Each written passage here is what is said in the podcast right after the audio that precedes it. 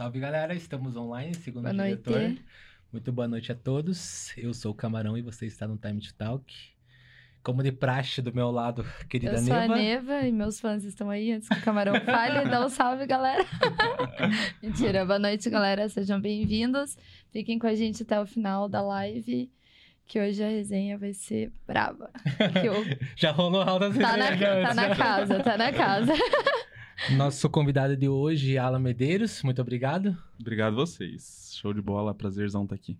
Prazer é nosso. Gente que agradece. Até, até curiosidade, né? Se você é um cara que, pra quem conhece seu trabalho, dispensa apresentações. Mas quando tipo, você vai se apresentar, tipo, pra falar de você, ou é, como que você faz no- normalmente, no caso? Cara, geralmente as pessoas me conhecem por causa do alatagem, né? Aham. Então, embora é, hoje eu trabalhe com, com coisas que vão além do alatagem, geralmente, como eu sou apresentar nos lugares, é o, é o Alan Medeiros do alatagem. O Alan da Ah, já, tá, beleza.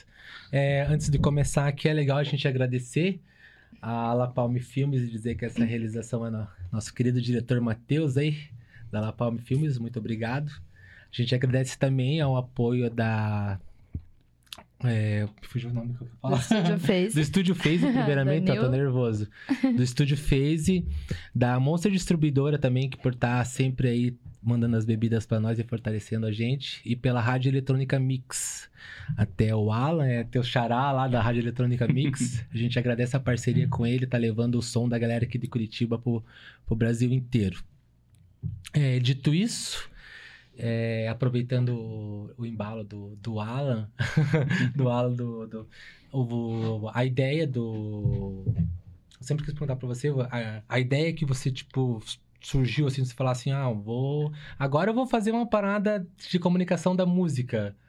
Tipo, você já vem de tempos, assim. ah, Cara, foi um, um mix de coisas que levaram ao alatagem acontecer como ele é hoje, sabe? Mas a história completa e resumida é que na época do ensino médio, eu não sou tão velho quanto eu pareço, assim, eu tenho, eu tenho 27 anos, então eu fiz, ano que vem o alatagem tem 10 anos, vou ter 28, então eu fiz o alatagem com 18 anos. É, e, e, na verdade, na época do ensino médio, a gente já fazia algumas festinhas de, de, de casa, assim, né? Especialmente na, na casa de um, de um amigão meu, que inclusive começou a latar junto com a gente, que foi o Nicolas, né? De fazer o churras do Nico. E o Nico, coincidentemente, foi o único dos amigos que passou de uma federal e foi estudar fora de Itapema. E aí a gente ficou sem o churra, a casa do Nico pra fazer Os churras. Os churras, é. E aí a gente ficou ali e tal, começou a faculdade, daí a gente pensou, porra, tava com vontade de fazer uma festa, assim, né? Que naquela época nem era uma festa apenas de música eletrônica, embora a gente já gostasse. E aí a gente falou, meu, vamos, vamos criar uma festa, vamos fazer alguma coisa, vamos criar uma festa, vamos criar uma festa. E daí naquela época eu tinha recém entrado na faculdade de publicidade e propaganda, tava trabalhando numa agência de eventos, é, com algo que era social media naquela época, mas muito diferente do que, do que é hoje. E aí eu falei, bom, vamos criar uma festa com os ensinamentos lá da faculdade. Eu falei, não, vamos pensar num nome abstrato que tem a ver. Então, assim, criamos a latagem. Aí a gente fez algumas Legal festas. o nome até, tipo. É, de- Nossa. hoje talvez eu. Talvez não, certamente eu não escolheria esse nome, porque já participei de outros processos de name e escolhi coisas um pouco mais embasadas, assim, porque na época foi uma palavra abstrata, basicamente. Era Ah. essa. Era, a gente queria criar uma palavra abstrata e aí também tinha aquele lance tá, de, a nossa logo no começo era um castelinho, assim, tinha esse lance da influência da região. Do próprio Arung, do Taj, embora não tenha nada a ver. É, É uma tinha, tinha assim, ala é uma coisa assim, sem conceito no- algum no começo, assim, Aham. mais emoção do que qualquer coisa. E aí a gente fez mais ou menos um ano de festa, que foi legal ali, foi super legal. E aí, cara, quando deu o estalo assim de meu. Hum, O que, que a gente vai fazer agora e tal? A gente tava começando a fazer festas cada vez maiores. Primeiro pra 30, depois pra 50, depois pra 100, pra 100 depois pra 150 pessoas. A gente falou assim, cara, vamos criar. A gente conseguiu. ir do, do tipo de festa que a gente fazia ali, que era essas festas assim pra galera mais universitária, galera bem nova, assim, que frequentava a festa, 18, 19 anos, tudo. É, era muito difícil ter lugar pra fazer as festas, né? Geralmente a gente fazia a festa em casa alugada e torcendo pra não dar nenhuma merda. Daí a gente conseguiu um lugar lá que se chama o Baleares, Baleares Lounge Club, que ficava no, no Estaleirinho, que ia ser a maior festa que a gente ia fazer e tal. Uhum. Inclusive, se vocês procurarem aí, tem um aftermove comprometedor dessa procurar. é, guarda esse corte. que aí a gente conseguiu, a gente falou, cara, vamos, criar um site, que daí a gente organiza as coisas de lista por esse site. Que pra nossa época, pro quão profissional a gente era, né? Aham. Tava ficando cada vez mais difícil gerir 100, 150 ingressos. Vamos criar esse site. Daí, beleza, a gente criou esse site, fez a festa, a festa foi legal e tal. Mas também foi uma festa que a gente pensou assim, meu, acho que aqui é o nosso limite. Não dá pra ir muito além daqui, porque daí já começa a ter uma questão de, de business mesmo, né? Tu, tu começa a ver que a tua planilha ela tá ficando hum, num risco maior do que tu pode pagar se acontecer alguma coisa. Uhum. Daí a gente falou, não, vamos, vamos parar por aqui, acho que festa não é mesmo nosso negócio e tal. E ficou o site lá. E daí nisso, o, o meu sócio, que é o Ranieri Ferrari, é, é o Rani, que também hoje é dono da, da Prototype, da gravadora. Ele falou, cara, vamos com- colocar umas notícias nesse site de música eletrônica. A gente gosta, tal, pelo menos a gente mantém a marca ativa ali. E foi assim. E foi assim, foi tipo, sem a pretensão de virar isso. Exatamente. Né? Tipo, Daí a gente começou a replicar algumas notícias, na verdade, que a gente puxava as matérias de outros sites, colocava ali de onde, de onde vinha e tal, às vezes colocava só uma parte, às vezes daí indicava. E aí eu considero assim que o grande ponto que, que fez a gente pensar assim, não, vamos, vamos se desenvolver, vamos realmente levar um pouco mais a sério foi quando a gente criou o Ala Play. Daí o, o podcast do Alatagem, mas não de conversação, né? aham. podcast de mixes, que aí foi também mais ou menos. O, o Alaplay ele tem um ano a menos que o, que o Alatage. E aí ali a gente começou a se dedicar mais, começou a, a, a buscar mais. Também foi uma época que, quando, a gente, quando eu comecei o Alatage, em 2012, eu não saía muito pra festa. Eu não tinha muito, muito contato com música eletrônica de pista, assim. Eu nem gostava tanto, assim. Tipo, tinha um interesse, mas não era uma coisa assim, meu Deus, eu amo isso, eu super me Mas Você começou mais música. pelo rolê, então, no caso. Muito si? mais pelo rolê, entendeu? Eu gostava do fazer a festa. Isso eu gostava bastante. Gostava bem mais que os meus amigos, inclusive. É, e, e por isso que a gente começou e tal, e, e- fez, né, o rolê acontecer. Aí quando chegou no momento que, que o rolê começou a ficar muito grande pro que a gente pretendia, é natural ali, com 19, 20 anos, aí. E também esse é um ponto muito importante, né? A gente estava inserido numa, num lugar em que a música eletrônica é muito cultural, né? É, é- faz parte da cultura da região. Quando eu, eu, eu morei até os meus 12 anos em São Miguel do Oeste. Não, até os 11, por aí, sei lá. 10, 11. É, cara, eu não tinha contato nenhum com a música eletrônica lá. Era uma coisa assim, total. E eu, e eu venho de uma família que os meus pais trabalharam com eventos. Minha mãe não trabalha mais, mas meu pai trabalha com eventos até hoje. Eventos de música tradicionalista, eventos de música gaúcha. Então, era esse o Ah, contato que eu tinha com a música. Uhum. Não conhecia nada de música eletrônica. Aham. Quando eu cheguei em Itapema com 13 anos, cara, eu ia pra casa dos meus amigos com 13, 14 anos, eles estavam ouvindo Skazi, entendeu? Então era uma coisa assim, tava muito conectado com a cultura da região. Então quando deu esse gap assim de que tipo, ah, beleza, paramos de fazer festa, pode ser que o Alatagem morra. Foi quando a gente começou a sair mais entre os grupo, entre o grupo de amigos mais próximo, assim, sabe? Crivale e o Arung e tal, a gente começou a frequentar essas festas e aí um- a mente vai abrindo, tu vai vendo que tem oportunidades a explorar ali com algo que já existia, entendeu? Aham. E aí foi assim que foi rolando. Mas- Claro que muita coisa aconteceu depois disso, muita coisa mesmo. Mas esse foi o start, assim. Se não fosse, se a gente talvez não tivesse é, um clube que nos motivasse tanto como o Arung e outras pistas, né? Eu frequentei muito Terraza também, em Floripa, em BC. É, se não tivesse isso, talvez tivesse faltado um pouco de motivação para quem sabe gastar um pouco mais de tempo com a latagem, sabe? Porque eu fui começar a trabalhar mesmo de fato com a latagem em 2015. Então, nos, nos três primeiros anos eram assim, totalmente hobby. Totalmente hobby. Ah, é tipo em paralelo, então. Em paralelo, é. Aí, e também. Eu, eu digo assim, que as coisas aconteceram no tempo certo. O- hum, claro que seria incrível se a gente tivesse começado como uma mídia que a gente pensou e tal. Foi excelente ter o primeiro ano de festa. Depois foi excelente a gente dar um pouco mais de energia pro Aula Play. Depois foi excelente a gente perceber que, bom, a gente pode produzir o nosso, o nosso conteúdo escrito. Eu sempre tive facilidade com, com escrita. Durante muitos anos, 80, 90% do conteúdo do Alatagem foi escrito por mim. Hoje, sinto muita falta de escrever. Pouquíssimo do conteúdo do Alatagem é escrito por mim. É, mas as coisas foram acontecendo no tempo certo. Também porque nesses três, três anos e meio, quatro anos, primeiros anos que eu não pude trabalhar apenas com a latagem, eu fiz um, um primeiro ano é, numa agência de eventos e depois eu fui trabalhar numa agência de publicidade e propaganda, grande lá de Balneário. Que eu cresci dentro daquela agência, é, trabalhei com várias contas de social media grandes lá, construtoras, pizzabis, enfim. E isso me deu, me deu uma visão da comunicação em si. Então, eu fazia publicidade e propaganda, tinha contato com aquilo ali e tal. As, as experiências de trabalho que eu fui tendo foram me ajudando no alatagem, mesmo como hobby. Então, sei lá, de vez em quando a gente tinha uma semana que ela era super especial, a gente produzia vários conteúdos nos, nos primeiros anos lá, né? Daqui a pouco a gente ficava 15 dias sem produzir nada, mas não existia pressão nenhuma, entendeu? Uhum. Era só hobby, então eh, eu também não colocava pressão nas coisas do alatagem, entendeu? Então foi assim que foi se desenvolvendo. Vou até comentar que você comentou, acho que no, no papo da, da Pioneer lá, com o G. Pup, você comentou sobre esse teu trabalho de social media ali em Balneário, que foi onde também, tipo, abriu portas para latagem, que você usou muito o que tinha lá para um no outro, daí, né?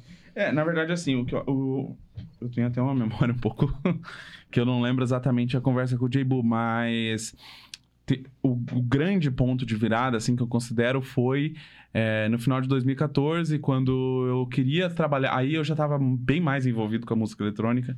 Porque no começo da minha relação com a música eletrônica e de frequentar clubes e tal, a verdade é que eu não conseguia me conectar com um estilo de som assim que eu chegava em casa e sentia vontade de pesquisar e vou ouvir uma outra música, outra música e tal. E quando a gente começou a sair e tal, eu fui me encontrando mais na música eletrônica. E isso me fez ter mais vontade de trabalhar com a latagem. E com mais vontade, mais disposição, mais, mais conteúdo que eu fui começando a criar e tal. E em 2014, ao longo de 2014, eu já, já pensei assim, cara, faz dois anos que eu tô aqui nessa agência, que foi super importante para mim, a Avance. E, cara, acho que ano que vem eu quero fazer um negócio diferente. E nisso já vinham tendo mais oportunidades que estavam surgindo para lá, já, ah, quero fazer uma reunião com vocês aí, quero ver como é que funciona, ver o que dá pra gente fazer junto e tal. E eu tinha uma limitação de tempo muito grande, porque eu trabalhava no horário comercial normal numa agência, fazia faculdade à noite e nisso acabou o tempo, né? É, acabou. Você dormiu um pouco.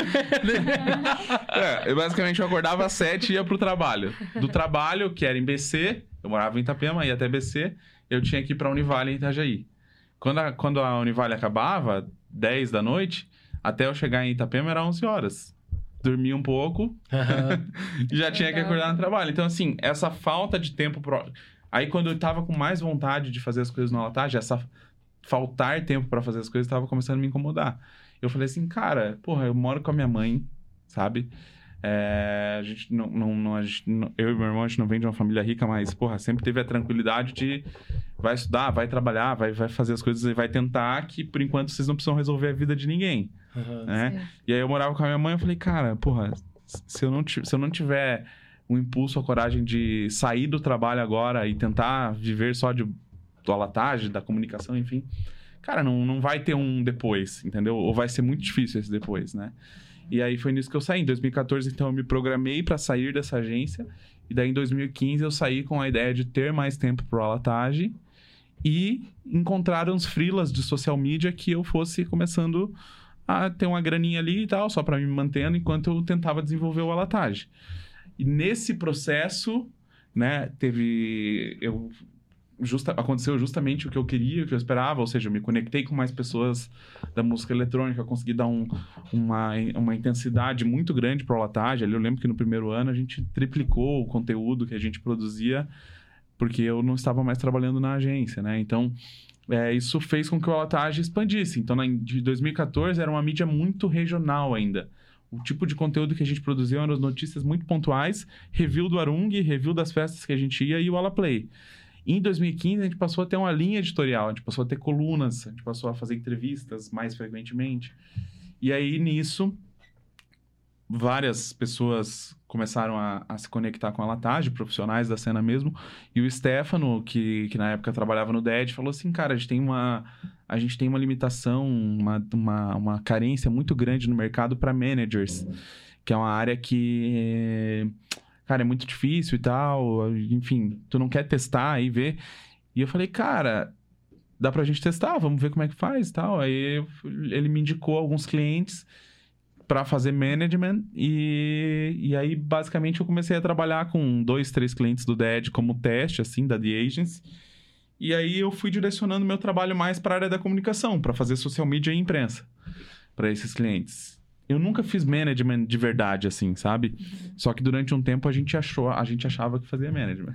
Tá, mas o, o- você falando nisso, qual, qual que é a, a função mesmo certa? Assim, é isso que é, que eu não sei mesmo. a- a Então, aí nesse, nesse processo que foi ali, né? Então, desse- do momento que eu saí pra agência até o momento que eu comecei a atender o primeiro, o primeiro artista, foram 10 meses. Em outubro, meu primeiro artista. Então, a gente fez ali uns testes e tal. Em novembro, eu falei assim, cara, na real, tem tá rolando o seguinte aqui. Eu não preciso ganhar dinheiro com a latagem. Eu posso ganhar dinheiro com a música eletrônica fazendo outras coisas. O alatagem ele pode ser só uma vitrine, Uhum. que foi o que eu pensei na época. Nessa época, o meu sócio que fundou o alatagem comigo, que é o Ranieri, ele tinha saído, porque ele, ele é, teve um momento pessoal da vida dele que ele precisou se dedicar mais ao trabalho e tal, né? E na- na- ele não tinha pretensão na época de trabalhar com música eletrônica, então a gente tinha feito um acordo e tal, eu tava com 100% da marca naquele momento. E aí eu falei, cara, eu acho que eu posso, né, já tô, tô fazendo social media para salão de beleza, para manicure, para construtora, para loja de móveis, para lanchonete, para pizzaria. Por que não eu direciono esses meus esforços para fazer isso que eu tô fazendo para dentro da música eletrônica? Entendeu? Porque basicamente o meu trabalho era o seguinte: social media, né, gerenciar as redes sociais para nichos diversos, né?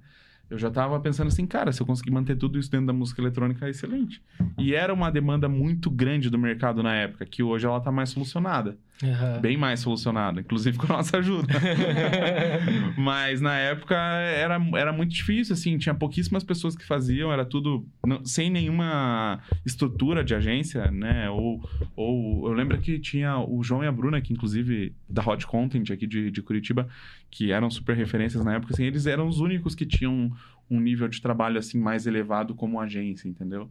Os- o resto, tipo, ah, beleza, tem um- esse DJ tem um social media lá, outro aqui, aqui, entendeu? E nesse processo, em em novembro de 2015, daí eu criei a Beats and Lights, que é, hoje, né, é uma agência de assessoria de imprensa e gerenciamento de social media. Que a gente atende 110 clientes, um time de 20 colaboradores quase, que é basicamente um trabalho que me ocupa tanto quanto a latagem. Hoje, na verdade, muito mais que a latagem. E foi a Bits and Lights que, durante muito tempo, possibilitou que o alatagem existisse, até que o alatagem tivesse um pouco mais de, de vida própria. E foi nesse, nessa transição, assim, de, beleza, então eu vou usar as, a experiência que eu já tenho trabalhando com social media, né, essa vontade de trabalhar com comunicação, conhecimento técnico, claro, para direcionar isso para dentro da música eletrônica. Mas não através do alatagem. Eu não queria que o alatagem fosse prestador de serviço. Pensa, Aham. você é um DJ, você também. Vamos pensar esse exemplo, né? É, aí você é cliente do alatagem. Não é tão legal isso, entendeu? Tecnicamente falando, assim. Aham, entendi qual é. Sabe? Porque o alatagem, querendo ou não, é uma, é uma mídia. É um, É um veículo de é comunicação, um no veículo, não, é um veículo jornalístico tal. por- A gente tem que estar mais independente possível. É claro que as conexões da Beats and Lights, elas sempre foram muito conectadas ao alatagem também. Natural esse processo. Mas a gente sempre procurou estar separado, inclusive nas operações, entendeu? Aham. Mas então, tipo, para, para tarde sobreviver, é necessário a, a Bitsalize trabalhando em... Esse conjunto tem que existir, né? Não, hoje não mais, porque daí o Alatar se desenvolveu muito, né, nesse período. A gente se tornou uma mídia que hum, passou, de- deixou de ser conhecida só ali em Santa Catarina. A gente produziu conteúdos diversos com artistas nacionais, internacionais, e o Alatar ganhou uma certa vida própria. E aí, é, em, em- em janeiro do ano passado, o Ranieri voltou para o Alatage, a gente fez um, um plano de investimento que foi super importante. Foi o que nos trouxe para Curitiba. E aí, e aí, na Bits and Lights, eu ainda sou o único sócio. Na, no Alatage, o Ranieri é meu sócio, e daí a gente passou a pensar as empresas mais separadamente. Mais separadamente, com objetivos, com, com possibilidades de viabilidade financeira diferente do que a gente tinha lá no começo. Porque até 2019 era um lance assim: a Latage é totalmente uma vitrine. A Bits and Lights é quem entra Aham. empurrando as contas. Entendi. Essa é a parte mais, mais técnica, assim, né? Aham. É, é, é muito difícil rentabilizar, capitalizar uma mídia no Brasil. Vocês é, devem saber disso também, né? Porque é, ainda não é cultural, sabe? Lá fora, você vê as mídias, né? O RA, Resident Advisor, é uma etiqueteira, eles têm patrocínio, né? Assinam pistas e festivais e tal. Claro que a gente tô dando aqui o, talvez um dos maiores exemplos, né? DJ Mag, Miss Mag, enfim. É, mas, por exemplo, tu é um artista novo, tu, tu chega lá numa mídia e tal, e tu quer comprar um pack de conteúdo direto com a mídia, né?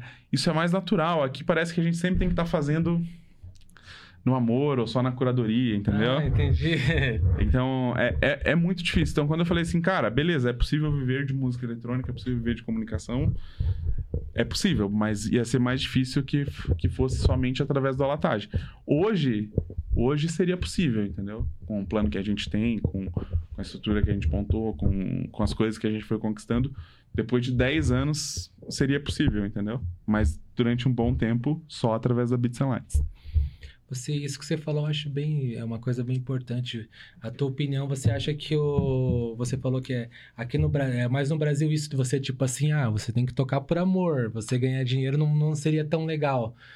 E você acha que tipo isso é uma coisa que é, é mais daqui mesmo e que da mesma forma, da mesma forma que vai para para comunicação referente à música, tipo, ah, eu fazer editorial sobre a música, se eu ganhar dinheiro não se torna legal. Não, eu não acho que não é nem a questão do. Mas tu- a galera pensa Eu acho que nem não? a questão do, do conceito assim, ah, se eles estão fazendo comercialmente não é legal. Acho que não é isso.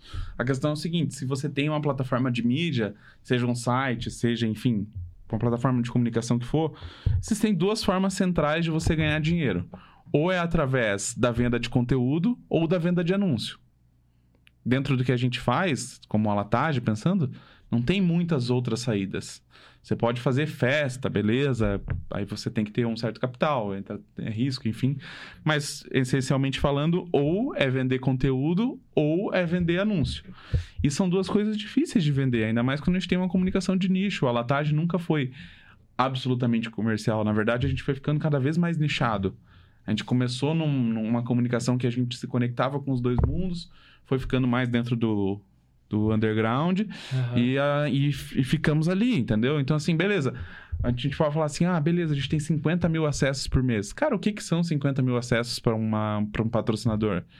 Para alguém que não está disposto a investir no nicho, entendeu?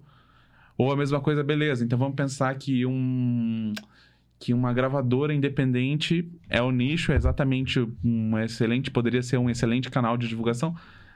Qual que é o dinheiro que essa gravadora independente tem? Entendeu? Porque ela também está no nicho, ela também está buscando investimento e buscando viabilidade, entendeu? Então também não é um não é um não é um investimento na maioria dos casos, não estou generalizando aqui, mas na maioria dos casos é não é um quando você está negociando ali com players pequenos, não é um dinheiro que vai conseguir te manter, entendeu? Então assim, se você vende, por exemplo, a gente já vendeu anúncios para gravadora no passado, né, anúncios para um artista e tal, são coisas muito esporádicas que não resolvem o teu problema, sabe? Então hoje que a gente conquistou aqui em Curitiba o patrocínio da Bex, aí você trabalha com uma linguagem de negociação financeira que é um pouco diferente, entendeu? Porque você está negociando com a Ambev, que entende a questão de nicho e tal. Mas, cara, é uma corrida muito longa para chegar lá. Que, na verdade, várias mídias do Brasil já deveriam... Já, já, já conquistaram o merecimento para ter, entendeu? Aham. E, tem, e outras têm outros patrocínios, né?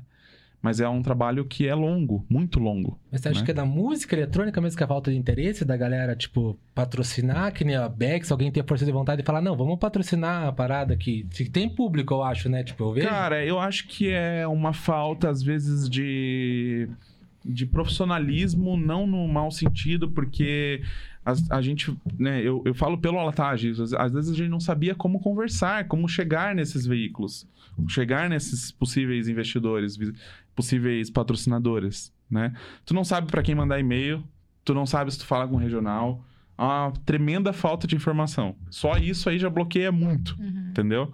Porque tu, beleza, tu vai, tu vai entrar no site da Ambev, Vai mandar um e-mail pro saque? Não tem. Não dá, né? Não tem como. Ainda mais entendeu? pedido, falando, ô, quer patrocinar aqui uma ideia e tal. Obrigada. Exatamente. Aí, ah, cara, a gente mandou aí diversos e-mails. Na verdade, antes da Ambev, a gente teve uma outra parceria legal, que foi com a Burnie, que durou dois anos, que proporcionou coisas legais pra gente, que nos trouxe a experiência e que essa parceria, essa primeira parceria que a gente teve com a Burnie, ela nos ensinou muito sobre como conversar com as marcas. Né? O que, que é interessante mostrar, o que, que é, é válido trazer de argumento, entendeu?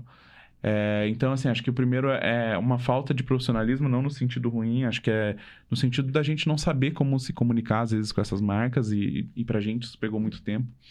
Depois, é, uma falta de estrutura, porque eu, eu acredito que em muitos casos é, as marcas, elas vão colocar dinheiro esperando visibilidade, né?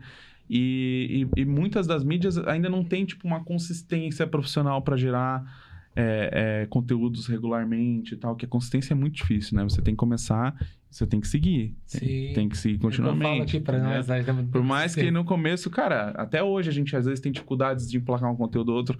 Tu vai pensar assim, porra, a gente tá gerando conteúdo daqui a cinco meses. É, faz cinco meses que a gente tá gerando e não tá nos números que a gente gostaria e tal. Cara, isso é uma coisa que é absolutamente normal, sabe? Se tu se apegar em quantas pessoas viram um determinado Sim. conteúdo, cara, tu não vai conseguir fazer nada, Não, nem entendeu? faz, você desanima. É um processo. Então, até dentro disso, eu acho que é, é- é sempre legal, assim, cara, se você tá trabalhando com, com, com algo que realmente você gosta, entendeu? Acho que é, é sim, fazer sem, com a menor pressão possível, porque isso vai te trazer a consistência. E a consistência é uma das coisas principais que contam lá na frente, entendeu?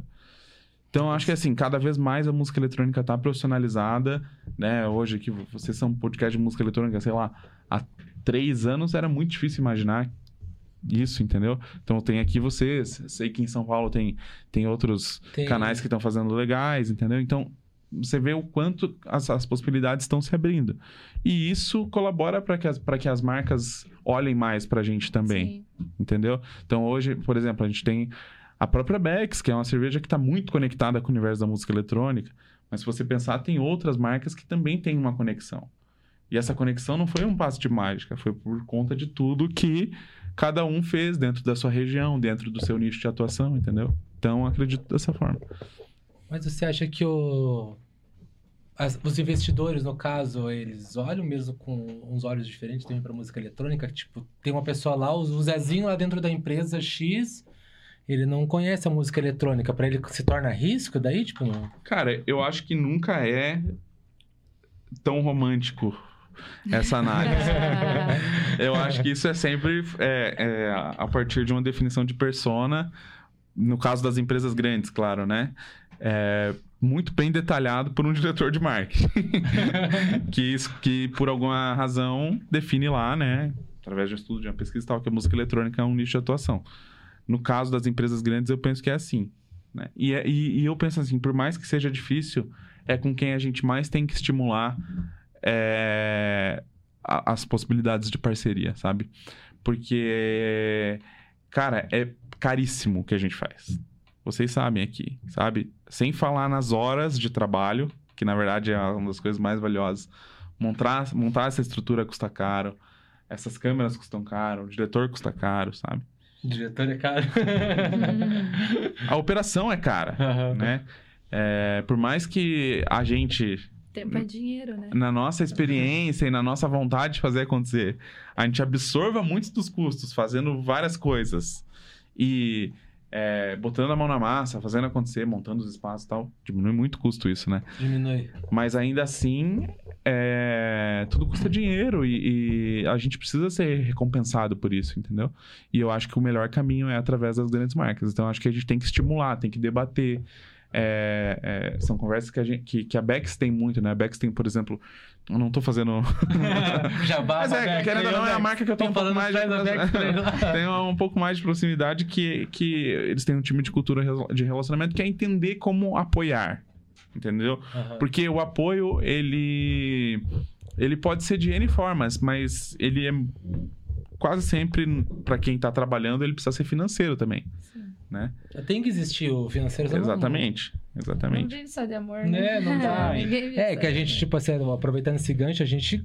Opa, subi demais. A gente gosta bastante disso. Que nem se você não fosse gostar, a gente não faz. se Exato, não, não sim. tem É. aquilo. Falar, meu Deus, né? Tipo, a gente- todo mundo quer o financeiro por causa que é Só o por sonho. grana não faz. É, é só o- isso. É mais porque gosta. Só por Porque grana é, todo mundo quer o, que é a melhor coisa, acho que a satisfação é a gente fazer aquilo que gosta e, a- e receber por isso, né? É o que a Exatamente. gente quer. Só que esse processo pra chegar lá pra alguém falar bem assim, não, isso que esse cara gosta de fazer tem um valor. Acho que é chegar nisso que, que é o demorado, que tipo, daí vai nisso que você falou da, da constância, que você tem Da que. Ninguém, ninguém quer, tipo, ficar. Eu vou toda semana trabalhar lá, tipo, que nem nós aqui, tem vezes que trabalha no dia, tipo, 10 horas. Sair um conteúdo que muitas vezes muita gente não vai assistir. Muita gente assiste, não deixa eu curtir. né? e, e, tipo, você não, não é um retorno imediato, que nem as pessoas falam, ah, eu quero, tipo, sei lá, do- hoje perguntaram pra mim, mas qual, aonde você vai chegar? a-" Eu falei, eu não sei, tô deixando a vida me levar.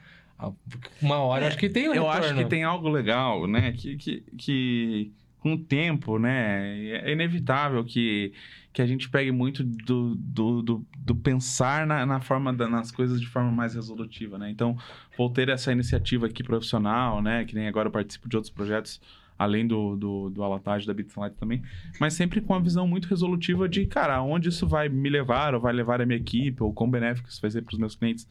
E isso tem um lado positivo, claro, porque você otimiza seu trabalho. É, na maioria dos casos, gera mais oportunidade financeira para você e para as pessoas que estão com você. Mas ele também tem um lance que ele tira um pouco da espontaneidade do trabalho. Entendeu? E é, isso é um negócio que eu sinto um pouco é, nas, nas minhas atividades, de uma forma geral. Antes, sei lá, eu falasse, cara, vamos fazer um negócio no Latage, que é um negócio que, porra, uma, uma coluna nova, que essa coluna vai ser sobre isso, sobre aquilo e tal.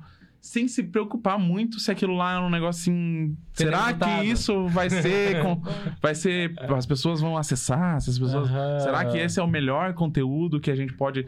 Hoje em dia a gente sempre pensa assim, cara, vamos condicionar ao máximo o nosso conteúdo para que a gente não perca a nossa essência, né? Uhum. Para que a gente não deixe de ser o que a gente é enquanto marca, mas vamos otimizar o nosso conteúdo ao máximo para que ele Valeu, seja. O teu lanche. É, valeu.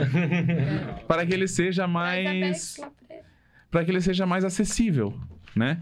O mais o conteúdo, hoje a gente pensa no nosso conteúdo para ele ser mais o mais acessível possível, né? Por exemplo, vou dar um exemplo. Agora a gente, a gente sempre teve um conteúdo no Latage que ele foi muito pautado em colunas. Né? Então, ah, tem a coluna dos principais DJs, os principais artistas da história da música eletrônica. Tem a coluna sobre novos artistas. Tem a coluna sobre festivais. Era tudo muito colunizado. Para quem acom- acompanha o Alatage num período ali de médio e longo tempo, você, você chegava lá no site e estava escrito lá Casey, Anjuna Deep. Você sabia que Case era a coluna das gravadoras. Uhum. Agora, no momento em que a gente, dentro da, da nós- do nosso momento profissional, do, do- do- da nossa realidade financeira do momento, a gente precisa expandir. A gente tem uma, uma necessidade contínua de expandir público. Para quem tá chegando lá, obrigado. Para quem tá chegando lá, e o que, que é Case e Anjuna Deep? Sei O lá. cara não sabe qual É, o que que, que é né? isso, entendeu? Ah, é o quê? A Deep é um, é um case, eles trabalham.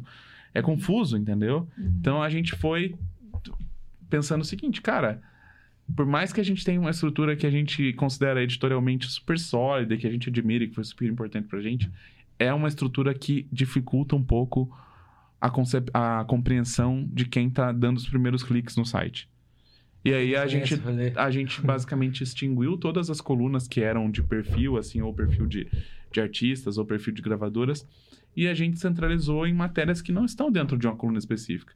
Então, por exemplo, antigamente, se a gente fosse falar da Anjuna Deep, a gente falaria Case Anjuna Deep. Esse seria o título da matéria. Uhum. Hoje é tal, chute, né? Não seria assim exatamente. É normal. Porque a Anjuna Deep é um dos principais selos melódicos do mundo. Quem entra lá, porra, por que que Anjuna... Vou ler, entendeu? É um título mais acessível. O conteúdo fica mais acessível.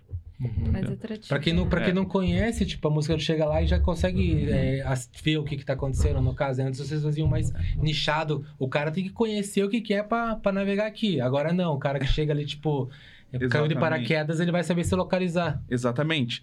E, e eu- eu dei exemplo, na verdade, esse exemplo eu acredito que foi uma mudança assim, que super necessária e para melhor, no fim das contas. Mas ele é um exemplo de uma situação que a gente pensou muito mais é, em Obrigado. Tornar o conteúdo mais acessível, mais pronto para um número maior de pessoas, do que propriamente ai, numa visão mais romântica da marca, de, de definição de marca, de vamos fazer colonizado, que é mais, é, mais específico pra gente, é melhor. A gente já teve essa visão. Hoje em dia ela é um pouco mais pragmática nesse sentido, entendeu? Da mesma forma, o nosso design. A gente já pensou muito no design, já fez coisas super artísticas e tal. Hoje eu, eu, eu, eu sou, eu gosto tanto de design quanto Você eu é gosto de... atleticano. Não, não, sou gremista. Ah, vermelho e preta. É vermelho e branco. É da cor. E você falou que mora perto do... Eu gosto tanto de design quanto eu gosto de música e de esporte. Mas também o design foi outro ponto também, da gente deixá-lo mais conectável com as pessoas, entendeu? Porque antes a gente fazia muita coisa diferente e tal, tinha uma dificuldade de assimilação. Coisas no passado super artísticas, su- super bonitas e tal, que a gente hoje. Não é, que- eu, eu, eu gosto muito do nosso design hoje, mas é um design mais também mais focado em fácil absorção. Aham, mais simples, né? Eu gosto daquilo também, tipo, mais, é, não sei, fica mais que nem o pretão, assim, da cara do técnico. É, eu acho mais, é, mais fácil, assim, também a, a forma que você fala. Mas é que... ah, e, o, e esse bordão, no caso, a música conecta? O slogan é. É. Cara, também foi outra coisa que aconteceu por acaso, né? E a gente, na verdade, lá, o primeiro slogan que a gente teve foi: A música conecta as pessoas. Esse era o slogan. Tem uma camiseta e tal que, nossa, algumas pessoas já me encontraram no Arangue falando que tem a, a primeira camiseta que a gente vendeu. Que era Que com esse slogan: A música conecta as pessoas. E o nosso logo é um castelinho, era um castelinho na época, né? E a gente tinha, assinava com um castelinho e com a música conecta as pessoas do lado. Daí o Caio, Caio da Andréa, da Pornografite, vocês conhecem a Uhum. Pornografite? Conheço. Eu, a gente sempre conversou, sempre trocou ideia e tal, onde o Caio me ligou e falou assim: Cara, eu sonhei com um logo novo do Alatage. Meu Deus, diretor. Tá Eu sonhei com um logo novo do Alatage. É... Cara, é uma coisa assim que vai ser conectado com o que você tem. E eu- Era aquela coisa assim, aquele castelinho me incomodava um pouco, porque ele já não tinha nada a ver, Aham. mas eu também não sabia exatamente como mudá-lo, né? Mas foi tua a ideia do castelinho? Cara, Ah, o castelinho é no vetor, no vetor PNG da internet, entendeu? Não tinha sentido, não tinha nenhuma. Foi uma coisa que foi, que foi pega lá, não lembro como, nem Google. porquê, e ficou, entendeu? Porque também na época a gente pensou assim, não vamos, não vamos fazer Era nada. uma festa. Era uma festa, a gente não Aham. sabe, não tinha, entendeu? Era uma coisa feita assim totalmente sem pensar, sabe? E, e, e, e aí depois, aí beleza, quando virou o site, tá, a gente pensou, não, vamos fazer um slogan e tal. Aí veio a música Conecta as Pessoas, que foi eu, foi eu que criei na época. E, e aí o Caio me ligou e falou isso. Eu falei, Caio, beleza, quanto vai me custar isso aí, né? Esse sonho. Esse sonho vai É, sabe, quando- né? Quanto, Quanto que esse sonho? Quanto dinheiro você vai ganhar sonhando? Aí ele me passou um valor lá que na época era totalmente impraticável pra gente, e, e é o que vale, né? Na casa de uns, de uns 10 mil reais. Que o Caio, o, né? O Caio, na época, a Pornografite não era uma marca de roupa, ela era justamente um estúdio de branding, de design. Tinha feito o logo da, da do audiovisual da Vitor Ruiz com a Animelo. Eles faziam as capas da. Que, que antigamente as capas eram muito bonitas, da Play Per View, aqui de Curitiba, do, do Paco, do HNQO e tal. Uhum. Que era aquele triângulozão lá e tal. Sei. E, e o trabalho do Caio era muito artístico, né? Daí ele falou, falei, Caio, porra, sem chance e tal, até queria fazer e tal. Ele falou, cara, se tu quiser, eu troco tudo em permuta pela Beats and Lights. Ele falou, a gente faz tudo em permuta aí, tu me presta um serviço durante, sei lá, X tempo, a gente permuta tudo, tu não tira nenhum dinheiro. Eu falei assim, cara, beleza, então vamos fazer. Aí nisso, ele veio com um logo do Alatage, que ele tem a estrutura do castelo, né?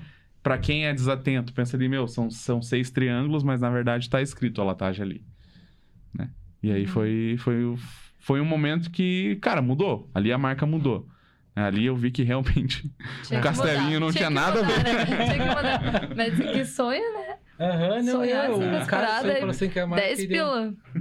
Ó, tome o- Vamos sonhar com alguma coisa, Camarão, pra gente vender, por favor. Não, é, até só a- essa, essa ideia aqui também foi, tipo, do, da logo foi meio que assim também. Eu Um falei. sonho? Não foi um sonho, mas é que eu falei pro, eu falei pro mano que eu tinha uma ideia de fazer um, um negócio, que foi o Thiago Ideia, um abraço, Uhum. assistindo nós aí.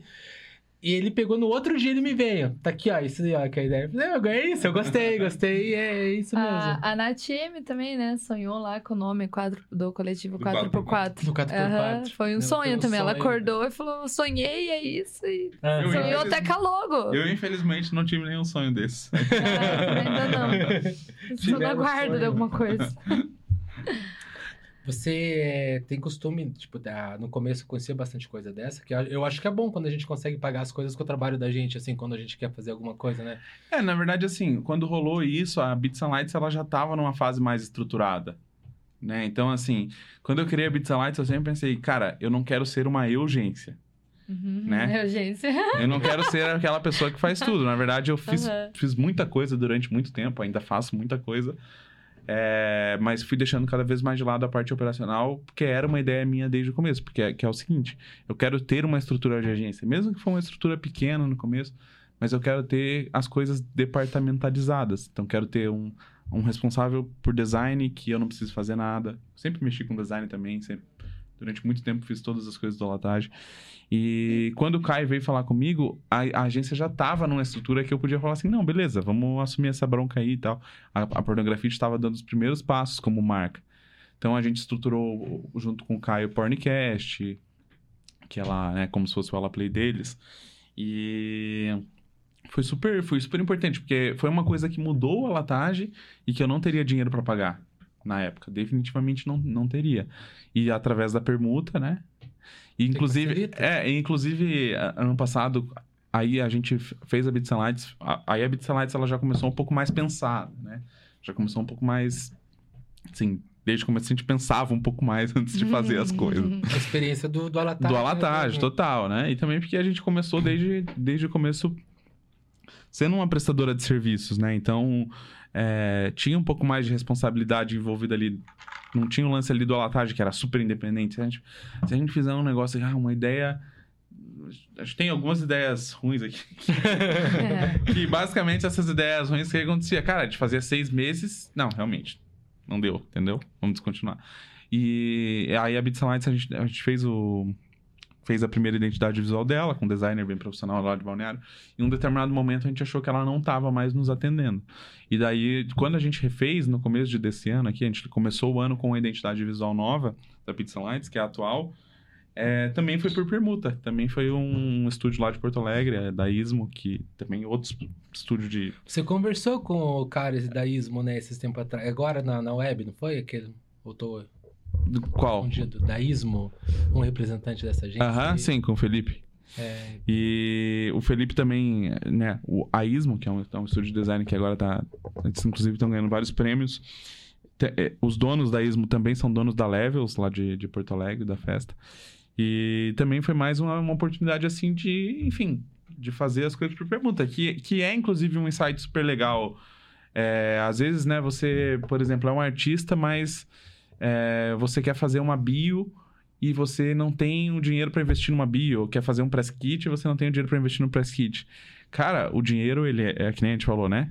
Tudo custa e a gente tem que sempre pensar nisso, tem que sempre pensar em, em, em- em- trabalhar que não pode ser de graça, né? Aham. Inclusive, se você é um DJ, você não. Salvo raríssimas exceções, você não pode tocar de graça, né? Você tem que valorizar o seu trabalho nesse ponto. Mas o dinheiro ele não é a única forma de você pagar as coisas. Né? Então, às vezes, se você tem um amigo que é fotógrafo, um amigo que escreve bem, você pode conversar com ele. Isso é uma coisa que eu falei com o Jay Boy, inclusive. E pensar o que, que você pode fazer em troca para, enfim, fazer basicamente uma permuta mais informal aham. daquilo ali, entendeu? Eu acho bem bacana isso aí, por causa que, ainda mais agora, na época de, de pandemia, que parece que a- floresceu essa coisa de ter, tipo, essa, essa troca. Né? Eu não tenho dinheiro, mas eu, eu tenho esse conhecimento que eu posso. Né, Exatamente. É, o Laércio, ele, ele. Nossa, na pandemia eu fiz umas seis lives com o Laércio. E a, a gente sempre ria quando a gente era escalado pra uma live junto. E, e, ele, e ele fala algo que é muito legal, né? Que é o seguinte: é, cara, o remix na pandemia, ele se tornou uma das principais fontes de renda para o produtor. O produtor era, era convidado para fazer um remix, né? Te cobrava uma taxa lá e tal. E, cara, na pandemia toda a grana era grana, né? E o Laércio falou aqui, cara, é...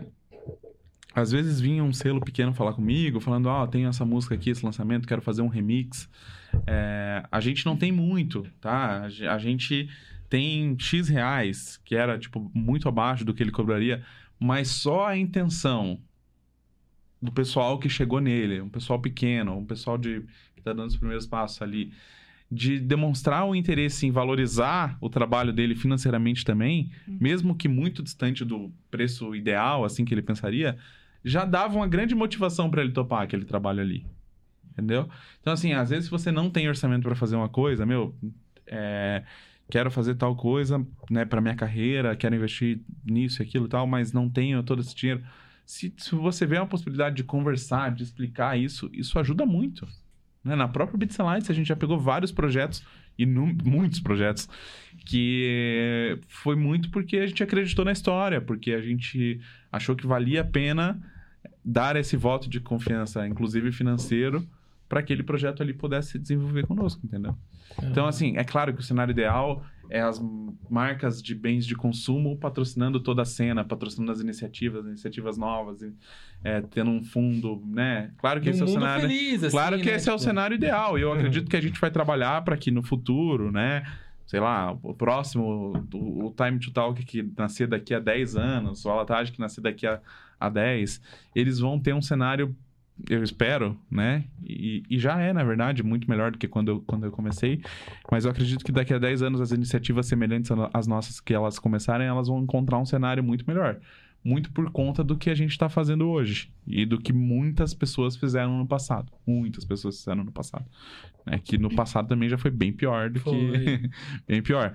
E... Mas, né, né, enquanto esse cenário ideal não chega, cara, na verdade a gente tem que buscar as conexões que possibilitam a gente tornar as coisas possíveis, né? Então, assim, cara, durante muito tempo a gente teve é, no Alatage é, a possibilidade de trabalhar com designers profissionais, com, programa, com bons programadores que, que, fez, que, que fez nosso site, inclusive nos acompanha até hoje, que foi muito de explicar a situação e falar o quanto que a gente poderia pagar, de forma muito transparente, muito sincera, que aí possibilitou que o projeto acontecesse, entendeu? Mais ou menos foi isso que aconteceu com o Time to Talk. Que... É, é assim, as histórias elas Nas vão... claras, né?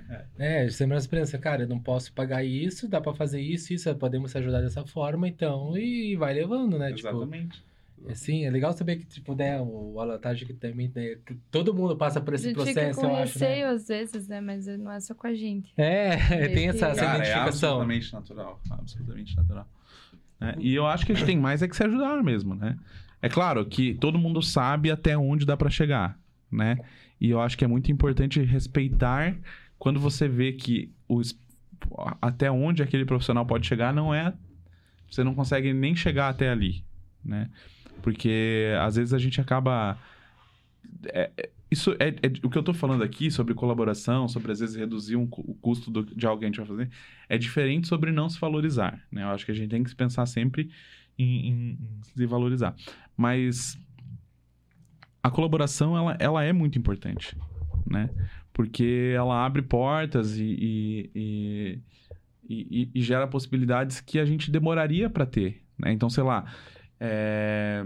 às vezes tem alguém que tem a ideia de fazer um podcast também numa cidade mais do interior, porque querendo ou não, aqui a gente ainda está em Curitiba, tem tem mais disponibilidade de recursos, uhum. acesso, vocês estão conectados a muito mais artistas, né? E o cara tem uma ideia legal, mas ele é sozinho e tal. Por que, que ele não pode, de repente, convidar alguém para fazer com ele? Se não tem alguém que manja um pouco de edição e tal para ser um possível diretor, entendeu? É, e aí, assim, as coisas nascem. É, como aconteceu, foi nascendo assim. Entendeu? Tipo, ninguém, foi um que conhece uma coisa, outro conhece de outra.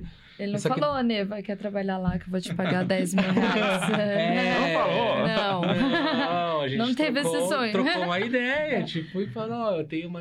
Nem eu sabia, na verdade, do que que ia acontecer, que não te falei, tô deixando me levar.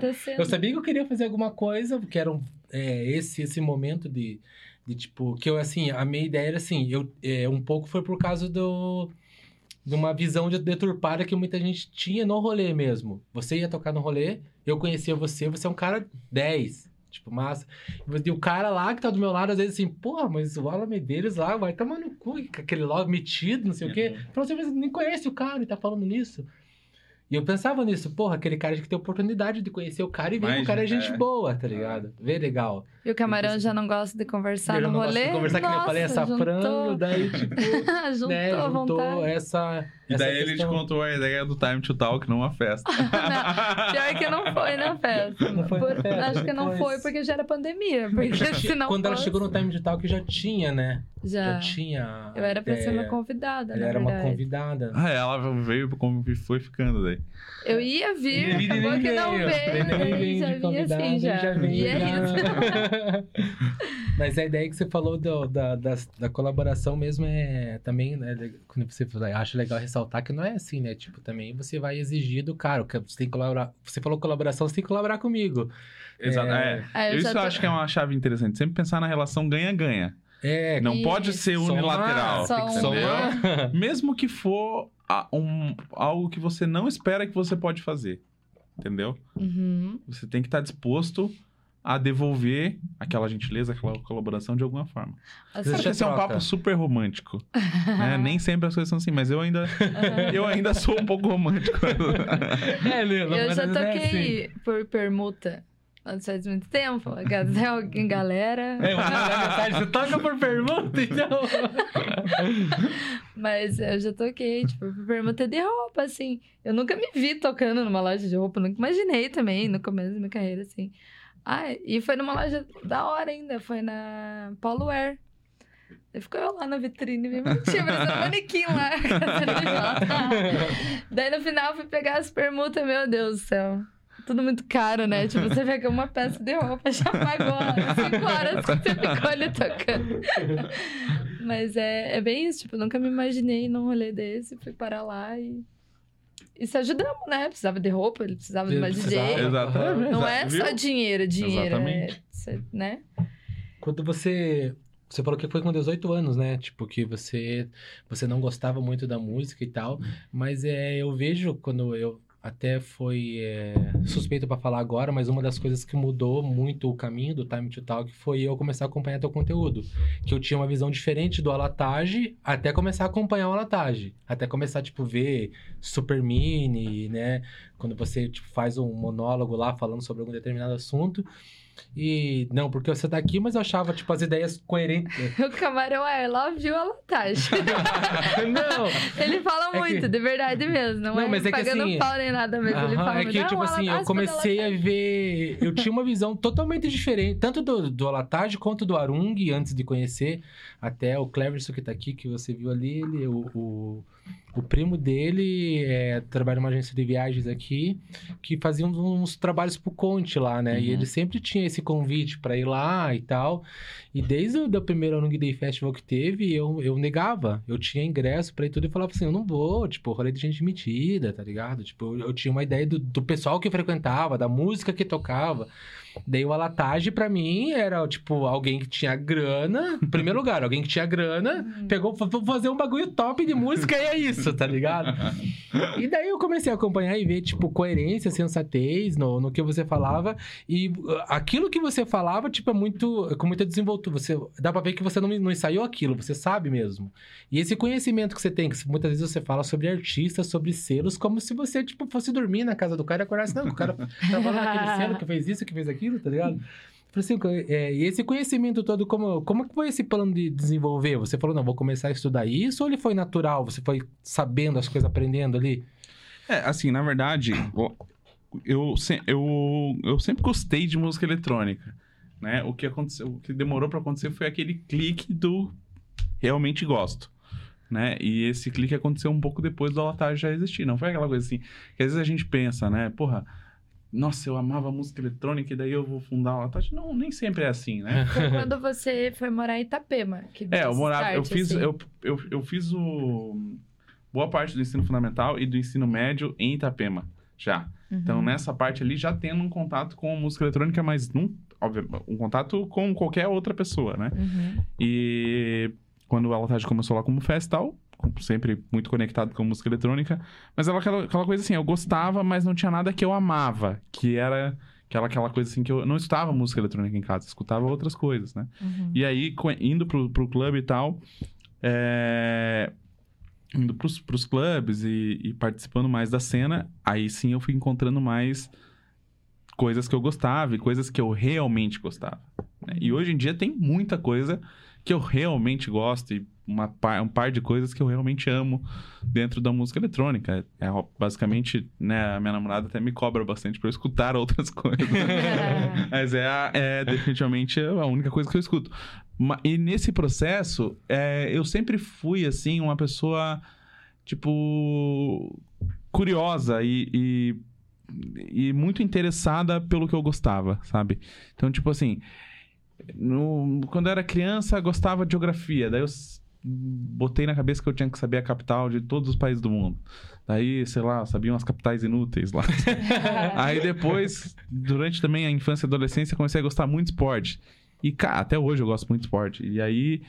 é, vai se informando, sabe? Aquela coisa de vai captando informação assim. Você não sabe nem onde vai guardar aquele tanto de informação. E com a música não foi diferente, né? Eu, não foi um processo assim, cara, hoje eu vou passar. Opa, hoje eu vou passar aqui em casa é, o fim de semana escutando novas gravadoras e vou ver. Não, mas foi um processo assim, que eu tá. Chegou num momento que eu tava tão interessado, mas tão interessado, mas tão. é, curtindo tanto o universo da música eletrônica, que eu comecei a ouvir muitas coisas. E aí eu acho que vem uma coisa interessante também. Que muitas pessoas não. não, não não, não tem isso, né? Que é eu não me fechei pra nada. Tipo, eu não me fechei pra nenhum estilo, eu não me fechei pra nenhum é, para nenhum movimento musical, pra para nenhum clube. Nunca cheguei e, e, e pensei assim, não, techno eu não gosto, ou house eu não gosto, entendeu? Eu sempre dei as chances, entendeu? E nessas chances eu comecei a gostar de muita coisa. E claro que hoje tem uma série de coisas que eu não gosto e... e- Tipo? É, de preferência, assim, musical. Ah, sei lá, por exemplo... Pra falar de um artista que tá super em alta, o som que o Boris Brecha faz. Não é um som que eu me conecto. Mas eu entendo e, como mídia, eu sei da- da- de toda a relevância que ele tem pro determinado estilo. É é Mas o fato, o fato de eu não gostar do Boris não, me, não, não tem a menor necessidade de eu chegar lá e falar, ah, eu não gosto porque esse cara toca de máscara, sei lá. Uhum. Não tem a necessidade disso, entendeu? E, e, e aí te- teve um pouco disso, teve um pouco desse, desse meu senso de ser sempre uma pessoa muito curiosa, assim. E, e, e também eu acho que por conta de, de, de, de perfil, assim, pessoal, tem uma certa facilidade para absorver a informação. Que eu acho que quando a gente gosta das coisas, a gente aprende mais fácil, né? E como. Com certeza. né? Daí foi um processo que foi natural, assim, né? Então, foi isso. E aí também tem uma questão da escrita. Durante muito tempo eu escrevi, como eu disse, né? 80, 90% do conteúdo da latagem. Ainda hoje, sei lá, eu tenho mais de, sei lá, 3 mil peças de conteúdo publicadas na latagem que, que foram escritas por mim. Cara, inúmeras entrevistas. Entrevistas que, na verdade, são.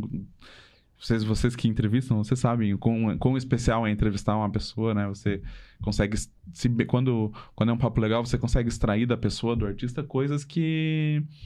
que nem todo mundo consegue extrair, né? Então, tem várias entrevistas que são muito especiais para mim. E nesse processo de escrever, de entrevistar, você conhece muita coisa, você acaba pesquisando muita coisa, né? Então, sei lá, por exemplo, quando eu entrevistei a, a Nina Kravis, eu, não- eu não era um fã da Nina Kravis, mas pra, para aquele conteúdo, eu me preparei, eu pesquisei, eu entendi, eu, eu, eu procurei estar dentro do movimento que englobava a Nina para além do, no- do techno, entendeu? E isso com todos os artistas que eu entrevistei, basicamente. Isso me trouxe uma base de informação Entendi. grande, entendeu? Mas foi um processo que ele foi gradativo e natural. Nunca foi pensando assim em. Quero estudar determinadas coisas especificamente. Aham. Foi muito assim. Foi natural o mesmo. conteúdo né? do Alatage me guiando, basicamente. Aham. É que daí você, tipo, como era uma gama grande de artistas e você sempre ia estudar cada um, aquele monte de informação você foi Exatamente. guardando ali, tipo, e Hoje em dia, tipo, você sabe, muitas vezes é, é natural pra você, ah, fulano de tal trabalhou em tal selo, já vem de tal selo. Acho que foi isso que eu vi você falando sobre uma curiosidade do Adam Beyer, na verdade, que não sei quem É, já tinha feito várias músicas, mas naquele selo não tinha feito. Nossa, como é que ele lembra disso? tipo, né? Uma coisa bem complexa e você já, pra você, tipo, era, é, é natural de falar com essa, com essa desenvoltura. Por isso que até passa, assim, uma coisa que você, nossa, mas o. Qualquer pergunta que eu. Com, É, mas aí, com que meia tá dormindo hoje, o Adam Beyer? Você fala, não, ele, nas terça-feiras ele dorme com a preta. Tipo, uma coisa mais ou menos assim, sabe? Não, e até voltando, Camarão, tem, tem um ponto interessante que isso é, não, não, não é nem necessariamente uma coisa que a gente quer se desvencilhar, porque na verdade a gente não tem essa preocupação e não coloca essa pressão, que ela seria mais uma pressão emocional é, do que qualquer coisa. Mas é natural que muita gente. E, e- e não é algo que a gente consegue controlar e não dá nem pra dizer que tá errado, mas é muito natural que as pessoas veem a estrutura que a gente tem hoje e pensem assim: ah, é simplesmente alguém colocando dinheiro lá por hobby ou por qualquer coisa, sabe? É, e, cara, definitivamente não é isso. Foi, um, foi uma coisa assim: é, tipo, muitas pessoas têm uma chance de investimento e fazem um empreendimento X, ou compram um apartamento, ou compram um determinado negócio. No nosso caso, foi um- uma grande oportunidade de muito trabalho que veio antes daquilo ali, porque é, tanto eu quanto o Ranieri, a gente não vem de famílias ricas, bem longe disso, na verdade. Mas a gente também tem que ter consciência que a gente vem de bem longe de famílias pobres. A gente sempre teve condição de estudo, condição de dar ali os primeiros passos de trabalho, que na verdade isso já é um privilégio que, Muito. Que tá 95% na frente do restante do país. Sim, entendeu? o Brasil aqui é bravo. Então, por mais que eu fale assim, cara, a gente não, a gente não, não vem de família rica, mas a gente veio de pessoas, de famílias que deram oportunidade. E essa oportunidade, durante oito, nove anos, ela maturou um investimento que se materializou aqui em Curitiba. Né? E até por isso é um pouco complexo, porque é, se esse investimento tivesse acontecido, por exemplo, em Balneário ou em Itapema, cara, lá as, as pessoas da cena, o público de uma forma geral, viu a Latage nascer. Eles me conheceram quando a Latage tinha dois anos, depois outras pessoas conheceram quando tem quatro anos. Aqui foi basicamente, pra muitas pessoas, bum, nasceu Aham. uma Latage aqui. É, tipo isso, ninguém viu lá Ninguém atrás, viu né? assim, sabe? É. Então é um, é um- foi um processo, mas eu, quando a gente. De novo, não é uma pressão que a gente se coloca, essa necessidade da explicação.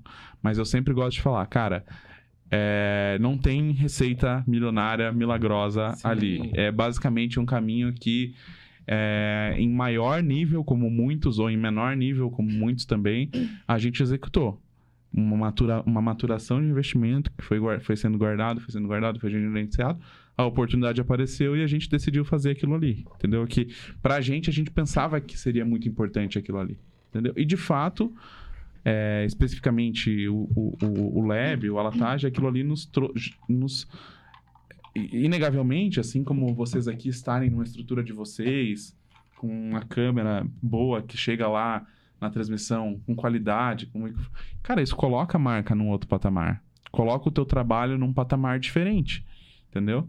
Então é, é claro que o conceito, o conteúdo, a vontade, a, a- o, o tato das pessoas que participam ainda são a principal coisa, mas a estrutura que você faz faz muita diferença também. Faz Aham. as pessoas quererem participar exatamente, exatamente. também, né? É, você falou que...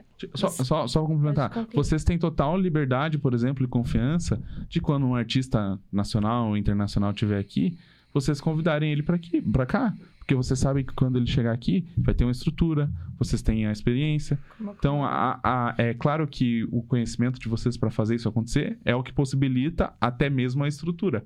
Uhum. Mas a estrutura dá uma segurança muito grande para vocês poderem fazer as coisas. E foi basicamente isso que a gente pensou na Latage também. Entendi. É, não, eu, é, deixa eu até lembrar agora. não, Ô, Mas Alan, é- pode comer, fica à vontade. Desculpa, não. Eu vou comer daqui a pouquinho. É, você veio de uma família que tinha uma cultura musical diferente, né? Você disse que não é uma família classe alta, mas né, também não veio da pobreza, vamos dizer assim.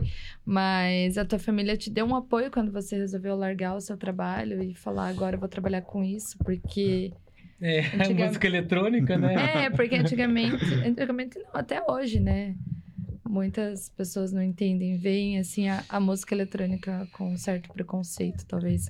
Como não ser um trabalho, vamos dizer. Sim. Nem, Ai, mãe, você do trampo e hoje você, eu vou ser DJ. Mas ser DJ não vai trabalhar? É, né? tipo... você não vai trabalhar? você vai ver do quê? Tipo... Cara, foi. É... Não, não é uma pergunta de uma resposta só, basicamente, mas. É... Quantos anos você tinha quando você resolveu fazer isso? 18, quando 18? eu tinha uma latagem. Mas quando eu decidi sair do, do emprego normal que eu tinha, mais. eu tinha 21. É, aí reside o primeiro ponto. Eu já não tinha uma, de, uma dependência dos meus pais, entendeu? Não é, foi um lance assim, tipo, novo, né? eu vou sair e aí vocês vão ter que me sustentar, alguma coisa assim, porque eu vou, sei lá. Uhum. Graças a Deus não foi isso, né? E o segundo ponto foi o seguinte, cara, eu não, eu não, eu não dei trabalho na escola. depois eu não dei trabalho quando eu era adolescente, entendeu? E depois, quando eu comecei a fazer a faculdade, eu não dava. Eu não, eu não, eu não fui uma criança, um jovem, sei lá, que dei trabalho para os meus pais. Uhum. Então, quando eu falei que eu ia. Tipo assim, vou sair porque eu vou tentar trabalhar com música eletrônica. É claro que gera uma desconfiança. É claro que gera uma dúvida, tipo assim é meio, mano, né? Porque Aí não teve... era a tua cultura musical antigamente. Mas isso também né? ajudou, porque, tipo assim, o, o, como meu, meus pais não vieram de trabalhos é, formais, não eram um advogado, não tinham uma, não tinham uma padaria, né? Eles também vinham de algo que era relativamente parecido. É, isso ajudou. E aí também teve essa questão, né, de 21 anos, eu... É, nossa, a duras penas conseguia pagar um pouco da minha faculdade, que depois eu tive que abandonar. E, e, as minhas contas básicas, assim, não tava precisando de uma super ajuda financeira dos meus pais, embora né, a principal delas era que eu morava na casa da minha Quer dizer, a gente falava super assim, não, eu não precisava da ajuda dos meus pais, eu pagava, mas morava mas na... não adianta. Não mas era um lance assim, os meus pais, na ponta do lápis ali, eles não se envolveram na decisão, entendeu? Eles, é, que, que eu já considero um voto de confiança bem grande. Porque em muitos casos a família acaba puxando um pouco para trás no começo, né? Acaba desmotivando, acaba colocando dúvidas que a gente não precisa ter e no era momento. uma empresa boa, pelo que você falou. Que você era uma agência legal, bem, era uma agência falar, grande. Vou largar pra, né, Exatamente. outra coisa. Então, assim, tipo, não foi, não foi, não teve aquilo lá, vai lá, filhão, é isso mesmo, é uma latagem, não teve, não teve isso. Mas também, em momento algum, teve, pô, será, entendeu? Porque quando eu larguei da. Quando eu, quando eu quando eu larguei da agência lá, é, demorou um certo tempo para que eu conseguisse, com os meus clientes frilas, ganhar a mesma coisa que não era muito, era, era, era, era pouco, na verdade, porque eu também era muito jovem, né? A mesma coisa que eu ganhava na agência. É, nesse período, né, às vezes a gente pensa assim, porra, será que eu deveria ter saído, né? E como os meus pais não deram nenhuma questão, não me desmotivaram em nenhum momento, nem, nem super incentivaram, tá falando assim, cara, é isso que tu quer e tal. É, como eles não. não eu, eu mantive em frente, mesmo tendo que abandonar a minha faculdade, que era algo que eu gostava na época. Entendeu? A faculdade, na verdade, ela foi um mix para mim, porque eu gostava Tipo assim, eu escolhi um curso que eu gostava, mas Qual como. curso? Publicidade e propaganda. Mas você Uma... chegou a concluir depois? Aí, justamente, aí eu, eu escolhi um curso que eu gostava. Eu escolhi um curso que eu gostava, eu gostava de fazer aquilo lá, mas como eu tive a oportunidade né, de fui batendo de porta em porta em agência e tal e consegui um, uma, um emprego basicamente junto com o começo da faculdade, já na área, já dentro da área, que era algo muito raro uhum. para os meus colegas e tal. É, cara, me deu um desgosto muito grande porque eu conseguia ver já perfeitamente que era extremamente ultrapassado o que a gente estava aprendendo, entendeu?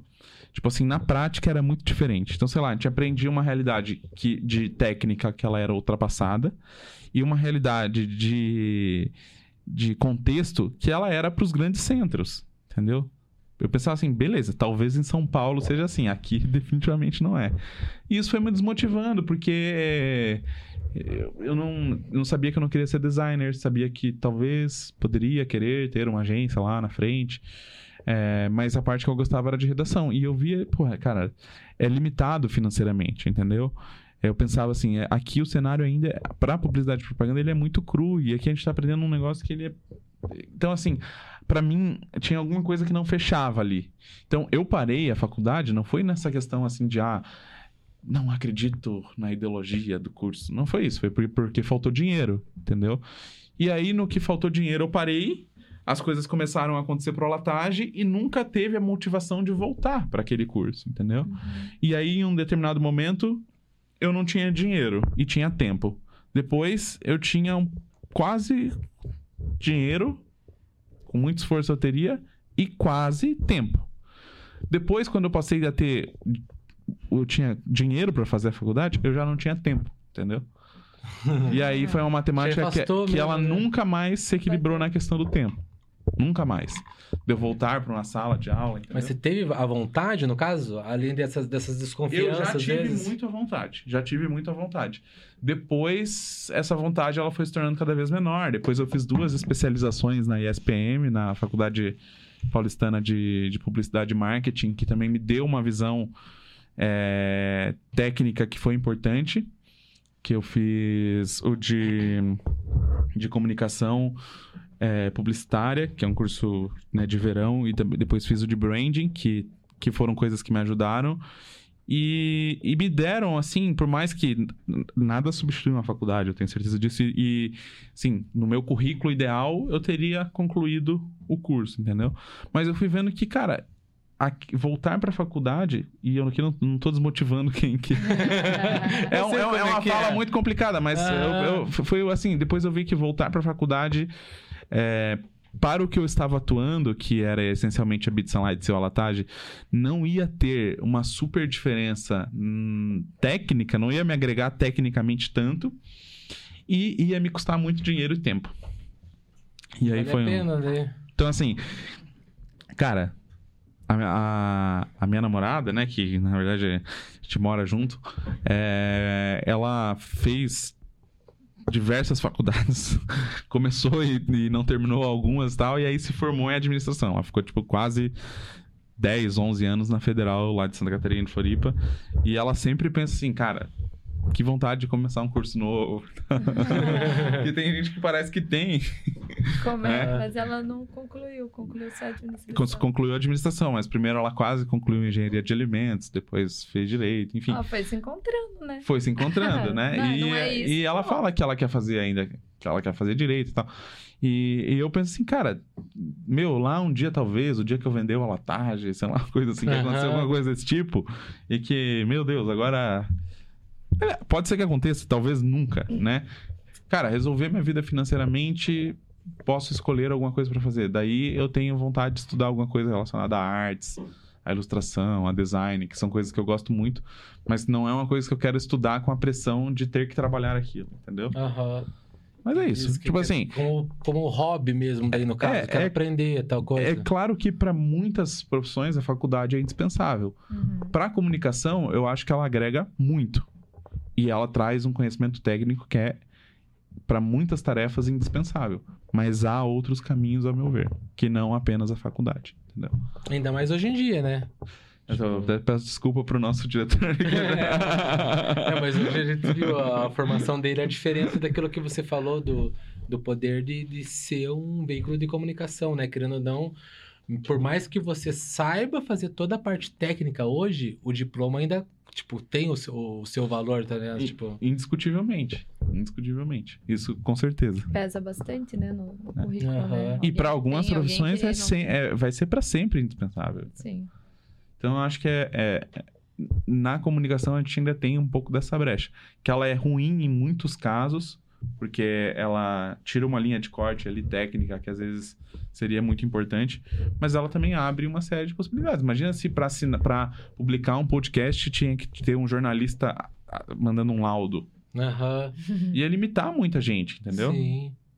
Com- ah, acho que antes, até o, o diretor comentou comigo que os jornais antes tinham uma necessidade de ter o, o formato para assinar um editori- editorial. Uhum. Você não poderia fazer antes sem a. Hoje em dia, não. Hoje em dia você já tem a permissão de fazer um texto no jornal lá e assinar ele sem ter o diploma, né? É, eu acho que jornal é uma das profissões que não, não é obrigatório o diploma, né? No ano que eu entrei na faculdade, caiu. Foi 2000 e... É, não é muito distante isso, né? Faz uns 10 anos.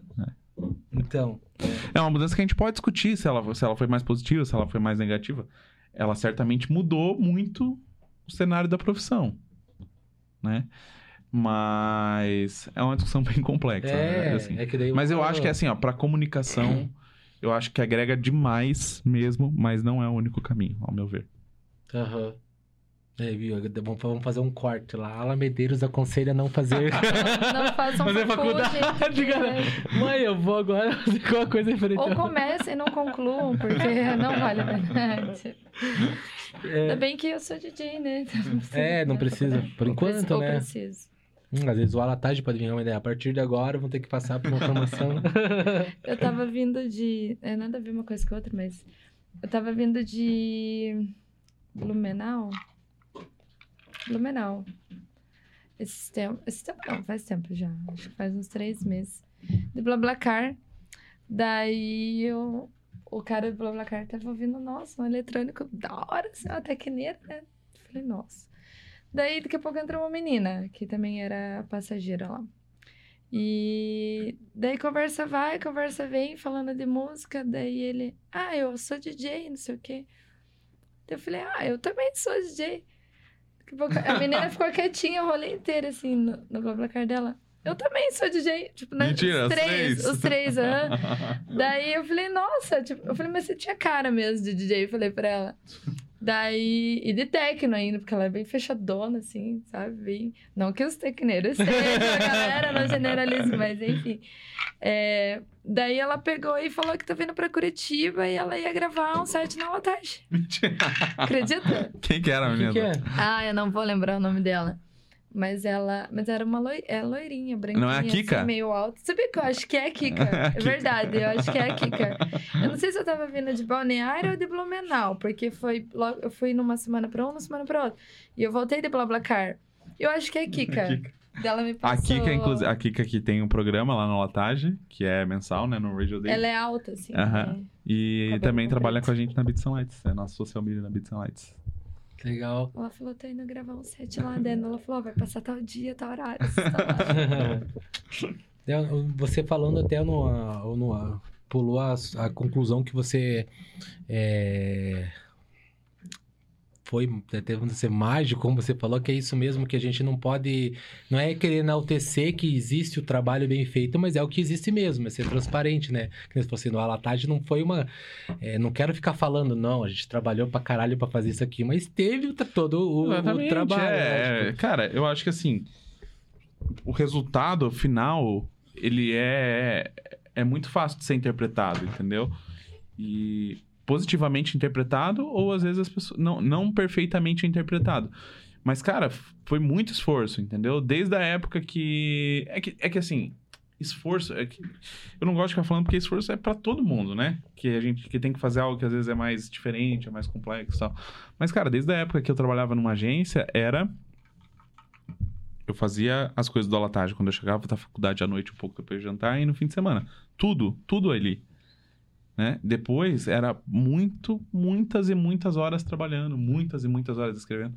Porque quando você vai, por exemplo, fazer um texto, né, não é uma coisa que você pode fazer rápida. Aquilo ali tem um mínimo do mínimo do tempo que você tem que fazer. Ficar legal, bem feito, Exatamente. coerente. E não é pouco tempo, né? Então, hoje, né, por conta de tudo que eu e, e- e pessoas que trabalham comigo há bastante tempo já, que essa também é- é um- uma questão muito importante que a gente tem, né?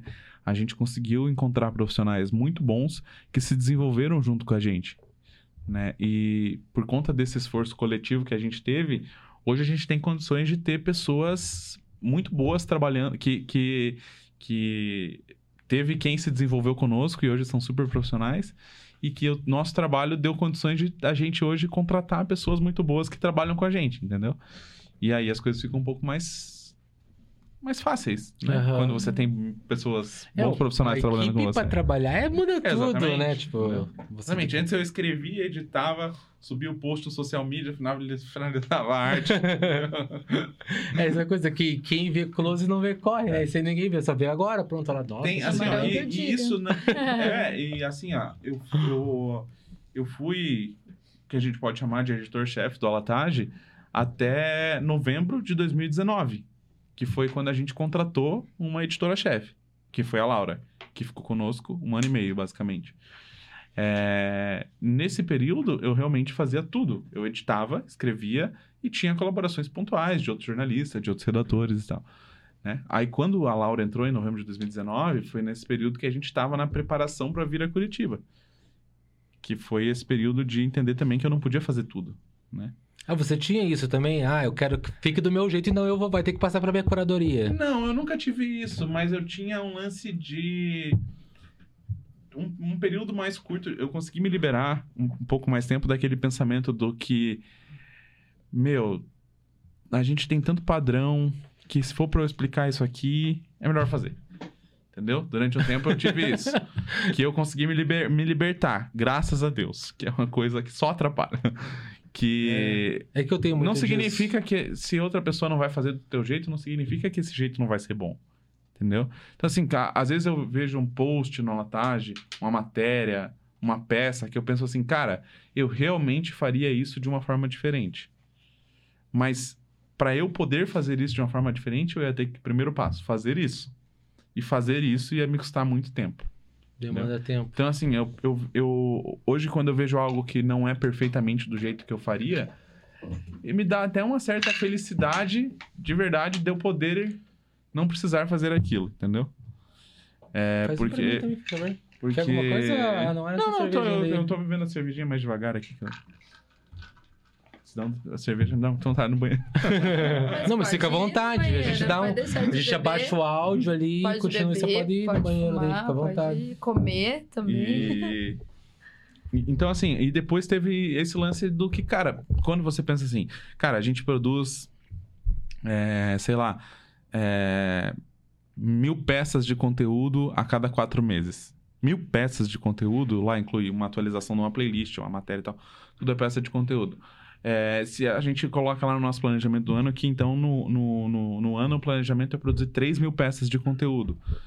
É claro que eu tô dando um exemplo aqui que não é não é Esses não é não, mesmo. não os números até são relativamente parecidos mas não é, é nesse nesse nível de simplicidade do diálogo mas tu pensa assim né cara vou produzir 3 mil peças de conteúdo no ano não dá pra produzir isso em duas pessoas não dá pra produzir isso em três pessoas então algo da mesma forma que vai chegar um momento aqui que vocês que vai precisar de mais pessoas Eu, algumas coisas que eu tudo fazia no começo também, eu já, tô, já ensinei pra outra pessoa. Exatamente. então, esse é um processo que, que às vezes ele é um pouco doloroso, porque às vezes tem esse lance de você pensar que não vai ficar igual e também você gosta de fazer muitas coisas, né? Tipo, eu gostava de fazer várias... Eu gostava muito de escrever. Muito. E era uma das coisas que eu mais gostava de fazer. Mas escrever me tirava muito tempo. Então, se eu escrevia, eu não conseguia gerenciar as vendas da agência. Se eu, se eu escrevia, eu não conseguiria fazer os pagamentos no dia porque não tinha tempo, entendeu? e aí eu penso assim, porra, eu escrevo, gosto, acho que eu escrevo bem, mas tem gente que escreve tão bem quanto, melhor, que pode assumir essa função sem prejudicar a marca, entendeu? Aham. Então foi basicamente Mas esse assim, pensamento. E, mas e no, até uma coisa pessoal minha de perguntar pra você, mas essa, essa, essa luta de você. De usar como exemplo, que tipo eu, que você falou assim, "Ah, a gente tem que se desprender disso, ai, mas eu quero fazer isso que fique assim. Você não fica numa aquela, depois, tipo, às vezes eu falava assim, não, mano, mas isso aqui é de- era pra ser de outro jeito, ficaria melhor desse jeito e tal. É melhor eu fazer do que eu ficar explicando. Cara, nunca é melhor fazer, é sempre melhor explicar. Olha, isso sim, mas Porque que não se fica você, igual. se você tiver que explicar cinco vezes, que a gente pensa que é muito, né? É melhor fazer, explicar cinco do que fazer 30. né? Então, esse é o primeiro ponto que eu sempre penso. Cara, essa é uma coisa que às vezes é uma lenda urbana, né? Porra, se eu tiver que explicar, é melhor eu fazer. Não. É melhor explicar. é melhor explicar bem explicado algumas vezes. Aham. E, e, e, e também aí tem. E, é isso, cara. Saber delegar é uma das coisas principais para fazer uma, uma empresa, um- uma, às vezes até uma carreira artística crescer. Entendeu? Porque o o delegar, ele te dá tempo. E tempo é o recurso mais precioso que a gente tem, mais que dinheiro. Né? É, eu não, não, não conheço profundamente a realidade de, de tempo de trabalho de vocês, mas certamente talvez vocês pensem, cara, se eu tivesse mais tempo para fazer Eu algumas diretor coisas. direto conversamos sobre isso. Então, às vezes, essa fala ela vem até mais antes do se eu tivesse mais dinheiro. Verdade, Né? isso é muito verdade. E claro, o dinheiro ele é super importante, ele possibilita vários investimentos que às vezes o tempo não possibilita, mas o tempo ele é muito valioso, né? E delegar é como se você estivesse produzindo tempo, né? Você tem mais mais mais possibilidade de fazer coisas. E aí a outra a outra habilidade que, que ela é bem praticável é o abstrair esses momentos, entendeu? Então quando você vê algo que, cara, realmente isso poderia ser diferente, realmente poderia ser diferente, bom, é um custo que a gente tem que pagar, vamos seguir em frente, entendeu? Mas e quando se trata, tipo, você não tinha uma coisa assim, se trata meio Não que tem- de feeling? Não tem Então, assim, mano, eu, eu sinto que seria assim. Só que é uma coisa que eu sinto no momento. Eu não sei te explicar como.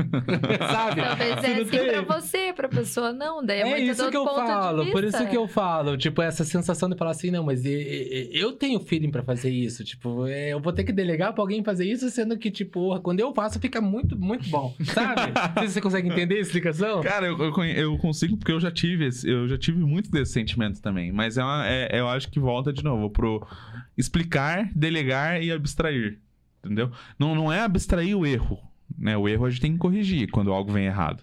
Sim. né? Então, sei lá, veio uma edição errada, veio uma arte errada, veio algo que não, não, definitivamente não é isso. Alguma isso a gente corrige, né? a gente pede alteração, entendeu? Isso com certeza. Mas eu não falo nem que é o perfeccionismo, mas a gente tem que deixar de lado a a expectativa visual, às vezes, que a gente tinha em cima de uma determinada coisa que a gente delega. Né? Porque quando a gente pensa na ideia, faz o briefing, já vem uma expectativa visual Aham. essa expectativa visual, na maioria das vezes, ela atrapalha. Entendeu? Porque essa expectativa visual, ela é inexplicável mesmo. É, ela tá só na, na tua cabeça e só isso. Sim, é até por isso que é difícil passar briefing pra designer, tá ligado? Mano, a ideia é assim, assim, sabe, ver um bagulho... Briefing assim, pra designer mano, não tem tipo, segredo. É Behance, tu entra no Behance, caça as referências lá, acha a referência e manda o link da referência. É a coisa que mais funciona pra designer. É, isso eu não É. sabia. Eu vejo isso pelos, pelos flar lá do Bambuda lá. Eu penso numa coisa. Nossa, eu peço várias alterações também. Também acho que poderia melhorar algumas É, não, coisas, a- mas. ela, ela tá de foto que a gente tira aqui. Tiramos aqui, tipo, é, 20 fotos do di- diretor fit, é, ela vai lá e exclui, tipo, 12. Essas 8 aqui vocês podem, vocês podem podem ver, trabalhar. tá ligado? Aquelas lá, não. Negativo. Aí eles vão. Se eu deixo passar uma mais ou menos pra não ser tão chata. Ela é fala que a gente escolhe mais ou menos, mas não é é algo- incrível. É incrível. Tem 10 boas e uma mais ou menos que eu falo, vou deixar essa pra não ficar tão chata que eu excluí tanto. É mais ou menos que eles vão postar. Não, acho que isso entra muito Mas nisso é que você bom, é bom dar um direcionamento pro arte finalista, né? Pro designer. Falar, ó, é. mais ou menos isso que eu quero e Exatamente, ele é. vai trabalhar em cima E disso. outra, tipo assim, Tem quando tu muito vai fazer segredo. um briefing de uma redação, tu, tu, tu, tu dá os tópicos, né? Tu, tu Só virar um explica pouquinho ali. É, é, desculpa. É, Precisa ficar, pode ficar longe, mas... é uma coisa que tu, tu quer mais pra você explicar. Agora, o, o, pro designer, ele é muito visual, né? Então, eu acho que a referência...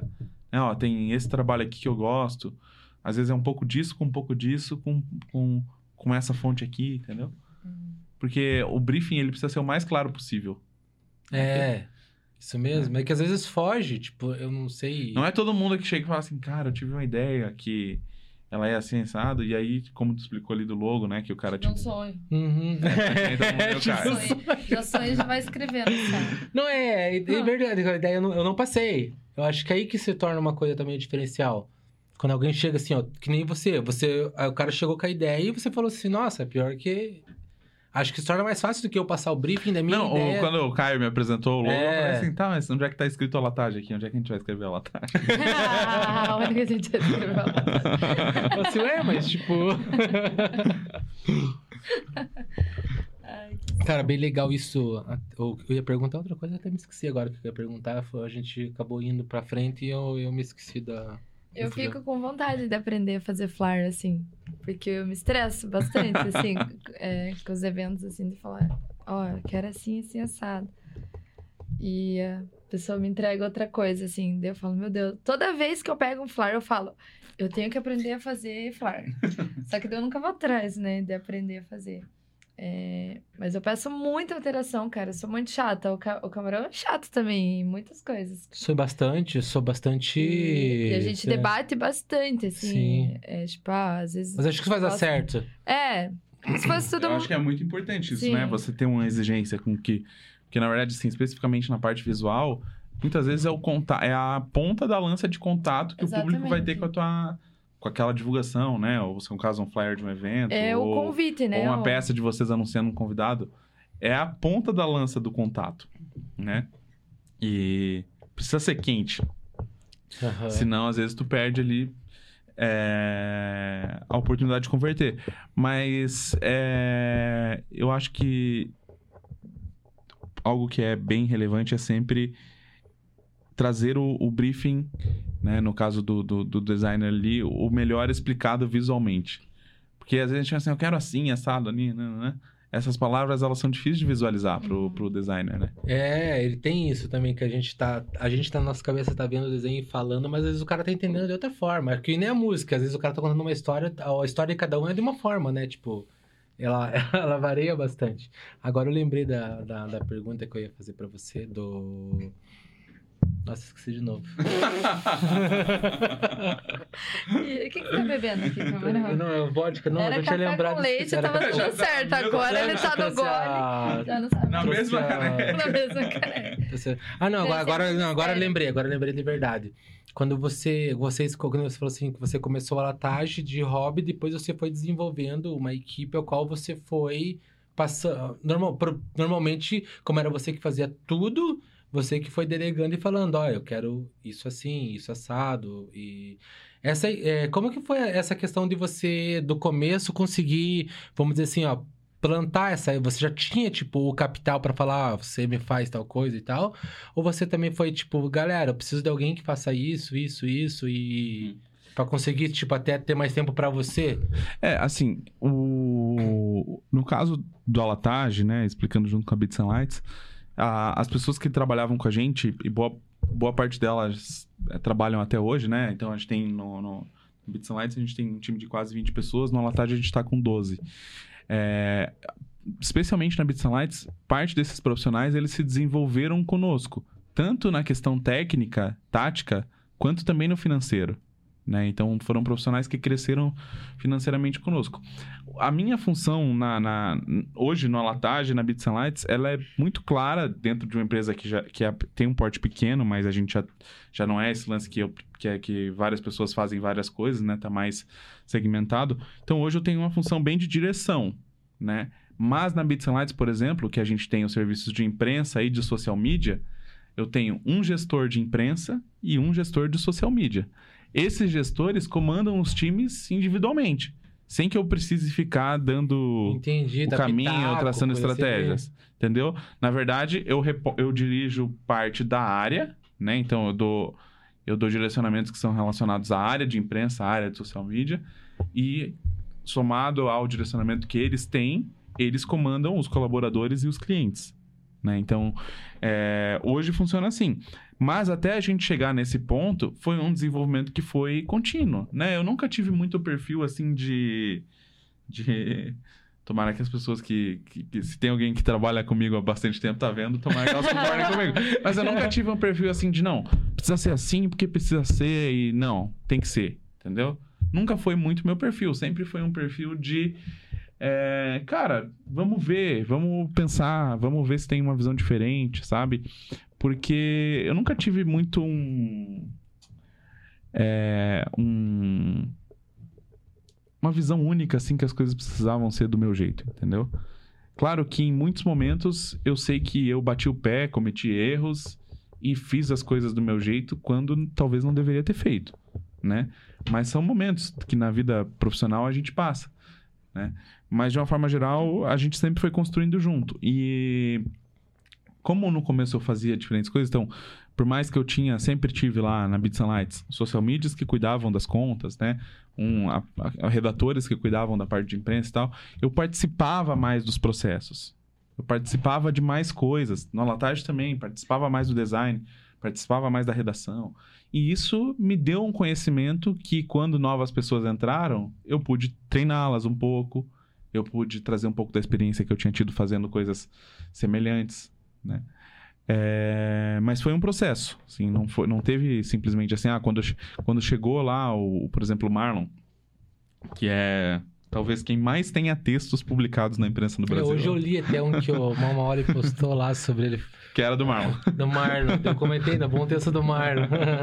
O Marlon, ele é o gestor de imprensa da Bits Lights e, cara, ele tem textos publicados no Alatage, mais de mil, e em outras mídias também, muitas, né? E o Marlon, ele chegou na agência e quando ele chegou na agência para assumir a área de imprensa, ele veio de uma outra agência que não era da música eletrônica, é, eu falei assim, Marlon, aqui a gente tem os seguintes processos, funciona da seguinte forma, né? A gente usa esse gerenciador de tarefas, é, os clientes a gente atende dessa forma e tal passei como funcionava para ele. Mas a interação que o Marlon passou a ter com os clientes e com os processos, e comigo também, e, e- com depois com o time de redatores que foi montando, modificou por completamente aquilo. Hoje eu olho para aquilo e eu penso, cara, isso é completamente inaplicável pro que a gente tem hoje. Mas foi muito porque quando o Marlon entrou, eu falei assim, Marlon, as que a gente tem aqui, mas cara, qualquer mudança que precisar ser feita, que vá te trazer mais produti- produtividade, que vá te trazer mais agilidade, que vai aumentar a nossa produção enquanto agência, faça, entendeu? Porque no fim das contas é o seguinte, às vezes a gente tem gestores, né, que vão para não dar exemplos mais detalhados assim que às vezes pode ficar difícil, entendeu? Tem, tem a área B e a área A, e aí tem o gestor ali geral. O gestor ele não trabalha quatro anos na área B e na área A, e tem o gestor da área A e da área B lá. E ele fica querendo definir as coisas, sendo que ele não tá naquele dia a dia ali. Por mais que ele seja, às vezes, um diretor geral, às vezes um diretor executivo, às vezes um CEO, como as pessoas gostam de falar. Aham. Cara, quem tá no dia a dia do serviço, prestando serviço, isso vale muito pra música eletrônica também. Atendendo o cliente, viajando com o artista, fazendo backstage, montando som, né? Um, um exemplo mais palpável para o nosso meio, um, um cara que cuida de iluminação, por exemplo. Ele é dono de toda a iluminação, ele fez durante muito tempo, mas sei lá, há 4, 5 anos tem um cara que faz as coisas para ele no operacional, de fato. Aquele cara que faz as coisas há 4, 5 anos no operacional, ele tem uma super experiência para decidir qual é o próximo passo. Não precisa vir de fora esse esse idealmente tem que ser algo que é em conjunto dos dois, né? Aham. É, mas o cara tem um tipo chão de fábrica, é ele. Ele que tá no dia a dia vivendo aquilo, né? Exatamente. Exatamente. E você, tipo, analisando isso, então você, lógico que fez uma boa gestão, vamos dizer, mas você é um bom. Quem falou assim, quem tá assistindo vai, vai dizer que eu sou um bom gestor, né? Só que eu sou, né? Tipo, ou sou os outro lado, então, e vejo. Tanto que, né, tipo, é, o Alatage deu certo, né? Com É, certeza, você eu, tá... eu, eu acho que foi um ponto muito importante quando eu pensei, quando eu pensei assim, cara, eu sempre gostei muito da parte criativa e a parte de gestão eu sempre fiz por necessidade, né? E quando chegou o momento de eu fazer mais a gestão por extrema necessidade e eu passei a gostar da parte de gestão bastante, e eu vi que a gestão ela pode ser criativa também, entendeu? Então quando vocês estão fazendo, por exemplo, um planejamento do programa de convidados, né, ou uma estruturação do ambiente, ou fazendo a parte de gestão de fato, que não é a parte de estar aqui gravando ou ou às vezes escrevendo roteiro e tal, que é uma parte mais criativa, quando vocês percebem que até mesmo na parte de gestão dá para ser criativo, a parte de gestão ela fica bem mais divertida. Então eu penso dessa forma. Entendi. É, eu tenho, eu tenho que encontrar essa, Essa parte. Essa parte. Vai sonhar Eu não- hoje com essa Eu parte. não gosto. Não, eu gosto mais mesmo da parte de estar aqui, de ver o convidado, de conhecer, de dar ideia, do que essa parte do que você falou, de, de, tipo de pegar e falar com o convidado, fazer marcar data e, e passar briefing pro designer, é isso. esse- Essa parte pra mim é a parte que não é Operacional, tão legal. né? É, cansativa não é tão legal. Eu acho mais a parte a- aqui, tipo, que acho que a parte da criatividade também. Eu gosto muito de criar um post, eu tenho uma ideia para uma postagem no Instagram, né? Eu falo assim, nossa, essa é a ideia que é, entendeu? Se essa parte- na essa- escrita ali, né? Na É, tem os erros de vamos português, com certeza, que eu, eu só tenho ensino médio também, eu não, eu não, não fiz faculdade, né? Mas o, eu tento ser o melhor, tipo... Eu, eu gosto muito, assim, que nem eu te falei no começo lá, que eu, tanto o Arung quanto o Alatage, eu tinha uma visão, tipo, de glamour, que eu, eu não entendia, tipo, que o glamour, vamos dizer, é, ele vem nesse contexto porque antes ele existia um trabalho duro pra você poder chegar ali.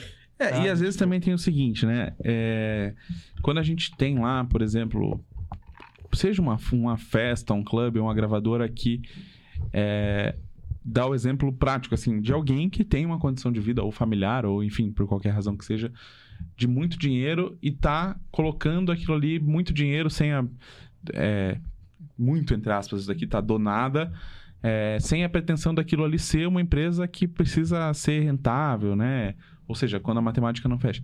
Cara, qual o problema que isso tem? Porque, na verdade, aquilo ali tá trazendo tá gerando oportunidade, às vezes, de emprego, às vezes de para artistas e tudo mais, que só soma pra cena, né? Então, é claro que a gente tá falando aqui do glamour, ostentação. Claro que isso a gente pode discutir em outro momento, tal, que é, se é ruim, se é bom, se é mais positivo, Aham. negativo, quem faz, quem não faz. Que beleza, né? Até é um papo mais, mais legal da gente ter na pista, às vezes. Mas é, é, é sempre importante o investimento de qualquer, de qualquer for- forma que ele veja e que ele venha. E até, né, como o que, que a gente é na Business Lights? A gente é prestador de serviço, a gente presta um serviço lá de comunicação, seja imprensa social media, é, seja assessoria de imprensa, seja o gerenciamento das redes sociais, e é, recebe um valor por aquilo. Né? Quando começou a pandemia, eu lembro que a gente teve um ponto chave que eu falei assim, ó, cara, vai dar uma merda e vai ser grande. Que a gente estava fazendo assessoria de imprensa da Afterlife em São Paulo. E, cara, aquela semana toda foi muito esquisita, né? Sei lá, a gente teve o carnaval e daí, depois do carnaval, vim visitar as obras do escritório do Alatage aqui em Curitiba. E, cara, não se falava em pandemia. Não se falava nada. Não ia chegar no Brasil, né? Ninguém. A, a, a gente tava aqui e tal. E restaurante e tal. Na, na- na- no sábado eu não fui pra Vibe por uma questão só de que eu ia viajar no outro dia. E, e cara, quando eu cheguei segunda-feira em Itapema, tava aquela coisa assim: a bolsa dando circuit break toda hora. É, tudo surtando, já uma coisa que a gente não conseguia entender de dimensão, sabe? Vai ser H1 de novo, hã? Tipo, não dava pra entender. E aquela coisa assim que, tipo, aquela semana foi mega confusa. Aí quando chegou na quinta-feira, eu falei assim, cara, tá muito estranho isso aqui. Tá com cara de, tipo, de uma, de uma guerra mundial isso, entendeu? Tá com cara de algo que vai ser realmente muito grave. E daí eu mandei uma mensagem pro, pro pessoal lá, da, pros organizadores da Afterlife. Falei assim, pessoal, vocês estão pens- pensando em, em cancelar o evento? Em adiar o evento? Daí eles falaram assim, a gente tava chamar vocês agora, dentro dos próximos minutos, pra fazer um texto de adiamento da Afterlife. Daí foi nessa hora que eu falei, caralho, cara, se eles vão cancelar, é uma pandemia, é, uma, é um vírus que passa de pessoa pra pessoa. Se as pessoas estão numa festa, elas estão passando o vírus uma pra outra. Sem festa, fudeu. Tipo, que a base do dinheiro, naquela época eu pensei, né? A base do dinheiro que nos paga, ela é totalmente atrelada ao evento. Né? O artista não ganha dinheiro com royalty, não ganha dinheiro com patrocínio. O artista ganha dinheiro tocando. Sem tocar, como é que vão nos pagar e tal? Eu já tinha uma estrutura, já tá fazendo a obra aqui em Curitiba. e, e na pandemia, cara, eu vi algo que foi muito relevante. Que boa parte do dinheiro da. A gente teve uma taxa de cancelamento alta, a gente é, fez um mega esforço para não demitir ninguém, manteve a mesma equipe do começo ao fim da pandemia. E, na verdade, a gente está ampliando agora, né, na Beats and Lights e e no também. E, inclusive, no Alatage, não desistiu da obra, a gente finalizou a obra, manteve, lançou lá toda, toda a programação do Lab na pandemia. E algo muito legal que eu vi que foi, cara, na verdade, o dinheiro da música eletrônica, ele não vem só da noite. Ele vem do cara que é advogado e toca profissionalmente num nível alto e consegue conciliar as duas profissões e aí teve condição de continuar nos pagando. Ou, por exemplo, do Cacá Franco, que trabalha com agronegócio em alto nível, da mesma forma que ele é DJ, entendeu? Então, eu percebi que o dinheiro ele não vem só da noite, não vem só do evento, né? Que é muito relevante esse dinheiro e, e o aquecimento que a gente está tendo no mercado agora é fantástico e mostra realmente o potencial que a gente tem nos eventos, mas a maioria dos nossos clientes não cancelou. A gente conseguiu manter um trabalho, principalmente porque os, os artistas é, às vezes têm outras profissões, às vezes têm outros investimentos e conseguiram se manter. Claro que isso é uma parte deles, né? Muita gente sofreu, está sofrendo muito ainda e e, e para todo para maioria das pessoas, para quase todo mundo, a pandemia ela vai deixar marcas, seja financeira, seja pessoal, que elas são eternas. Mas é, no caso da música eletrônica, eu acho que é, gente- eu tinha uma visão que, porra, sem evento acabou todo o boa. faturamento, não tem como, né? Porque como é que o cara vai pagar? Não, tem, tem, tem possibilidades. E tem algo legal, até que é um gancho a isso que eu tô comentando, que é o seguinte, que às vezes a gente pensa muito no viver de música, né? Foi até uma, uma, um dos temas da, que a gente fez no, no webinar do Alatage Web Conference. Que, que é, o o que, que é o viver de música? Claro que o cenário ideal é você ser só DJ, ou só dono de gravadora, ou só gerenciar um podcast, né? Ou só ser dono de um, de um site, enfim.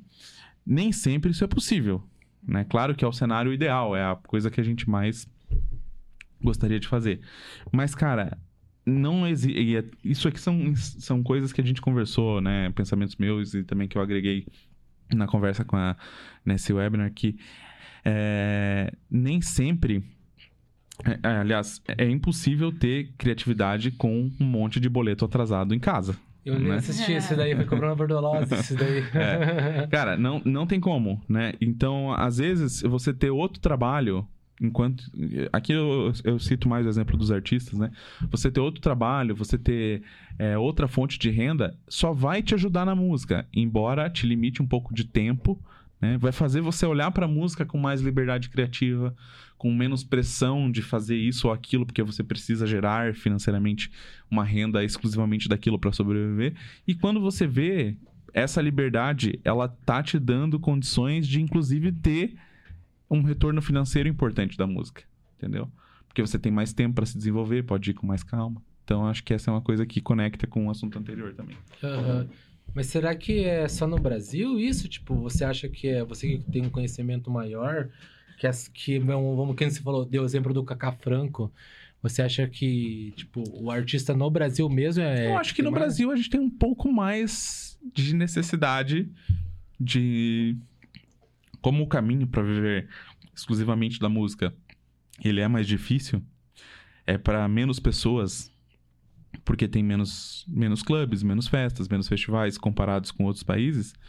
é, eu acho que no Brasil a gente tem um pouco mais dessa necessidade. Mas lá fora a gente tem grandes exemplos de, de artistas que têm mais que uma profissão, né? Por exemplo, o Craig Richards, é, que é residente do Fabric, e na última Páscoa de festa, né, que foi em 2019, ele tocou no Arunga e tal Showcase do Fabric, que é o clube de Londres lá com mais de 20 anos. É, porra, ele tem uma carreira mega estabelecida. Daria pra pensar assim, esse cara é só DJ. Não, na verdade, ele é artista plástico, né? O que mais dá dinheiro pra ele é a parte de artes plásticas. Mas ele é, também é um DJ de alto nível. Aí tem o Jimmy Edgar, que é da... Agora me fugiu o nome da gravadora dele. É, que ele é designer gráfico. Então, tem casos consolidados internacionalmente também de artistas que, que têm mais que uma profissão. E eu não vejo problema nenhum nisso. Na verdade, eu acho que até que você se sinta 100% seguro e confortável que a música vai é, resolver a sua vida financeiramente, eu acho que é só ajuda a ter outro trabalho que vai te dar tranquilidade para seguir fazendo música, seguir pesquisando para ser DJ, enfim, com mais tempo, com mais liberdade. É, se a tua saúde mental não estiver boa, se você não estiver be- bem com você mesmo, como é que você vai criar alguma coisa, né? Vai transmitir alguma coisa no som. Deve ser bem ruim, né? Tipo, Exatamente. porra, eu tenho que mandar Na uma pandemia- pra pagar minhas contas, né? Tipo, na pandemia, muitos desistiram e muitos nasceram, né? Tipo, vários DJs começaram e vários desanimaram total, assim. Exato, Muita é. gente sumiu, muita gente apareceu. É, a pandemia, eu acho que ela. É, isso é algo que eu falo lá pro, pros meus clientes desde, desde março do ano passado. Cara, não dá pra saber o que, que a gente vai encontrar quando chegar o dia lá, que parece que tá um pouquinho mais perto, né? Uhum. Da pandemia Natal. acabar. Hum, que, ah, mas, cara, uma coisa vai ser certa: a gente vai encontrar uma cena diferente. Porque em dois anos muda muita coisa. Muda a galera que vai na festa, começa a vir gente nova, a gente para de ir. Muda o estilo que os artistas tocam. Né? Então tem artista que muda uma, duas, três vezes de estilo em dois anos. Né? Então, assim, imagina dois anos em que as coisas aconteceram um pouco mais em off, fora das pistas, só no digital. Né? Então, com certeza, a gente vai encontrar uma cena diferente. E nesse processo, teve muita gente que já estava um pouco desmotivada com a música e foi a gota d'água para largar e ir para outra área totalmente. Assim como, pensa, cara, pensa quem tem quem tinha 17 anos no começo do ano que vem, né? E vamos, vamos pensar, né? Vamos pensar que com 17 anos, a gente sabe que a galera já tá indo em rolê, mas vamos pensar que É. tem casos que, que a galera não O estaria cara indo em rolê. esperou o momento certo. É, tem né? uma galera que vai começar a frequentar a pista agora, né? Nessa retomada. Ou vamos, vamos usar o exemplo até, o exemplo mais real possível, da galera que tem 17 anos e tinha ido em pouquíssimos rolês. Que agora vai começar a frequentar mais, mais fortemente, né? Cara, é praticamente uma geração nova entrando nas pistas que vai mudar, entendeu? É, eles consomem TikTok. coisas. Exatamente, eles consomem coisas diferentes, né? Acessam redes sociais diferentes que as que a gente acessava. Imagina chegar lá no rolê, tá todo mundo na pista fazendo TikTok. É, inclu- inclusive teve, eu não lembro agora qual que é, a- é, foi acho que no Super Mini que você comentou sobre o clube que você acabou de comentar aí do, do Fabric, sobre vários clubes agora não aceitam a entrada com o celular, né? É, eu acho que que isso nunca vai acontecer no Brasil. Por Ou- quê? Eu não cheguei a ver isso. Ele fez um... Não, o Fabric Super de. Londres, eles anunciaram que não, eles vão ter a política de eles têm cobertura fotográfica, que é o que eu acho curioso, né? Mas eles não, não permitem fotos, tu não pode tirar foto lá dentro do clube, né? E esse é um, é um assunto que é um, um debate clássico da música eletrônica. que, que é sobre tirar ou não tirar fotos na pista, né? Cara, eu acho que com equilíbrio tudo é possível, né? Mas eu já tive a oportunidade de frequentar é, festas lá fora que não podia tirar foto e isso muda completamente a dinâmica da festa. Entendeu? Quando você parece que te tiram o celular, eles não tiram, né? Na verdade, eles só colocam uma, um um adesivo na tua câmera e ninguém usa o celular, então basicamente você se, você se sente completamente usa- estranho usando. Usando. E por se sentir completamente estranho usando, você acaba não usando. Uhum. E por não usar, você acaba se dedicando mais, ju- mais. justamente à festa, entendeu? Então isso gera um ambiente de liberdade, de, enfim, coisas que acontecem lá que certamente não aconteceriam se as pessoas estivessem com o celular o tempo inteiro, entendeu? Desde o ponto, assim, de, de, de liberdades né, individuais até o momento em que você, cara, se você fica três horas sem mexer no celular, certamente você ficou 30 minutos, a- 30 minutos, no mínimo, a mais na festa. Porque a gente entra no celular, responde alguém no WhatsApp, pergunta se tá no banheiro, se tá na outra pista, né? Quatro minutos. Mais cinco minutos. Entendeu? Então você aproveita muito mais a festa em questão de tempo também. Uhum. Cara, quem, quem de nós nunca percebeu que, na, na verdade, o cigarro, é, o celular dentro da pista, ele passou a ser o cigarro, né? Se a festa te dá, tá um pouco entediada, se, se aquele som não tá te conectando tanto ali, tu pega o celular, Pega o celular, verdade. né? Se tu não tá muito gostando da festa, tu fica com o celular um tempão. Às vezes tu percebe, quando tu percebe assim, tu passou a festa no celular. E pior, não fazendo nada de bom. O celular, ele é, uma- ele é um puro... na noite, na maioria dos casos, ele é um... um- porque a festa, quando é boa mesmo, de verdade, tu não Nem fica com o quer, celular na é, mão, exatamente. né? O celular, na verdade, ele é só ali quase um remédio pra lhe dar uma cápsula de que te livra um pouquinho da ansiedade, Da daquele, ansiedade, daquele isso momento. que eu ia falar. E acho que fica, como você acaba curtindo mais o rolê, fica mais mágico tudo. Aí acho que você contando pra um amigo como é que foi o rolê deve É. ser muito mais interessante, né? Tipo, atrativo pra pessoa chegar. O camarão foi no rolê muito É, massa, é mano. que tem os dois Mano, lados. não pude registrar. Você tem É. que ir, tá ligado? É. E a pessoa fala, nossa, eu vou ter que ir nesse rolê pra ver qual fita desse rolê, né? Eu, eu concordo com o Alan, que ele falou da, da situação do. Ah, eu, com certeza eu já tive experiência própria que sem usar o celular eu curti mais o rolê. Conversei, conversei mais, Quebrou, mas foi quando quebrou o celular, né? mas tem aquela questão, tipo vaso, assim, de, sem de celular. pessoas de uma. onde assim, que determinados rolês. Às vezes a gente tem uma, é uma experiência única que a gente só pode ir aquela vez. Que nem o, o Capriati, pra mim, que foi uma, uma experiência muito incrível no Arung. Eu só fui aquela vez, eu não sei quando eu vou poder ver o cara de novo. E, só que eu não tirei foto porque tava tão foda que eu não lembrei de Ah, tirar. nem lembra, né? É, mas não é- consegue é nem assim, abrir o olho pra tá, olhar o essa questão celular. do celular, porra, eu podia ter tirado uma foto e, e- no clube que não pode fazer isso, eu não poderia, tipo, ter Não esse poderia. momento. Tipo, por isso que é uma polêmica no caso, né? É uma... É, é que assim, eu acho o seguinte, isso não é pra qualquer festa. entendeu? Uhum. É lógico que se tu vai pra um clube como, sei lá, o Arung, que é um lugar que é super fotográfico, né? Que o sol nasce, entra na pista, e tal, dá vontade de tirar uma foto, entendeu? Embora eu acho que, tipo, se as pessoas não usassem o celular nas festas, de uma forma geral, elas curtiriam muito mais. Mas eu acho que não pelo caminho da proibição, pelo caminho da conscientização. Mas que isso nunca vai existir. Na verdade, a Isso. tendência é que a gente, que a gente use cada vez mais é celular. Difícil. Só que assim, para alguns clubes, especialmente os, os clubes europeus que têm um apego à tradição mais forte, né? É muito relevante porque mantém dentro do clube uma atmosfera que ela não é invadida pela tecnologia, que atrapalha. Cara, eu não, eu não sou uma pessoa que fico fazendo. Eu gosto lá de fazer o meu vídeo e tal. Nem, nem é para postar no Stories, às vezes, é para ter aquele momento, entendeu? Mas quem nunca se incomodou com a pessoa do lado, com a tela do brilho do Com celular certeza, forte, entendeu? E assim, às vezes aquilo ali te incomoda, mas às vezes o levantar o celular com alguém na frente e atrás, mesmo que seja, não, aqui eu, só, eu faço vídeos pontuais, incomoda outra pessoa. Então é um processo Flecha na que. cara, Ente- ali. Exatamente, entendeu? Então, assim, é claro que a resposta para esses casos é é sempre o bom senso.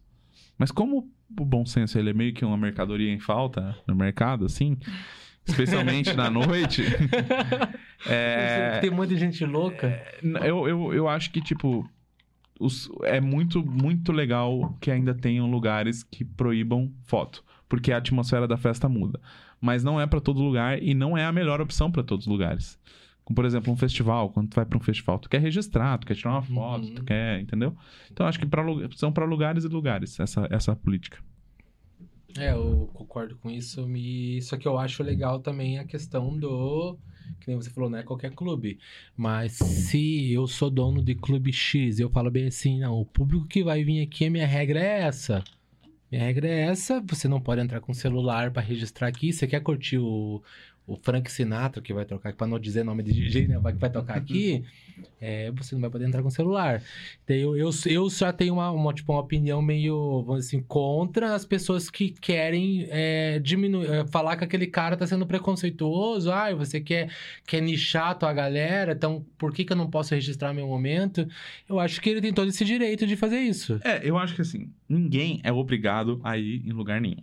É. Quando você vai num clube, ou num restaurante, ou em um bar, se aquele lugar tem regras e essas regras estão são Claras. comunicadas, né?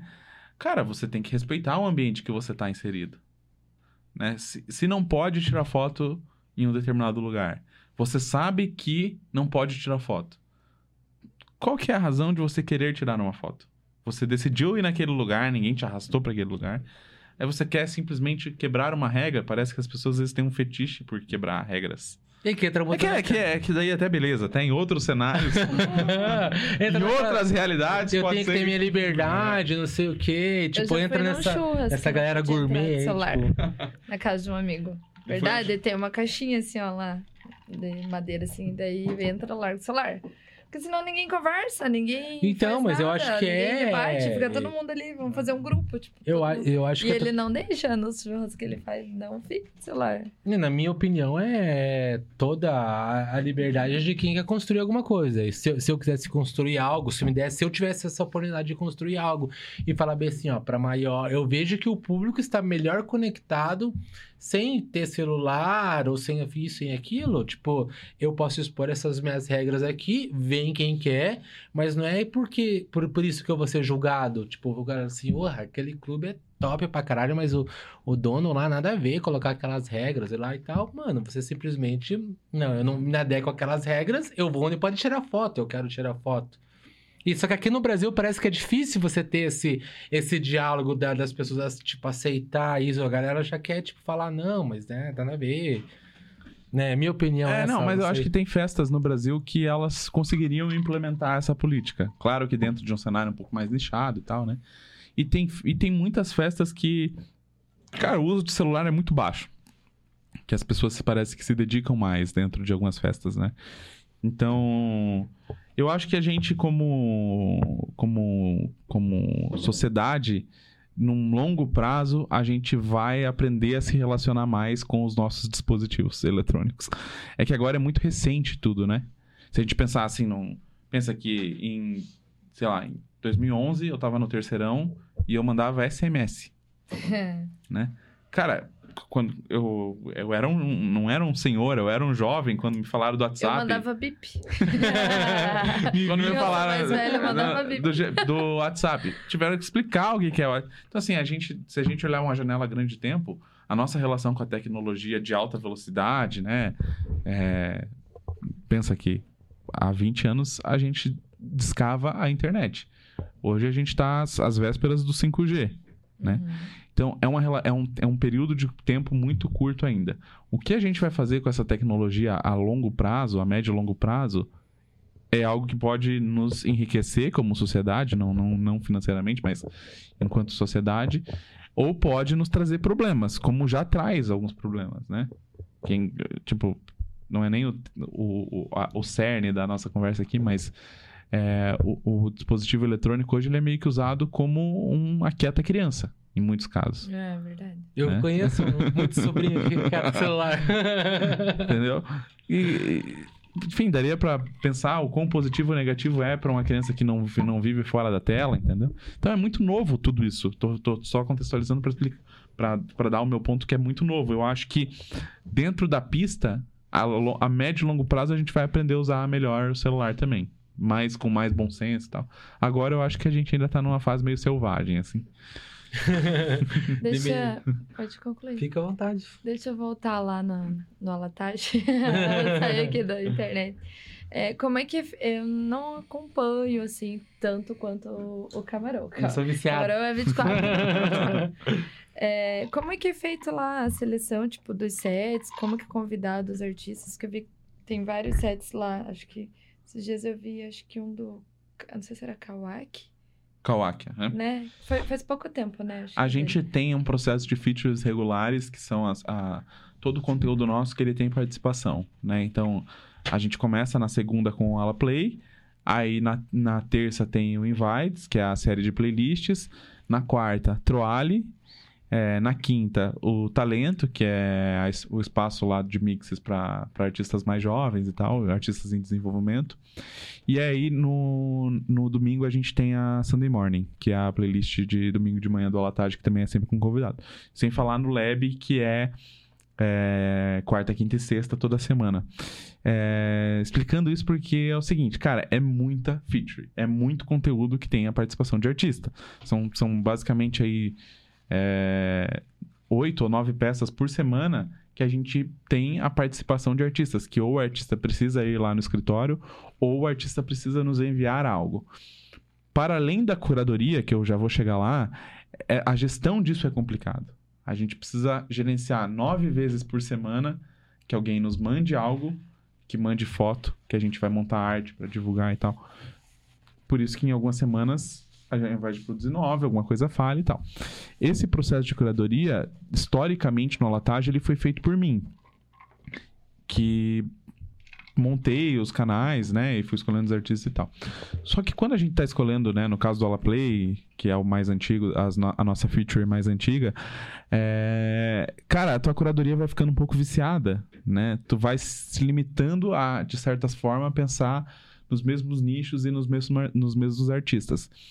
Isso sem falar que, além do Alatage, eu também sou sócio da Groove Mag, aqui de Curitiba, que é. que se chamava Groove Mag, agora é GRVE, mas lê-se Groove Mag. E, e também sou. A Beats and Lights é a, a fundadora e diretora do 12 Tracks, que é um site de playlists que é basicamente sempre com convidados. A gente tem convidados também todas as semanas. Então, assim, esse processo de curadoria, ele vai ficando viciado. Você vai se acostumando a pensar nos mesmos artistas em ciclos, né? E por conta das conexões que você tem, se você não tomar cuidado, quando você vê, você tá muito fechado. Você tá muito fechado para novas oportunidades, para trazer novos artistas, para gerar. É, para dar espaço pra gente que merece, que não tá no teu ciclo ali que você conhece. Sem Então- querer, só, só um parênteses, sem querer fecha uma panela, no caso, sem querer. É, não é nem a questão da panela, é a questão de você pensar num grupo grande, tipo assim, sei lá, 50 artistas. Daí, para as features, você sempre acaba pensando inicialmente nesses 50 artistas. Uhum. Eu tenho nomes que são viciados na minha cabeça. Não vou falar aqui porque não, é. Sim, Mas que, tipo assim, meu, precisa fazer tal coisa. Já vem aquele nome ali. Eu não tava nem pensando e o nome já tá ali, entendeu? E, e, e para solucionar isso, é algo que a gente. Que é algo que, que esse processo de features regulares que a gente tem lá no Latagem, que são essas, esse- todos esses conteúdos que tem participação, ou no caso do Lab, que os artistas vão lá no escritório, é, uma solução foi abrir esse processo para que ele não fique mais só na minha mão. Entendeu? Então hoje, é, a Larissa, que é a minha sócia, é, é, que é a esposa do Ranieri, ela também participa muito da escolha dos, dos artistas.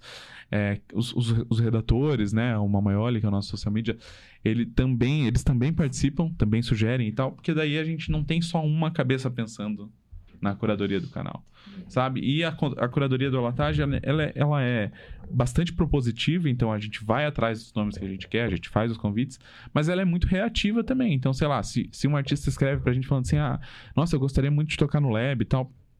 Cara, a gente analisa, analisa aquele, aquele material sempre com a pretensão de fazer o conteúdo. Uhum. Sempre querendo que dê certo. Se a gente sentir assim, cara, não é ainda o artista mais maduro pra estar ali, a gente vai pensar, não, beleza, não é o artista mais maduro pra ali. Será então que não rola um talento pra ele? Será que não rola encaixar dessa forma? Ou será então que, porra, pro Lab agora vai ser um pouco mais complexo porque tá rolando muita coisa de estilo. Vamos fazer uma Invites, que é a nossa série de playlists convidadas, de convidados pra música de pista. E aí dentro de 5, 6 meses a Várias gente opções. são várias opções, entendeu? Então, ela é. Como a gente recebe um, um- um número de pitches grandes, muitas agências de, de, de, de, de, de PR, né, de imprensa, sugerindo artistas para o Alatagem, especialmente arti- a- agências internacionais, a nossa curadoria ela é bastante reativa. É, é receber os nomes que nos sugerem e ver como a gente pode encaixar dentro das, das sessões que a gente tem de, de features.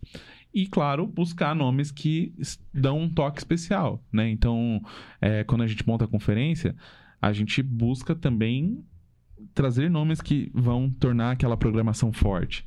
Da mesma forma que quando a gente monta o Ala Play, a gente quer que tenha nomes que sejam fortes, que montem, que deixem aquela grade de conteúdo forte. Da mesma forma o Lab, como por, por exemplo, para um artista jovem, né, para um artista aqui de Curitiba, que já tem um nível legal de discotecagem, que tem um talento, é, não é só o lab que é especial, não é só o lab, não é só o lab que é um conteúdo importante. É ele tocar num espaço que o Renato Hatcher já tocou, que a Eli Waza já tocou. Então, quando você tem nomes grandes participando do seu conteúdo, isso enriquece para quem participa também e tá em outros estágios de carreira. Então, acho que é mais ou menos por aí. Tudo agrega, no caso, né? Tipo, Exato. essa- Você nunca teve vontade de ser DJ? Cara, durante Quando você conheceu a música, assim, Durante- você fazia festa, daí as Aham. coisas foram acontecendo, né? É, é, eu tenho muitos amigos DJs, né? É, amigos DJs que se desenvolveram comigo nesse ramo, assim. E eu sempre fui muito fechado. Eu falava, não, cara, palco não é pra mim e tal, É. definitivamente não é pra mim. E, e sempre, durante um tempo, eu tinha orgulho de falar assim, cara, eu não sei dar um play.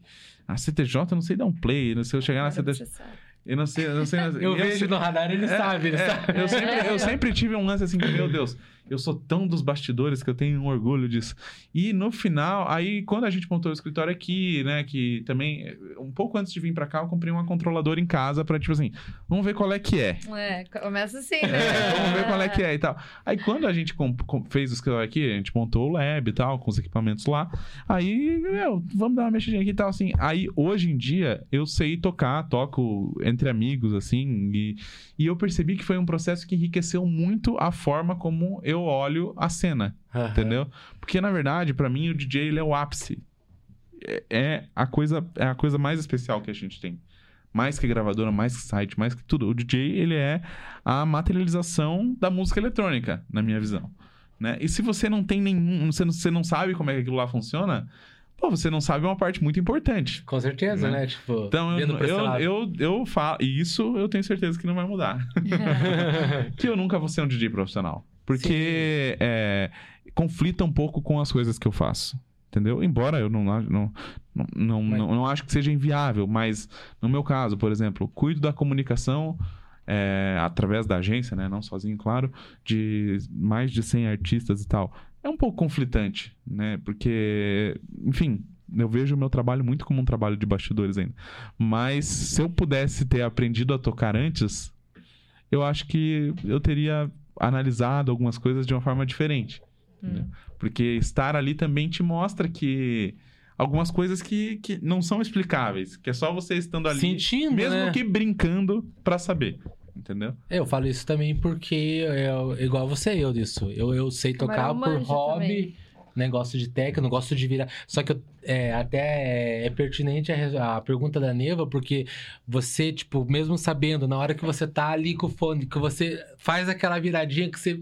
Você não tem aquele tesão fala, caralho, mano, que foda que, que eu fiz. eu aqui." arrumei eu tenho, essa eu tenho, eu tenho muito isso. Daí eu, eu, tipo assim, entre amigos mesmo. Tamo, Aham. Eu convido você pra um churrasco, tá CDJ ali. Não, vai tocar ali uma hora, camarão. Vou lá. Daí eu tô virando aquela track, eu olho pra pista, a pista é tipo ali. Cara, e essa sensação é, é, é muito tipo. Ah, eu, sem ser DJ, eu sinto isso, Sim. gostando da música, sabe? Nossa, eu- e nem Exato. eu, eu- e aí, assim, ó, durante muito tempo eu também neguei o quanto que aquilo ali poderia ser divertido. Porque, sei lá, talvez eu tinha um medo que, nossa, eu vou começar a tocar. Se eu aprender a tocar, vai me dar muita vontade de ser DJ, sei lá. Eu não pensava nisso, mas talvez tinha um bloqueio interno comigo a respeito Sim. disso. E eu negava o quão divertido poderia ser aprender a tocar. Né? E, eu- e eu falo pra vocês, eu era a pessoa que falava assim, nossa, eu não sei dar um play. E falava aquilo lá como se fosse a coisa mais maravilhosa do mundo, Ah. né? Pra minha, pra minha posição. E daí. E também não existiu aquele momento assim, cara, eu vou aprender a tocar, entendeu? Um dia eu fui ali e tal, entendeu? Foi uma coisa que foi acontecendo e hoje eu gosto, eu gosto de tocar entre amigos, sabe? É, Nossa, Alan, mas se um dia se o Alatagem que nem a gente tem a pretensão de fazer uma festa de 10 anos ano que vem, será que tu não quer fazer warm-up? Cara, com certeza não. Nossa, eu achei que ele ia falar com certeza Assim, assim. Army Up é nosso, tudo nosso. Com certeza não, porque eu não quero trazer essa. Eu... Lembra que a gente estava falando, né? Que quando a gente tem essa questão de que vira, vira às vezes uma responsabilidade profissional, muda um pouco a forma da gente ver as coisas. Com essa questão, eu não quero que mude. Eu quero que seja essa relação que é pura e exclusivamente que é um hobby, entendeu? Mas você, você No conhe- after, talvez, né? No after, já... no after já rolou. Você deve ter ouvido falar ah, ah, sobre o Neoclassic. Aham, sim. Então, eu, eu até. eh, Foi por pouco tempo. Até o Nassur que falou mais. O, algumas pessoas comentaram a história dele. Eu achei bem, vontade. eu achei bem Tá interessante. mas- Eu achei bem interessante porque eu, eu falei bem. Quando eu soube a história dele, eu falei assim: não, eu quero isso pra mim. Que eu tenho 40 anos. Eu pensei, quando eu chegar aos 50, eu quero estar tudo certinho pra mim aprender que eu não. Eu, eu sei tocar, sei virar. Pra mim, eu sei virar track. Tipo, eu não sei fazer nada, tipo, mirabolando e falar assim, nossa, essa virada camarão do céu. Tá ligado? Não é aquela coisa assim, mas eu viro a track certo e falo, nossa, que virada. E sabendo a história dele, que ele com 50 anos decidiu tocar e fez tudo, tipo, eu também tomei, me- sem conhecer ele, até um spoiler, ele tá pra vir aqui conversar com a gente. é, eu peguei pra mim isso como o meu objetivo. Com- Com 50 anos tá tudo certo, não, eu vou pegar as CDJs vou- e vou saber fazer o, o que que é. Mas enfim, Quantos você... tem, Jimmy? 40? Ah, tá longe ainda. Tem Não, 10, tenho- hein? Tenho 10 anos pra acertar tudo aqui, o time já talk pra começar a tocar. Tá longe. Mas enfim, o... você não tem o. Que nem você. O hobby teu é, é- Você gosta da música. Mas você não vê você, tipo, levando isso como um hobby e falando assim, não, mas eu. Eu quero tocar. O teu hobby, no caso, referente à música, é ir no rolê mesmo e escutar os caras? Não, cara, eu não, eu não tenho nenhuma pretensão, porque também, assim, eu amo o que eu faço. Eu não acredito nessa história de aposentadoria que, meu Deus, eu quero com, sei lá, com X anos largar tudo. Eu penso que talvez possa ser um processo natural por, por, por um negócio, pelo negócio no, no, no- a longo prazo. Ou dá muito certo, ou dá muito errado. Eu ter que sair da música, né? Mas o que eu quero que aconteça, e tomara que aconteça, é que dê muito certo, sei lá. Talvez eu não tenha energia pra sempre pra ter o ritmo de trabalho que eu tenho hoje, que é bem alto. É, e, e vamos supor que Você dorme aconteça- pouco, né? Eu durmo pouco. Mas eu, não, eu durmo o suficiente, eu falo. Mas é pouco, com certeza, que você- por experiência minha, eu digo, tipo, eu- normalmente quem trabalha com música acho que dorme pouco. Eu vejo DJs, produtores, todo mundo que Na verdade, Ou assim, ó, dorme eu, errado, eu né? tenho uma. Dorme Eu errado. tenho. Eu, eu cuido do meu sono. Isso, isso não significa que eu durmo é, o que eu tanto que eu gostaria de dormir. Mas geralmente eu durmo 6 horas por dia. Só que as 6 horas por dia que eu durmo é o seguinte: 9 horas na cama, 3 horas da manhã em pé, Três horas. 3 e meia, 4 horas trabalhando. Até umas 4 e meia da tarde. Que é quando o artista chega lá no lab, e daí geralmente eu não consigo trabalhar mais. Que aí tem aquela movimentação artística lá no escritório. né? Aham. E aí as pessoas falam, nossa, esse teu horário é muito. Cara, é o horário que eu melhor me adaptei trabalhando. Entendeu? Então, claro, hoje eu tô aqui com vocês, vou chegar em casa até. Isso dormir que eu ia tal. falar. Hoje era, né? Hoje, É, hoje já não vai roçar sujo. Mas né? eu não tenho também essa pressão do. Que é aquela coisa Caxias, assim, sabe? Do Aham. preciso do deitar né, 9 horas na cama. Uhum. Não, se eu tô em casa, tô tranquilo, é o horário que eu gosto de dormir. E eu, eu tenho. Eu acho que assim, se eu pudesse, eu dormia 9 horas todos os dias. Pra mim, se eu durmo 6, eu não acordo cansado. É, esse é um papo mais brisa, assim, né? Mas é, é- é diferente, mas é um horário que pra mim funciona muito bem. E tem outra coisa, o meu WhatsApp é 150 mensagens por dia. Se eu, respondo, imaginar. se eu respondo o WhatsApp de manhã e tal, e aí vou de manhã mantendo e tal, saio pra almoçar e tal, à tarde eu não consigo mais responder. Se eu chego em casa e tal, sem responder o WhatsApp à tarde, é 120, 130 mensagens. O WhatsApp, ele não me consome muito tempo e energia. Então, a parte que eu tenho mais tempo pra fazer as coisas com atenção, pra fazer co- coisas que exigem concentrações mais longas, mais horas concentrado, é justamente de madrugada, entendeu? Então, é quando eu consigo fazer com mais calma e, e eu gosto desse horário. Ultimamente, é, como eu, eu e a Carol, a gente é de Santa Catarina, né? E família, amigos todos de lá ainda, né? A maioria, né? A gente tá fazendo amizades aqui, claro. É, mas então a gente tá recebendo mais visitas. Com visitas em casa, esse horário também ele fica mais difícil, né? Então, assim, procuro sempre dormir umas 6 horas, acordar o mais cedo possível e... Nossa, três horas eu tô pensando em dormir. Verdade, nem... Nossa, eu durmo tarde às vezes. Mas três horas você acorda e fica trabalhando em casa, né? Então, Três horas você já tá indo pra. Já vai pra latarde já. Não, eu- Estamos aqui da eu latarde. trabalho em casa pelo seguinte, tipo assim, eu tenho uma rotina de trabalho que se eu morasse sozinho, certamente eu, eu acordaria e iria Pra pra casa, né? Mas não tem namoro que aguente uma rotina assim, né? Carol, aguenta o homem. É. Então, geralmente, o que, que eu faço? Eu acordo e fico trabalhando de manhã, às vezes até vou pro escritório depois do almoço, justamente por, por reconhecer que a minha rotina é mais pesada, pra ter um tempo ali com a família que é mais agradável, né? Então, tomar um café da manhã com mais calma e tal. Básico, eu acho que todo mundo pensa um pouco nisso também. Aham, sim, tem esse lado, tipo. Tipo, folga, no caso, né? Agora eu vou me dar esse. esse É, e, tempo, e outra, tipo- tipo assim, quando eu preciso, né, sair, preciso sair algumas coisas e tal. É... Nossa, durante muito tempo eu me pressionei pra não perder horas do meu dia. Durante o expediente, vamos dizer assim, né? Cara, hoje se eu preciso sair pro banco e tal, por mais que às vezes não é sempre assim, eu, eu penso, cara, porra, eu já tô fazendo um esforço de agenda muito grande, né? Acordar cedo, trabalhar cedo e tal. Se eu preciso dar uma saída, ou se eu preciso ficar duas horas e meia, três horas no almoço em casa pra fazer com mais calma e tal, eu vou fazer, porque, né? Eu tô merecendo um pouco disso aí. É, né? depois que já, tipo, Filho de Deus fez também. muita coisa também, no caso, né? Você, tipo, Exato. começa, começa a se dar essas, vamos dizer assim, é... ah, vou me permitir fazer isso por causa que eu tô merecendo, né? Eu, tipo, já fiz um monte e tal. Eu acho que, tipo, na, na vida de qualquer ser humano, conforme você vai, tipo, subindo aqueles degraus e alavancando e chegando, é, mais ou menos, não sei até você, você, falando em você, no caso, você não tinha planos nada da latagem, mas você tem alguma ah, é, pretensão a, a longo prazo a e a curto prazo, tipo, meio estipulado, ou tá deixando as coisas te levar, assim, tipo... Cara, tô com 27 anos.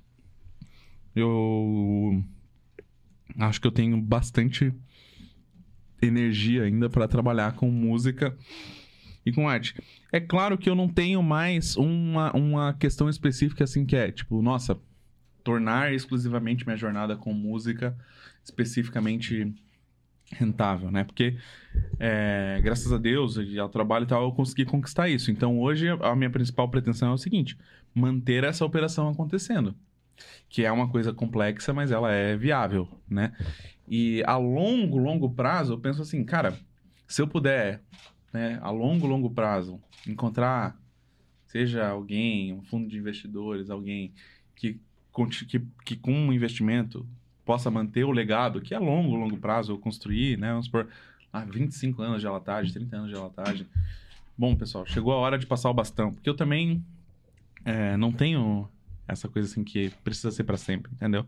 Nem, nem, nem, a nem apenas o alatagem e nem a minha jornada no alatagem, entendeu? Então, assim, num cenário muito lúdico, né? Muito lúdico que eu penso assim, cara, se daqui a alguns anos, uma década, uma década e meia, cinco anos, dez anos, 15 anos, surgiu uma oportunidade muito boa de vender o alatagem e que isso resolva a minha vida financeiramente, por que não? Entendeu? Aí, se eu tiver estabilidade financeira, quem sabe eu posso descobrir outras coisas que eu faço. Com 35, com 40, com 50, com 60 anos. Entendeu? Talvez eu queira trabalhar com música eletrônica para sempre, com a latagem, com a Beats Lights junto comigo. Talvez chegue um momento que eu penso assim, cara, é hora de fazer um negócio diferente. Sem um apego, porque não é um filho. Às vezes a gente fala, nossa, essa marca é um filho. Beleza, é, é, é uma coisa que a gente criou e tal. Mas é uma coisa que às vezes a gente tem que saber o momento de, de aceitar que a mudança chegou. Eu, eu sinto que esse momento, pra mim, tá longe. Mas quando esse momento chegar, eu, eu espero que eu não tenha uma negação desse momento. Entendeu? Eu espero que eu aceite esse momento. Porque às vezes a gente também fica ali por uma paixão, né? Fica ali por, uma, por um envolvimento que às vezes ele deixa de ser saudável, às vezes ele deixa de ser rentável. né? Só porque a gente tem uma paixão que precisa, precisa estar sempre com isso aqui. Entendeu? Você não tem, tipo, no caso, esse, esse apego, assim, com a Latar? Assim, não, se algum dia chegar o dia que eu quero desistir, é isso e e foi. Tipo, não desistir. Parar com isso e passar a bola pra outro. Não, eu tenho um super apego com a latagem. Mas eu tenho a consciência que não precisa ser pra sempre se não for pra sempre, entendeu? É claro que a gente tá falando sobre algo muito subjetivo aqui, é tipo, se um dia acontecer alguma Sim, coisa, né? Tudo se sim. começar a dar muito, muito mais certo, se começar a dar muito errado, se aparecer uma, alguém querendo comprar, é tudo muito no si, né? Mas é uma coisa assim que eu vejo que tem gente que fala assim, não, eu vou trabalhar pra sempre com isso, me encontrei aqui e isso aí, entendeu? E eu já penso que eu gosto, sinto que eu ainda tenho muita energia pra trabalhar e conforme a gente vai trabalhando mais, né? Tipo, agora eu me sinto muito novo ainda, né? Eu me sinto muito novo dentro da cena. Por mais que o Alatagem vai fazer 10 10 anos, já é uma, é uma certa história. Mas eu ainda me sinto muito novo dentro da cena. Então, só que com 10 anos, a gente já... consi- Eu, enquanto profissional, eu consegui conquistar algumas coisas que eram objetivos pra mim. E essas conquistas me colocaram na posição de poder ajudar outras pessoas e outros profissionais. Seja com experiência, seja com oportunidade de trabalho e tal. Então eu sinto que eu ainda posso, né, retomar para a cena, retornar para a cena muito do que ela já me deu, né? Até no manifesto do Alatage, a gente fala que a música mudou para sempre as nossas vidas. E não é uma coisa lá de manifesto criativo. Não, é realmente, eu não sabia, a música mudou a minha vida completamente, mesmo sendo um- mesmo na minha mesmo na minha função de bastidores. Ela mudou completamente a minha vida.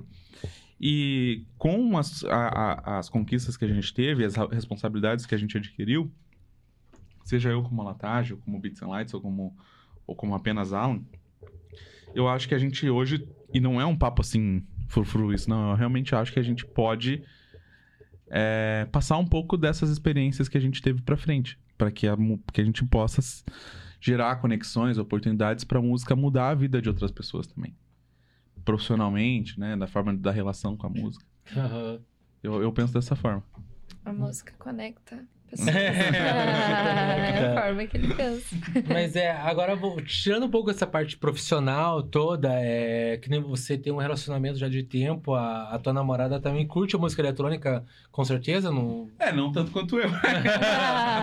Mas tipo, vocês, vocês têm essas, ah, vai ter hit out, até parabéns pela hit out, até uma coisa é, pessoal minha, até Cristiano Ganso, já que eu lembrei dele, é, na entrevista dele lá, deu muito pra ver uma coisa que vocês falaram na, na web conference que pra mim foi surpreendente, que foi quando foi acho que foi na, na ideia que- do Zimo que você falou lá, é Zi- Ismo Zimo? Ismo, ismo. Ismo, que foi perguntado bem assim, o que, que, que, é, diferencia um DJ, um, um um artista é, pequeno de um grande? E todo mundo falou bem assim, que é a humildade. Que pra mim vai surpreender, tipo assim, ó, humildade, né? Que é isso que a pessoa vem em primeiro lugar e o artista vem em, em segundo, no caso, né?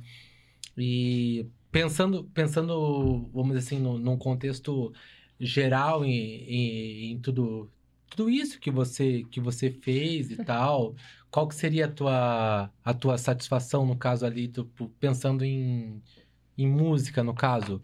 Ou de, de, que nem você fala assim, ah, legado, a Letagem vai deixar um legado, algo assim. É, eu penso assim, ó. Gente, o Matheus. O diretor. Diretor. Não. Primeiro sobre a, a Carol, né, minha namorada. É claro que, assim, é, ela gosta de música eletrônica, né? Até porque é, eu acho que é- é- eu ainda estou à procura de um caso que, pro, que comprove minha. que deixe minha tese mais. Que, que derruba minha tese, na verdade, que é.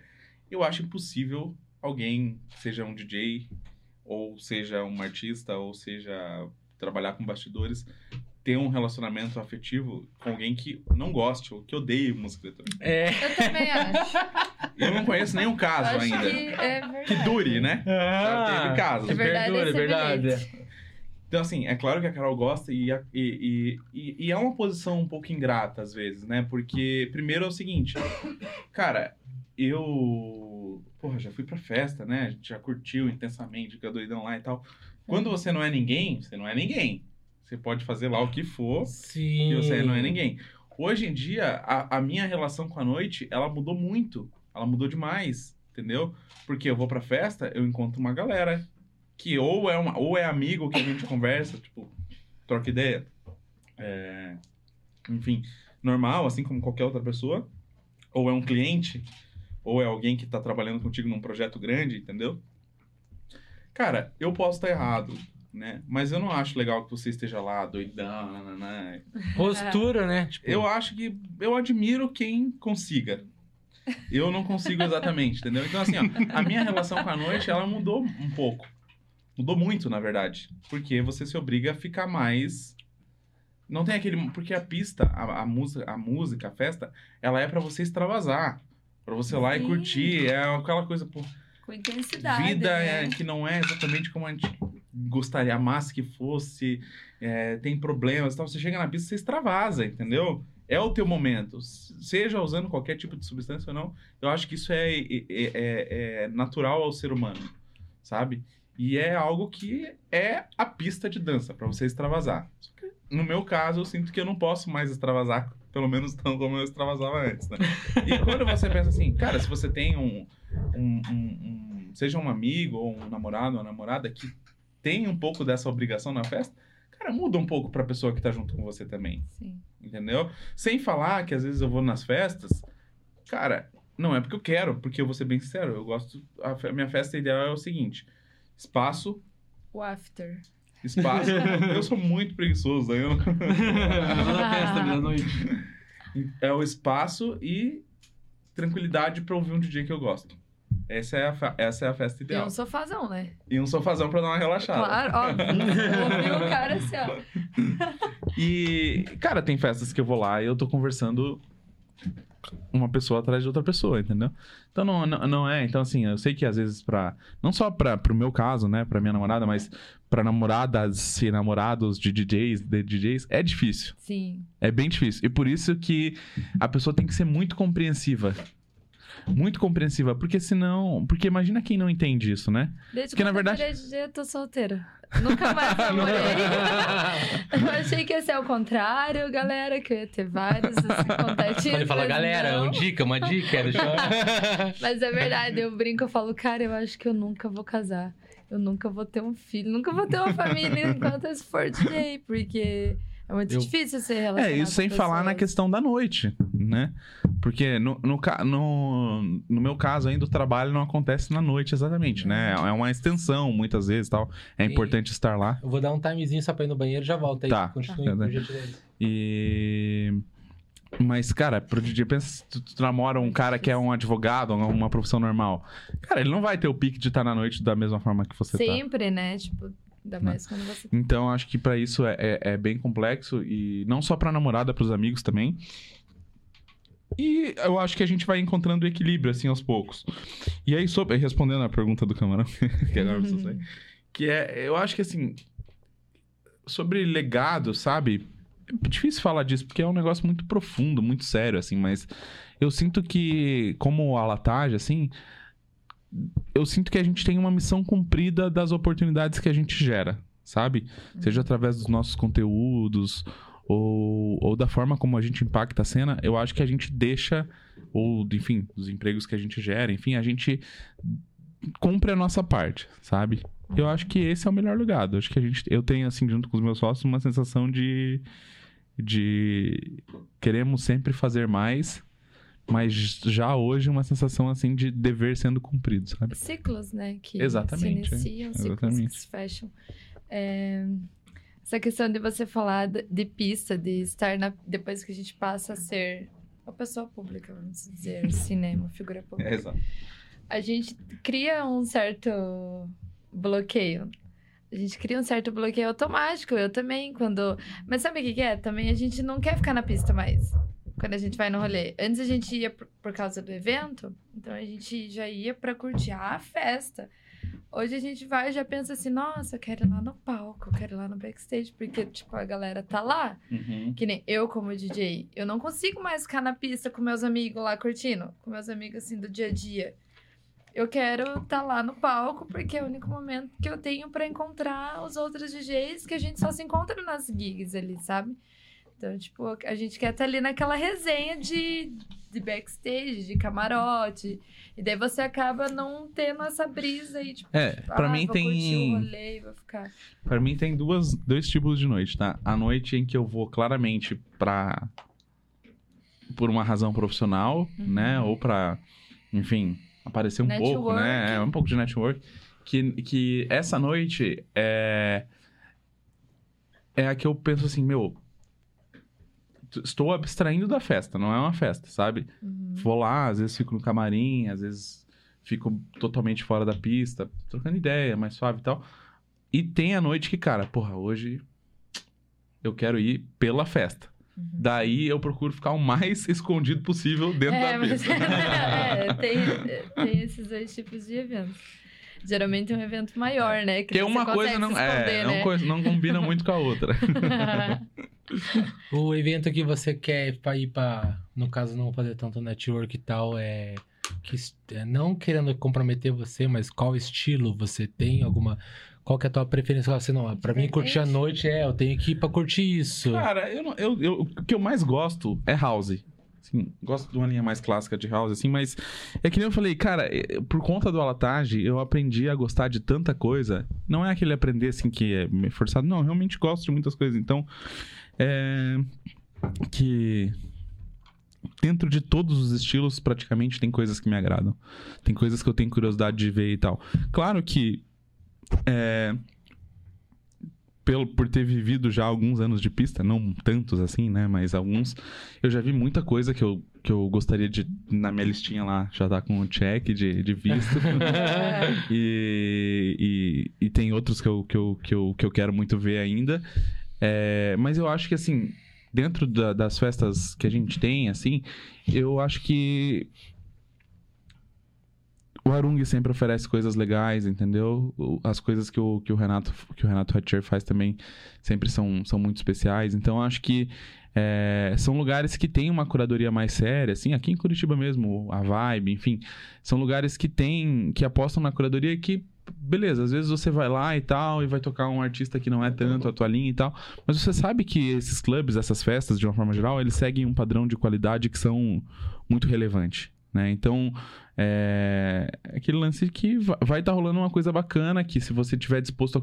porque também tem isso tem muito disso né? A a na maioria das, das, das festas profissionais né ali os clubes de alto nível e tal cara a gente tá falando de tantos artistas nacionais seja os do warm up ao cara que fecha a festa né? Passando pelo pela atração seja nacional seja internacional.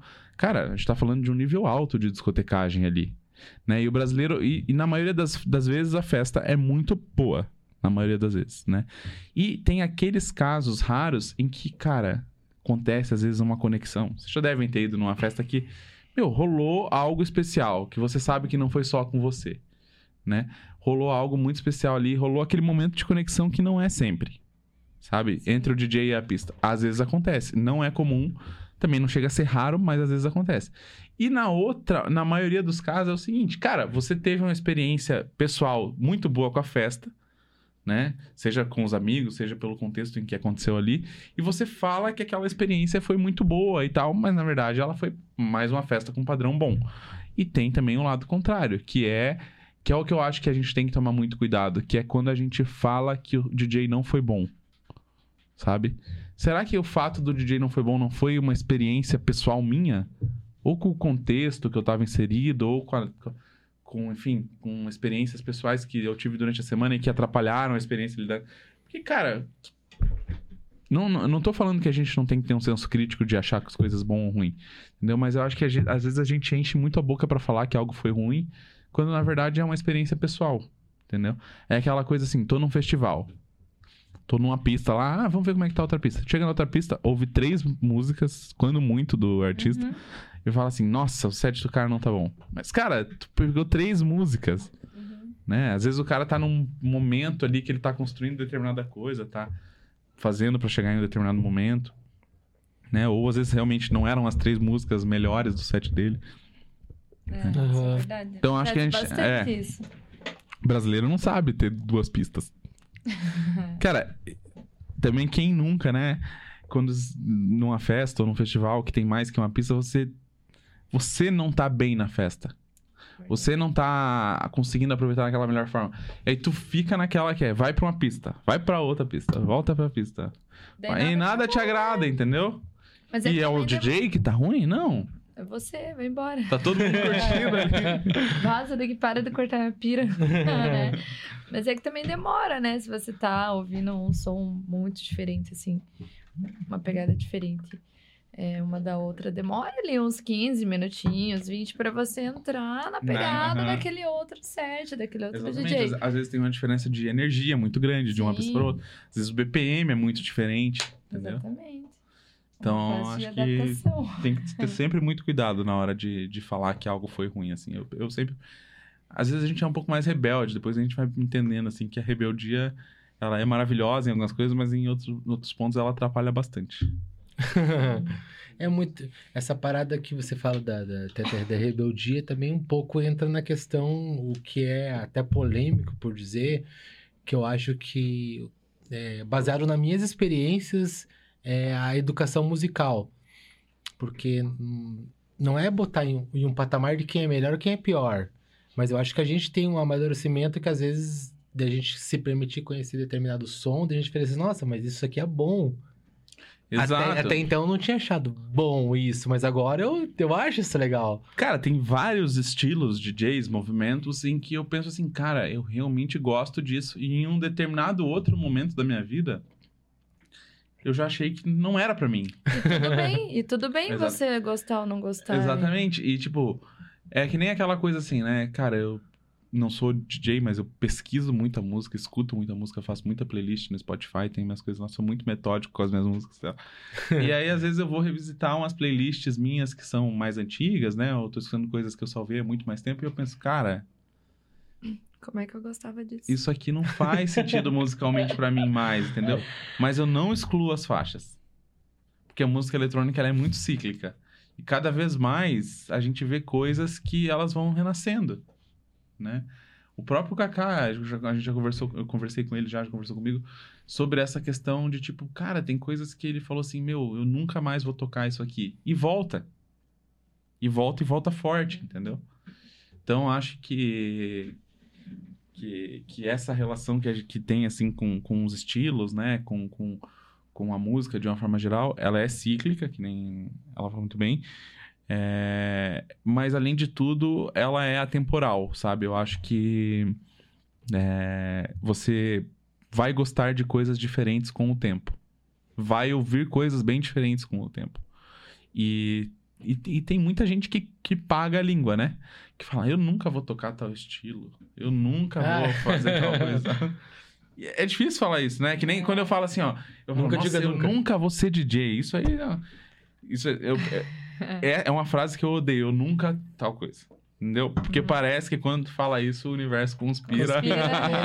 É, é bem isso mesmo. Vai acontecer. Então, assim, ó, eu tenho muita segurança que eu não me interesso por E ela. qual que foi a tua experiência pessoal com isso? Tipo, cara, esse estilo de som e você falou, nossa, mas agora eu tô achando isso massa. É, tem uma questão que é assim também. Tipo assim, é claro que se a gente pegar tecnicamente, tem coisas que são mais elaboradas, mais artísticas, mais avançadas que as outras. Isso não tem como a gente negar. Se a gente pegar determinados estilos, é claro que eles são tecnicamente melhores produzidos que os outros. Entendeu? E é claro que se a gente pegar. E não necessariamente, tipo assim, coisas mais comerciais, coisas mais ligadas ao pop são sempre mais simples. Não. Tem coisas dentro do pop, dentro do comercial, que são extremamente bem produzidas. Extremamente bem produzidas. E, mas o que eu penso assim, cara, tem coisas que a gente acha que, né, dentro do estilo que eu gosto, que você gosta, que você gosta, pensa assim, cara, aquilo ali é brega, aquilo ali não é pra mim, entendeu? Mas, cara, no fim das contas, música é muito sobre, né, na, na ponta do público lá, eu, é, é muito sobre a percepção de emoção que cada um tem com essa música. Às vezes eu, eu vejo lá a galera e tal, é, por exemplo, nunca fui um grande frequentador da cena de Psy ou da cena trance, entendeu? Então, quando eu vou lá, numa, mas frequentei já algumas vezes pra entender, pra ver como é que era e tal. Já foi em festival trance? Não. Já fui numas revisinhas assim. E Vamos ir então, ó. Vamos, eu topo. Eu vou, eu vou mesmo. Vamos convidar o E, vai. então, assim, quando eu chego lá, eu falo assim, cara, essa música não causa essa emoção em mim. A- ao ponto de gerar tal energia, né? É, mas que maravilhoso que causa nessas pessoas, Aham. entendeu? Ou quando eu vou numa pista comercial e o cara tá tocando lá um remix de uma música nacional que é, pra mim, na minha visão pessoal, 100% pessoal, nada a ver. E aí tem uma pessoa lá com stories, filmando, Não, que animada, sonzeira. sonzeira e tal. Eu penso, cara, não causa essa emoção em mim. Mas eu sempre penso assim, que bom que causa essa emoção em alguém, entendeu? Aham. Porque, porra, por que, como, é que eu vou chegar lá? Tive a oportunidade de conversar com, então, com aquela menina que tava fazendo aqueles stories que eu citei ali. Qual que é a necessidade de eu explicar pra ela que, cara, nossa, ó, eu escuto um estilo de som aqui, que ele é assim, que ele é assado. É. Eu vou mostrar pra ela, não vai causar emoção nenhum, da mesma forma que não causa, né? Aham. É que, tipo, resumindo, gosto é que nem. Né, tipo, né, essa que é a questão. Exatamente. Então, tipo assim, é, às vezes quando a gente vai conhecendo mais de música eletrônica, né? Não, eu não falo por mim, eu falo pela, em contato com outros amigos. Parece que a gente vai se sentindo assim, meio que na obrigação que a gente tem que apresentar mais coisas e que quem, quem tá junto com a gente tem que ouvir mais profundamente e tal. Que beleza, se, se, to- se, tá, se todo mundo tá evoluindo musicalmente, né? Curtindo mais coisas, indo mais profundamente, show de bola. Mas, cara, qual que é o problema se tem pessoas ali que. Não, eu realmente gosto disso, cara. Eu gosto dessa música aqui, que ela tem as características assim, ou ela é, é mais rápida ou mais lenta, entendeu? Isso pra mim é foda e é isso, É. né? Eu, eu concordo, mas eu também acho que. Acho não, tenho certeza. que o, o trabalho do DJ também é vir e mostrar pra galera algo novo. Não ficar sempre ali naquela mesma coisa que tá acontecendo. É, entendeu? eu também sinto isso. É, você tem que ir lá realmente, pesquisar outras paradas e, tipo, jogar na pista pra ver o que vai acontecer. Tipo, É, eu também acho. E isso agora é você possível ficar de todo fazer. mundo ali fazendo a mesma coisa e ninguém pesquisa nada e ninguém É. faz nada e aquilo fica assim. Lógico que as pessoas, porque o público, ele pesquisa muito pouco. Ele vai pesquisar através de você. Ele vai ver você tocando, vai falar: Nossa, gostei do set daquele DJ. Então, provavelmente, ele vai procurar você. Se, o- se você tem uma parada diferente pra mostrar, ele vai conhecer. Se não, ele vai ficar naquilo ali, Uhum. né? Não é igual a gente que faz pesquisa e. É, é, eu acho que eu concordo totalmente contigo. É, E mesmo dentro do comercial, dos estilos mais comerciais da música eletrônica, é óbvio que dá pra trazer algo novo, né? Eu, eu, também, eu também não gosto e não acho legal quando o DJ ele se torna simplesmente um animador de plateia lá, né? Que ele simplesmente vai lá 100% condicionado a fazer 100% o que as pessoas querem ouvir Alegria, galera. Uhum. E, enfim, sabe? Mas, cara, rola muito. Rola muito. rola bastante. De, É, né? de, tipo, ir e tocar o hit que o público quer ouvir. Quer ouvir? É, eu acho que. é, pode me corrigir 100% se eu estiver errado, mas eu acho que isso acontece nos dois mundos, mas um pouco mais no comercial, Sim. eu acho, né? Que é quando as pessoas têm a expectativa de ouvir aquelas músicas. Já tipo assim. conhece também, é, né? Ah, eu será que vai tocar aquilo. aquela? É que nem a gente comenta. É, é, é muito mais bacana quando a pessoa tá ouvindo alguma coisa que nunca ouviu e fala assim, tipo, nossa, sonzeira, né? Essa track, que É, track é diferente, nunca nós. ouvi. Mas nossa, que track da hora. Então acho que é muito mais legal ver essa reação do que a gente já ter aquela carta, a carta na manga ali, que você Exato, sabe é. que você vai jogar e a galera vai, ah, tá ligado? né? É, vai do público também. Tem muita gente que vai pra. É isso que Não, vai. é, e- muito importante a educação do, do, do E, público. e, cara, pra quem gosta de música, que experiência boa é tu tá numa pista, né? Com aquele cenário ideal, seja com um amigo, seja num clube que tu gosta, e tá rolando aquilo de, porra, cara, que coisa especial esse DJ tá fazendo. Que música, da onde vem isso? Porra, são coisas realmente diferentes. Essa é uma sensação que é difícil de explicar, mas ela é muito boa, né? E ela é totalmente conduzida pelo DJ que se propõe a fazer algo diferente, entendeu? Você, quando. Que nem você falou sobre o. Quando você fala assim, o o Alatagem se tornou mais underground.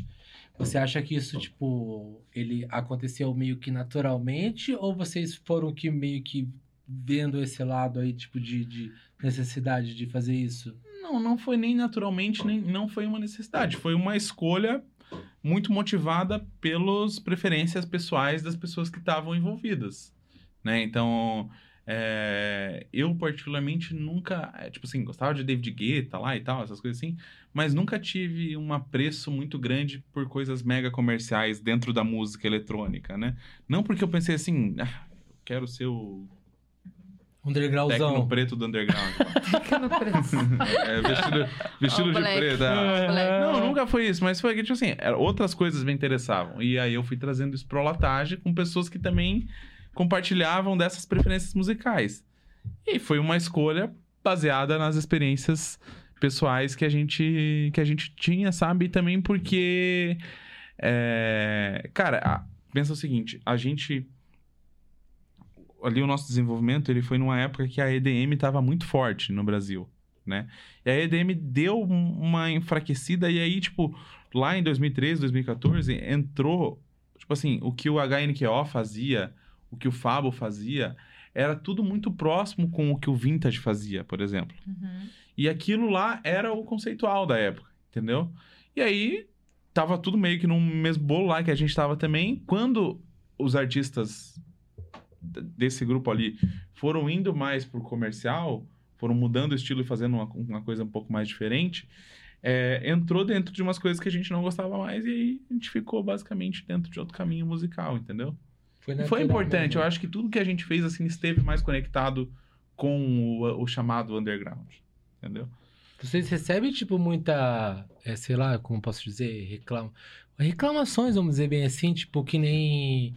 Por exemplo, não tô julgando ninguém nada, mas eu ouvi uma discussão é, em grupos do Facebook sobre a apresentação do Vintage que foi anunciada no Arung. Dos, dos os, os, os terno pretos do, do underground falando, porra, mas que tá decaindo o clube, trazendo... Tipo, e na minha percepção, o cara deu uma mudada de som e tal. Não que ele, tipo, mereça.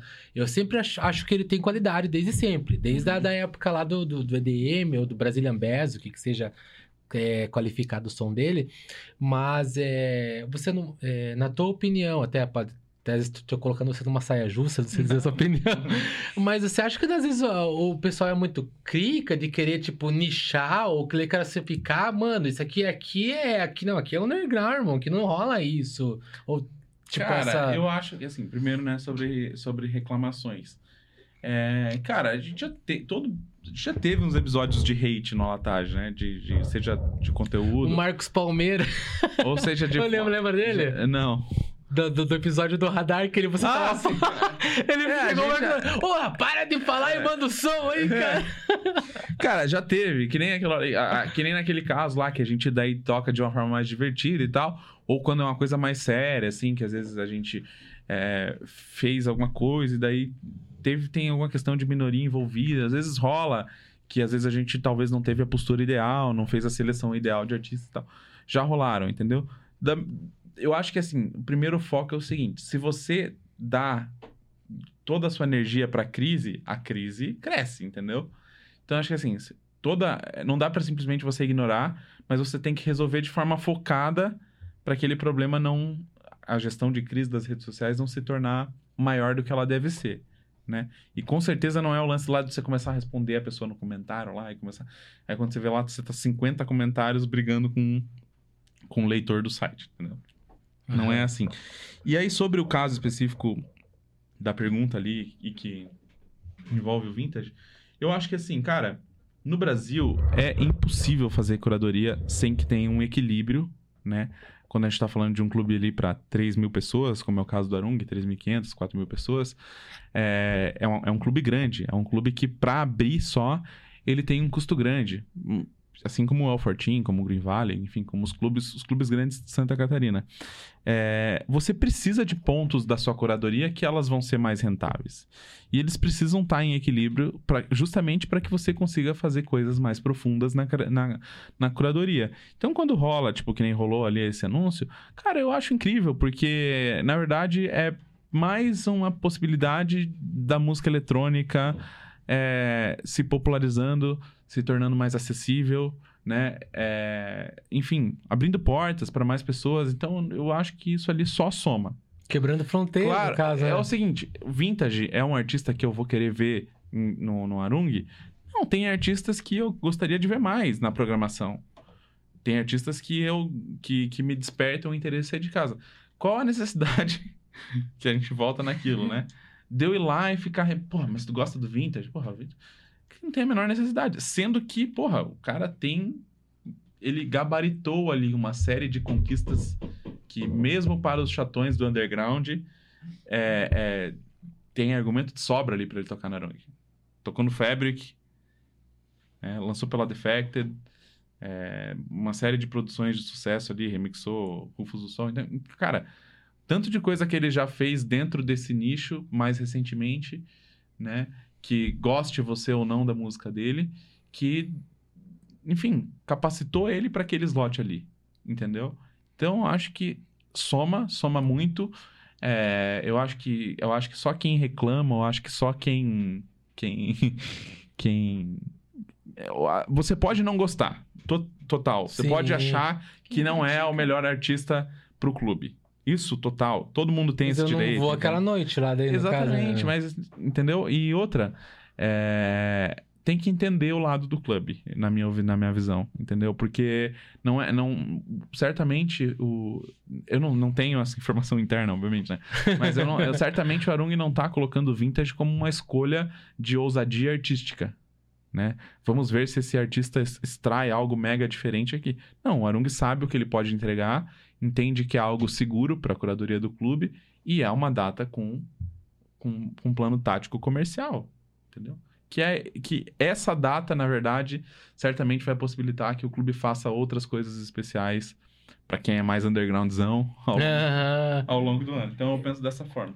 Tem toda uma, vamos dizer bem assim, não, não é simplesmente isso, que nem você fala da, cura- da curadoria. Eu acho que até é interessante quem tá em casa. Eu acho que existe toda uma estratégia também que, que envolve tudo, né? Tipo, não é simplesmente é isso e pronto, acabou. É que nem tem uma questão que eu acho que é um exemplo legal, que eu, eu acho até um pouco engraçada aquela propaganda do Alok fazendo na cozinha, que é a propaganda da Vivo, Aham. que é a mesma campanha que tem a Ivete Sangalo.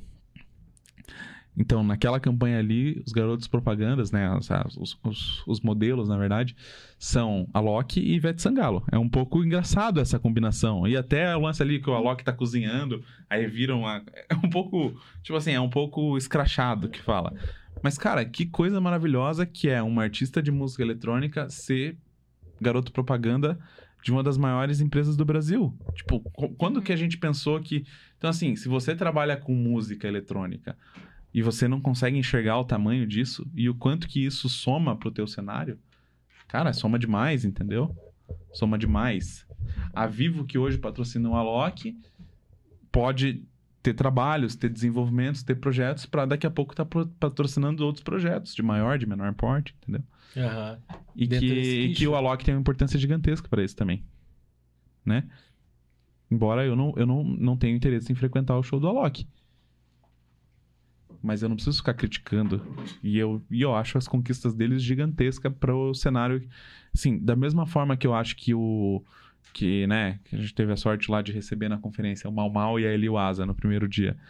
É, eu tenho plena consciência que o que o Mal Mal e a Eli Waza fizeram nos últimos 20 anos foram coisas que possibilitaram que o Alatage existisse, né? E o que o Alok faz hoje amplia as possibilidades para o Alatage no futuro. Não tem como negar isso, entendeu?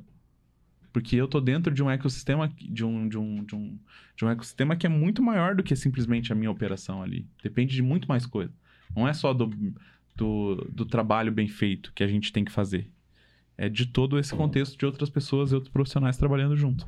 Aham. No caso, essa falta de undergralidade que a, que a galera julga, ela, de certa forma, ela tá agregando para alcançar outros, outros, outras fronteiras da música eletrônica, né? Tipo, como você falou, a Viva é uma empresa conceituada gigantesca que tá fazendo comercial com o cara que é da música eletrônica, Exatamente, tipo, é. né? Onde se imaginou... Ou quando o Alok, o Alok fez aquela live da, da Globo na pandemia, Aham.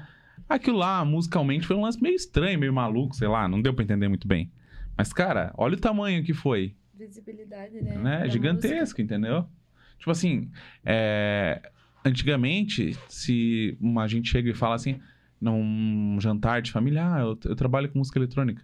Talvez a primeira imagem que vier na cabeça é rave, um monte de drogado e que desespero que tá acontecendo agora aqui com meu filho. É, Agora pode ser que seja o Alok. Já é bem melhor. Sim! é, verdade. né? Entendeu? Tem uma opção de... Eu tenho uma pergunta aqui pra você de um, de um ouvinte nosso. Deixa eu ver aqui, ó. É, Qual evento ou festival você nunca foi, mas tem vontade de conhecer dentro ou fora do Brasil? Cara.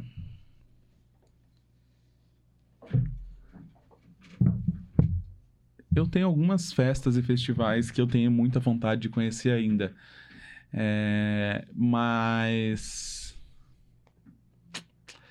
Eu fui pro Sonar em Barcelona em 2019 e, e eu sinto que eu não aproveitei o tanto que eu deveria. Sabe? Eu sinto que faltou preparação ali para absorver o que o festival tinha para apresentar. Então, o Sonar é um festival que eu quero muito voltar. As minhas duas melhores experiências de festivais no Brasil, primeiro e segundo lugar, foram no Deckmantel em São Paulo, né, nas, duas, nas duas edições que teve. E o Deckmantel é um festival que rola em Amsterdã. Então, eu tenho muita curiosidade. Embora a curadoria hoje do Deckmantel não esteja 100%, não é o que eu mais gosto assim, o Deckmantel em Amsterdã também é um festival que eu tenho curiosidade de conhecer. E, cara, estive na porta do Berghain uma vez. E era, era domingo, o clube tava funcionando. E no outro dia eu começava a minha viagem de volta pro Brasil, que ia ser uma viagem cheia de conexões e tal. Eu fiquei com receio de estragar a minha viagem de volta. Se eu entrasse no Daí foi, chegou na porta. Daí eu cheguei na porta, tinha que pegar a fila e tal. Não cheguei nem a pegar a fila pra tentar entrar. Mas o Berghain com certeza também é um lugar que eu tenho curiosidade de ir. Aham. E nesse, quando nessas tuas, eu não sei como que é a frequência até agora da pandemia, acho que você não saiu muito do Brasil, né? Nessa, nessa- Não. Mas nessa. Eu fui poucas vezes também. poucas vezes. Mas, tipo assim, você, você a, a tua imagem, a tua figura, juntamente com a Latagem, não sei, quando você chega nos locais lá fora, você é reconhecido também? Assim, tipo, alguém te Ah, conhece? não. ou Graças fala? a Deus, não. então você quer paz no caso. Hoje eu vou curtir o rolezão, eu vou pra né? fora. Louco em paz. Tu sempre encontra brasileiros, né, que tem alguma relação com a música lá, mas felizmente não. Aham. felizmente ninguém te reconhece. Ah, claro que tem um lado legal de você ser reconhecido, né? Porra, é, uma, é um reconhecimento do teu trabalho. Quando tu vai pra uma. é, vocês, não tenho dúvidas, né? Como vocês começaram aqui na pandemia e tal. Não tenho dúvidas que quando as festas estiverem rolando, as pessoas vão parar vocês na noite. É, eu contei, eu contei uma experiência, um, abrir aspas aqui, que teve, a, a gente fez o, lá no, no Bambudá, juntamente com a, com a Soltec, teve um, um rolê agora no domingo. E assim, e todas, é, eu passei o rolê inteiro conversando. Já que não, não vou fazer costume, mas todo mundo que chegou a conversar comigo chegou, tipo, contar alguma história. e, Oh, do- É, então, tal, que E é tal." legal, por mais Sim. que tenha um momento que, tipo, sempre vai existir um momento que tu não queria estar passando por aquilo. Mas sempre é um reconhecimento. E reconhecimento pelo teu trabalho é legal. É entendeu? satisfatório, é legal, dá uma lógico, felicidade. Então é legal. Mas é, é isso, tem noites que tu preferia que esse reconhecimento viesse de outra forma. Ah, né? É, você tem aquilo de estar ouvindo lá o, é, qual artista de house você diria, assim, tipo, só pra, pra, mim, pra mim fazer como exemplo Ah, aqui. sei lá, um Carrie Chandler da vida. É, o Kerry Chandler está ouvindo lá, ele tocando aquela track, de repente o cara assim, nossa, Alan, mas aquele editorial que você fez, você lá escutando a track e o cara lá, Alan do céu, mas aquele editorial lá que É. você fez, no Brasil é mais ou menos assim. Então, o que acontece? Já aconteceu. Calma aí, só um pouquinho. Ô, Alan, mas escuta aquele... Ou finge que é- você não é o Alan. Mas, cara, tem maneiras de tu se livrar disso, né? É que tu fala, cara, porra, beleza, tá, vamos- pega meu WhatsApp que vamos trocar uma ideia e tal, fica à vontade de me chamar, entendeu? Ah, não, sim, com certeza. A gente é- acho que é a melhor coisa. Eu também já tive isso. Porque também ninguém chega assim. Ninguém chega em mim com- como se eu fosse um artista, com uma postura de fã, né? Uhum. Geralmente a galera chega pra trocar uma ideia na boa, assim. Eu acho que quando. O artista é um pouco mais difícil isso, né? Porque o artista tem o fã. Que o fã Uhum. chega ali, o fã, ele é maravilhoso, mas às vezes, ele é um pouco, um pouco mais invasivo, né? E nesse nível, assim, não acontece comigo, não.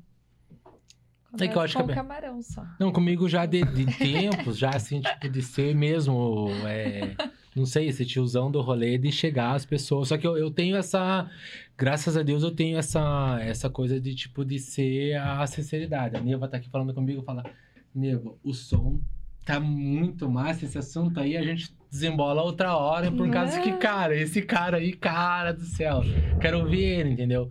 Eu, eu não tenho, tipo, um problema de determinado rolê. Ah, ainda mais dependendo do artista que eu Ah, vou eu ver. Eu não sei quando eu vou ver ele de novo. Eu. Sabe? Eu tô investindo um dinheiro pra estar ali um momento pra, Pra escutar aquele cara.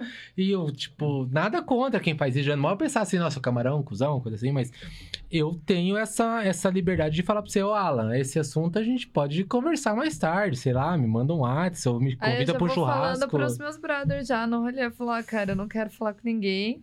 Eu vou entrar na minha, no meu mundo, na minha vibe, que eu só vou abrir o olho pra ver quem tá do meu lado. Eu eu tô com a mesma galera. É que tem os artistas, né? Tipo, eu, eu sou assim muito. é, ainda mais no trance. tem- Tipo, se, se eu vou pra ver determinado. Eu gosto de sete de três horas, que o cara constrói aquela história, que é aquela coisa, e eu quero acompanhar inteiro. Tentar en- entender o- a coisa, daí se eu chego, o cara com- começa Uhum. a contar uma história pra mim lá, eu. Mano, ó, tipo. Tá massa, eu- você tá num problema teu, não sei o que é, mas a gente pode conversar isso em outro momento, sei lá, tipo. Valeu! É, eu, eu, eu gosto de ser assim. Eu acho que por causa assim, se fosse eu na situação dele, eu queria que você me falasse se você quer ouvir o Sim. artista. Sim, claro, exatamente. Então eu prefiro né, falar, não, mano, Tchau, tipo, obrigada. né? Não, não com essa voz de grossa. Agora mudou um pouco. Agora mudou um pouco até que toda pessoa que encontra eu, tipo assim, é como se eu estivesse aqui. Como se assim, nossa, você não tá ligado? A minha história começou lá, tipo, quando nossa, eu passei por altos perrengues pra chegar aqui, mano. Tipo assim, sabe? Tipo aquela coisa que é legal que o cara sabe- quer saber que a gente, a gente saiba, mas muitas vezes no rolê em si que você sai da tua casa pra, pra escutar determinado artista, que às vezes, muitas vezes ele vem poucas vezes pro Brasil ou pra Curitiba, no caso, que eu fico aqui. É você perder de ouvir o cara uma hora pra escutar uma história que você pode escutar em outro horário do dia, sabe? eu, eu valorizo muito essa. Melhor estar em outro horário do dia, né? Aham, tipo, né? Não, a festa agora não é o momento, irmão. Nós estamos parça, gosto de você pra caralho, tá ligado? Mas agora eu quero. Eu vim aqui pra ouvir o, o maninho ele tocar. Ele tá, ele tá tocando uma sonzeira. Você tá perdendo, irmão. Escuta essa sonzeira. Eu, eu só tenho esse. É, esse é, essa que é o meu posicionamento nesse, nesse sentido. Acho que eu tenho outra pergunta pra você aqui. Cadê? Alan, como é que você vê a volta dos eventos depois dessa pandemia? Eu acho que vai ter uma demanda reprimida que a gente já tá sentindo, né? Muito grande. É... Os ingressos esgotados aí em várias festas que estão anunciando. Eu acho que a gente tem que pensar só o que que vai ser feito depois dessa demanda reprimida. Né? É... Com o dólar a 5,50, com o euro a quase 7. É uma matemática bem complexa. É, então, eu acho que nos primeiros meses vai ter espaço e demanda para todo mundo. Depois eu acho que a gente vai ter que optar por caminhos diferentes, assim, sabe? É, eu acho super necessário uma valorização da, da cena local, é, da cena regional. Acho que sem isso não tem futuro promissor pela frente. E a gente vai meio que aprender isso no amor ou na dor, né? Uhum. É, é, claro que a gente tem uma expectativa desde já que a cena regional seja valorizada, mas eu entendo que nesse começo as escolhas elas sejam um pouco mais óbvias, um pouco mais certeiras. Né? Eu entendo que nesse momento assim. Eu acho que o mais legal dessa, dessa retomada dos eventos é. Claro que vai ser super especial agora, né? Porque eu, eu não, não peguei nenhuma pista, não, não, não fui nem em coisas de, de bar, assim, nada. É... Churrasco? Não, não. É, rolê com os amigos eu fui, mas não fui, tipo assim, em lugar que era listening, sabe? De, com, com mesa e tal, não fui nenhum. Então, porra, eu tô com uma super energia acumulada para frequentar alguns eventos aí, né, no verão. É, então, além dessa energia acumulada que eu acho que todo mundo tá, eu acho que é o que, é o que vai acontecer no segundo capítulo da retomada dos eventos, que eu considero ali após o carnaval, entendeu? Que eu acho que a gente já vai estar. Tá já vai ter perdido um pouco desse senso de novidade pós-pandemia, né? E aí eu acho que as respostas dos produtores de eventos vai precisar ser um pouco mais criativa e mais pautada na cena regional. E você, a Latage recebe bastante coisas aqui da, tipo, da, da cena regional aqui que até o olho, tipo, não de volta te colocando numa, numa situação difícil, mas você. Porque eu, eu, eu vou, já vou falar minha opinião primeiro, até para depois você falar a tua. Eu vejo que nessa época de pandemia, é um monte de piazada que eu conhecia do rolê mesmo, uhum. que estão, tipo, essa treca de tal cara. Eu falo, caralho, piá, né? Tipo, tá, tá, tá massa, eu gostei da. Uhum. Mesmo que seja um, uma vertente que eu não gosto, é uma sonzeira bem produzida. Eu vejo, tipo, parece que essa galera tá voltando com gás e depois da pandemia vai ter um monte de, de, coisa acontecendo. Cara, a gente não só acredita muito aqui na cena regional, como a gente saiu de Santa Catarina pra vir pra cá, né? Então, é, cara, eu acho que Curitiba tem algo muito promissor, é, porque eu vejo. Eu vejo bons DJs aqui em Curitiba, galera nova, sabe? Galera que consegue trazer pesquisas diferentes, pesquisas novas e tal. Então eu acho isso muito especial. Sem falar que tem um circuito de festas acontecendo. Então tem núcleos, tem tem, tem núcleos que festas que organizam suas festas privadas. Tem certamente a gente vai ter dois clubes, né? Além da Vibe, o Inbox e a Dangai, que é um clube super tradicional. Então é, a gente tem três clubes basicamente com uma programação que deve ser consistente e tal, no centro da cidade operando para diferentes gostos e públicos. Então, isso é bastante representativo. Não... Cara, não... são pouquíssimas as cidades no Brasil que tem três clubes. Pouquíssimas, assim.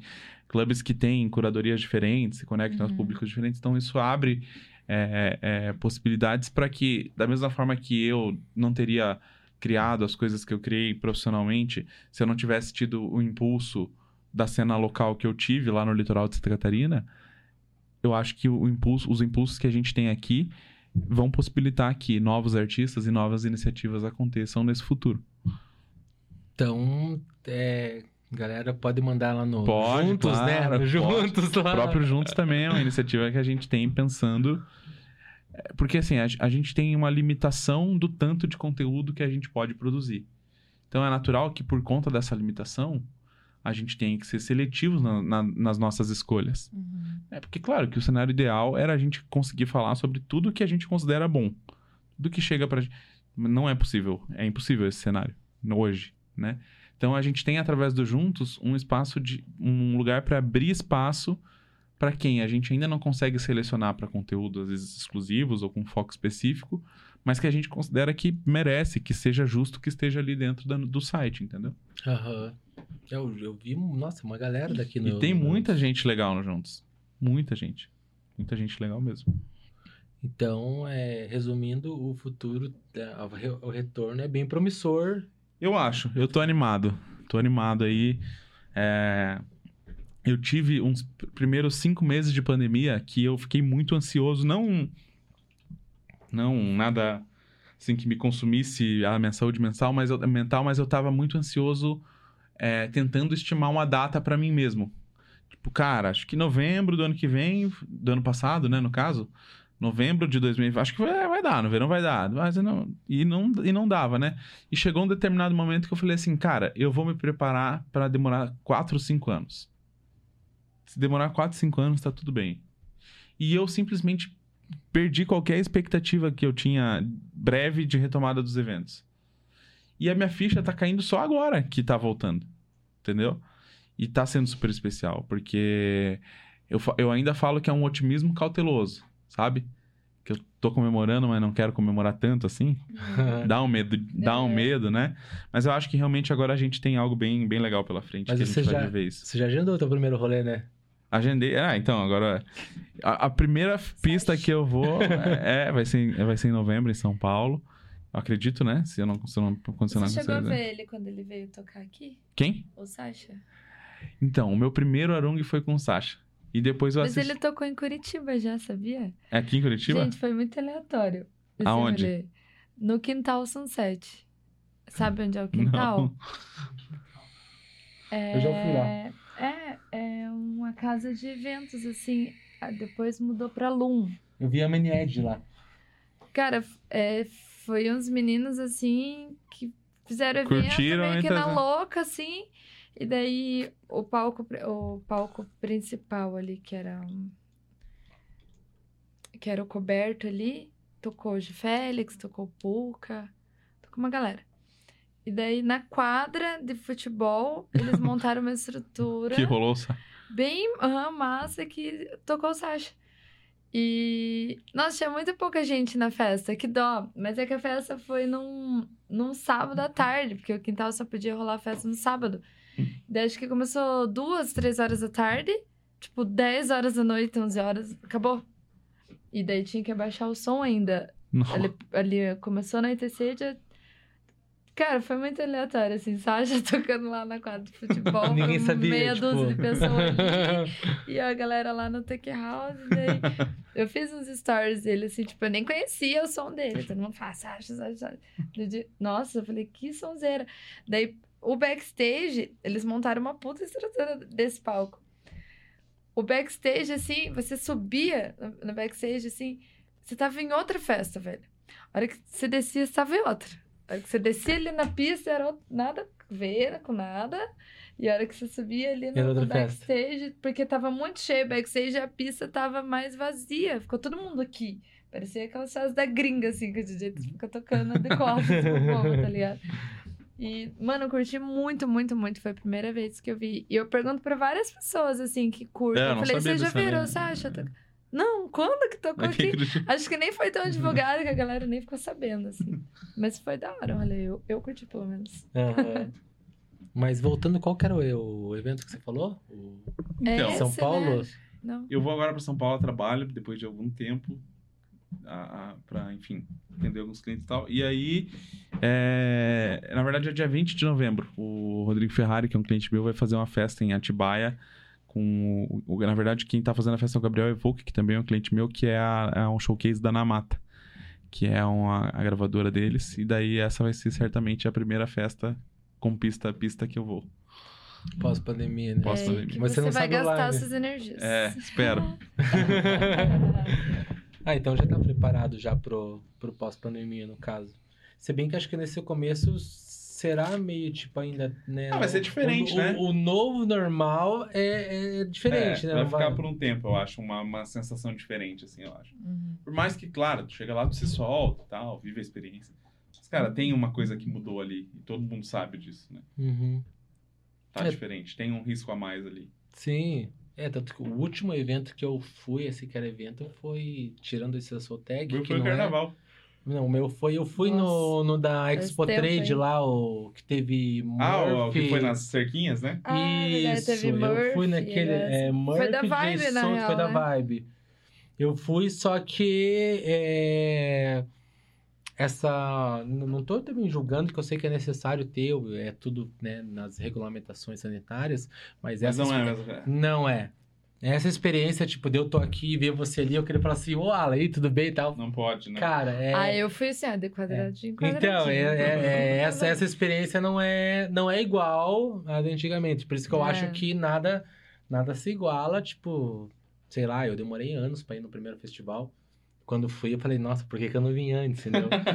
Hoje, tipo, eu vejo assim, no- ah, como é, é importante, tipo, além da música, ter essa, essa interação, né, com, com o público. Por isso que eu acho que é legal a gente é, o meu sonho é conseguir, não que eu seja melhor do que quem tá assistindo ou qualquer outra pessoa aqui, mas é, eu não tive uma educação musical, assim, sabe? Eu, eu fui no rolê aleatoriamente, eu nem sabia o que tava tocando, não sabia o que tava acontecendo. Mas tipo... quando é assim, a gente se diverte até um pouco mais. Sim, mas é que, tipo assim, é, eu, eu não sabia discernir. Tinha um rolê que eu ia, nossa, mas hoje foi nada a ver, eu nem consegui dançar. No outro eu ia, nossa, mas aqui foi muito massa. Ah, Pra mim perceber essa diferença musical Vai que tinha, demo, demorar, demorou muito pra mim, muito, muito, muito. Pra mim perceber e falar, nossa, agora eu sei o que eu quero ouvir, eu sei o que eu gosto, consigo discernir as coisas. Então, nesse, nesse, nesse intervalo de tempo, eu per... não, não desmerecendo os rolês que eu fui, mas eu fui em muito rolê que eu, eu não me diverti. Que eu ia lá, tipo, ah, é festa, eu vou, mas não foi aquela experiência legal, sabe? Poderia ter gastado saúde de outras formas. É, dinheiro Isso, né? também, mano. Eu paguei tão caro pra vir aqui, Uber pra vir aqui, nossa, e tipo, e, e não é que os caras que estão lá eram ruins, é que eu não, não era pra aquele, aquele rolê ali.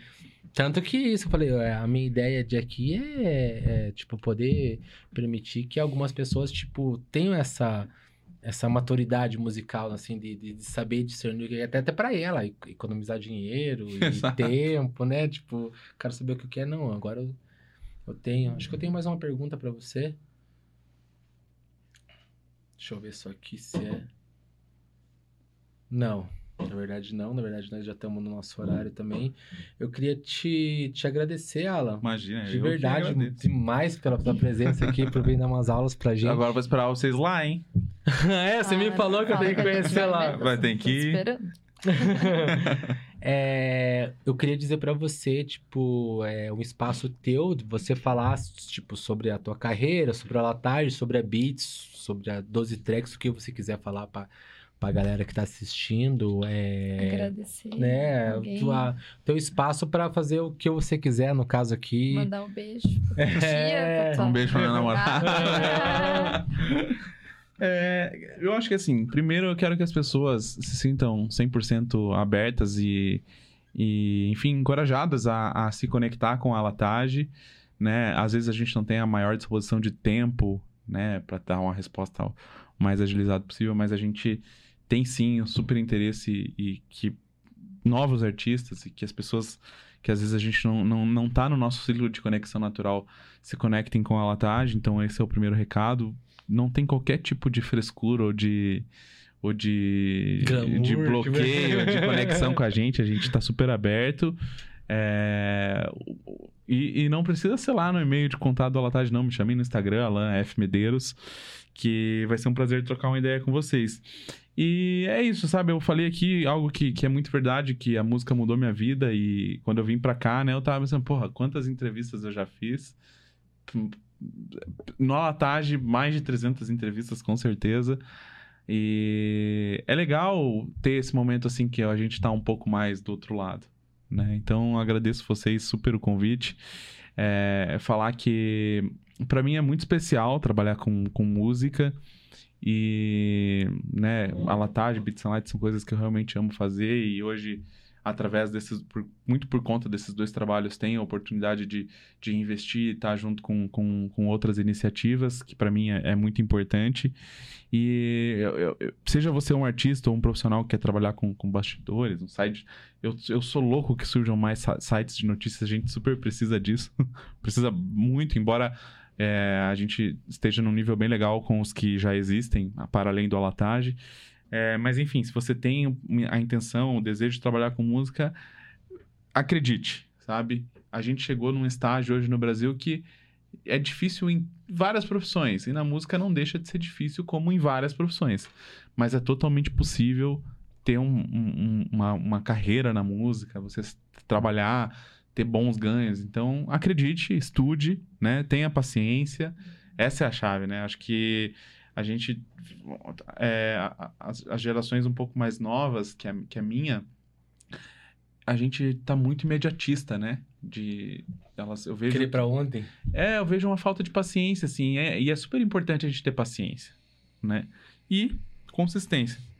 Né? Sem paciência não tem consistência, Exatamente. mas eu acho que, que é por aí. E agradeço super, na verdade, é, a gente fica, ficou mega feliz porque o Time to Talk é a principal principal ouvinte das, dos nossos conteúdos. Tá sempre... é, eu tô sempre presente, né? Na live começa, já viu, tá lá. Viu que não é mentira que eu sou fã mesmo, né? Tipo, não é então, é, é, tá super legal estar tá aqui. Eu agradeço vocês dois de coração. Obrigado mesmo. A gente que agradece. Ah, eu que agradeço. E até só antes de aproveitar esse gancho de que você falou, que eu lembro que o Joe comentou lá no, no, no Por Trás da Cena que. Eu não lembro quem comentou agora ao certo, mas que você falou sobre. É, você é louco, tipo, que apareça outros canais de comunicação e tal. E lá ele comentou que não sei quem comentou, se foi da Play BPM, que vocês, tipo, estão sempre trabalhando de uma forma que um possa é, ajudar o outro em vez de prejudicar. Exato, né? A, que nem a, a gente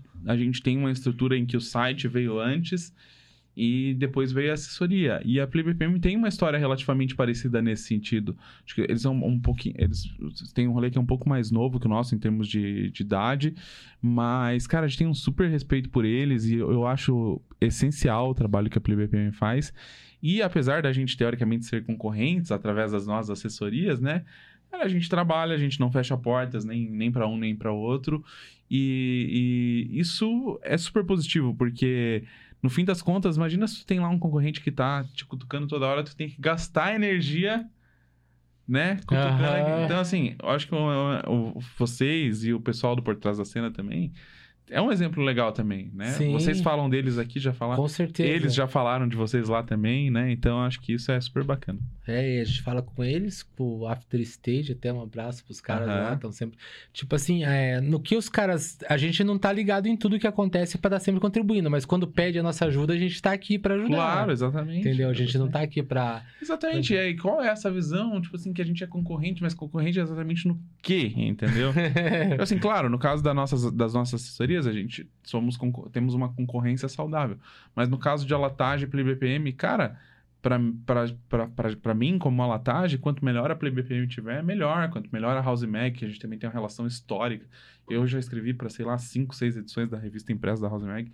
Já escrevi para DJ Mag, colaborava com a Fause do, do, do, do final do Lucas. Enfim, é, sempre tive uma colaboração para além do alatagem, entendeu? Sempre por pensar nisso, que, que não tem não tem muito essa de, de, de rivalidade, sabe? Eu acho eu, eu realmente acredito e acho que tem espaço para todo mundo. É, e claro que você tem que tomar cuidado com quem às vezes está querendo pisar no teu pé toda hora, né? Que, que na nossa cena de imprensa eu não vejo nenhum player assim, ainda bem. Mas que em outras cenas tem, né? Em outros ramos tem, em outros tem. Mas mesmo no caso de quem está querendo pisar no, no teu pé toda hora, eu acho que a melhor solução é ignorar né? Porque se tu começa a dar atenção e começa a revidar, é justamente o que é que é. É, exato. Essa foi uma boa. E é legal vindo de você, né? Do é um nome já tipo do Alatage falando é dessa importância que eu já ouvi de outras pessoas falando que é, essa coisa, é, na minha opinião, sempre tipo que seja tanto o ouvinte ou, ou o leitor do conteúdo ou o cara próprio cara que vai pra festa, o cara vai fazer uma festa X, vai ter festa Y, vai ser sempre o cara que vai escolher qual que ele quer ir. Se ele quer ir pelo artista, pelo preço, pelo valor. Né? Então, tipo, você pegar e ficar, tipo, ali numa. É, criando uma rivalidade com a pessoa, uma coisa eu acho que não tem, não tem muito sentido e todo mundo perde. Exatamente. Exatamente. Neva, seus fãs estão esperando por esse momento? Vamos lá. Deixa eu me preparar aqui. É, quero agradecer você por ter aceitado o convite, ter vindo aqui realizar o sonho do camarão. Verdade. Tô brincando, brincadeiras à parte, mas é. Foi uma, uma data bem esperada pela gente, né, Camarão? Desde Aham, o, verdade. Feliz demais. Verdade, desde por o antigo dessa estúdio, né? Aham, é, eu- é que desde o começo, quando eu te falei que pra mim, quando eu falo que teve dois, dois pontos no Time to Talk que foi divisor de águas, no caso. Foi a, a live com o 19 Signs, que foi na primeira temporada, Uhum. Aonde eu, eu parei de fumar cigarro por causa dele. Uhum. Tipo, ele me contou a experiência dele, que ele parou de fumar, eu decidi parar de fumar e parei. E foi toda uma experiência que ele me contou, tanto é, a, a ideia que ele me passou, quanto a, a entrevista do. Que eu até não, deixei de falar, do Hit Houghton, Uhum. que eu vi essa, muito essa, essa questão de, vamos dizer assim, de caráter, de, de você ser uma pessoa humilde, uma pessoa melhor. Sabe? Tipo, é... eu vi que o Hit Out tem, tem muito, de, eu nem imaginava disso, aquela entrevista de vocês, que foi mu- muito fora até. Parabéns pela aquela entrevista. Até, É, foi até a, esse- a, entrevista da Laura. é, então, enfim. Mas é outro divisor, de- tirando da, do 19 Science, o divisor de águas pra mim, para mim foi quando eu comecei a consumir o conteúdo do Alatage e eu tirei aquela percepção toda que eu tinha, mano, é alguém que tinha grana, que- eu comecei a, a ver o Alguém. trabalho. É, alguém que tem grana. Ah, alguém vou tinha- fazer uma alguém parada que aqui. tinha grana, eu falei, da onde eu tô? Eu falei assim, mano, mas esse Alan aí que fala tanta coisa, tipo, qual, qual que é a vida dele? Eu comecei a ver, daí, assim, tipo, que nem eu falei assim, a, a, a tua forma de falar, a tua sensatez, a tua coerência. A gente vê que tem um trabalho, um estudo, que você, tipo, tem aquela, aquele feeling, aquela coisa. Não é uma coisa que foi à toa. Eu simplesmente cheguei aqui, eu vou ser o apresentador da parada aqui porque eu tenho grana, tá ligado? tipo, É. né? É, tipo, eu acho que é muito importante a gente pegar e fazer essa parte que você falou assim, não, não que seja melhor do que alguém, mas existiu um trabalho, existiu um- uma dedicação ali pra fazer um negócio bacana. Então esse foi o divisor de águas, ao qual mudou o Time to Talk aqui, a qual baseado nas minhas experiências, eu quero trazer essa eu não conheço tudo, não sei de tudo, mas eu trago pessoas igual você, que nem o Rafael, que vem aqui também fundador da da EMEC, que vem aqui para trazer pra galera que vê nós com esse conhecimento que de alguma forma pode agregar para as pessoas e mudar, tipo, tanto a, a vida dele como um curtidor de música ou como se ele quer ser um artista, trabalhar nesse meio e tal. Eu acho que cada pessoa que vem aqui, em contato com vocês, se extrai algo novo, né? Nunca a conversa é a mesma. Às vezes você Sim. tem insights parecidos e tal, mas eu acho que, que esse é um dos grandes poderes, poderes da curadoria quando vocês estão num ambiente como esse aqui de conversação. Porque cada pessoa traz histórias diferentes, traz vivências e experiências pessoais e profissionais diferentes, que em contato com as de vocês gera algo sempre novo, né? Então acho que isso que é bem especial.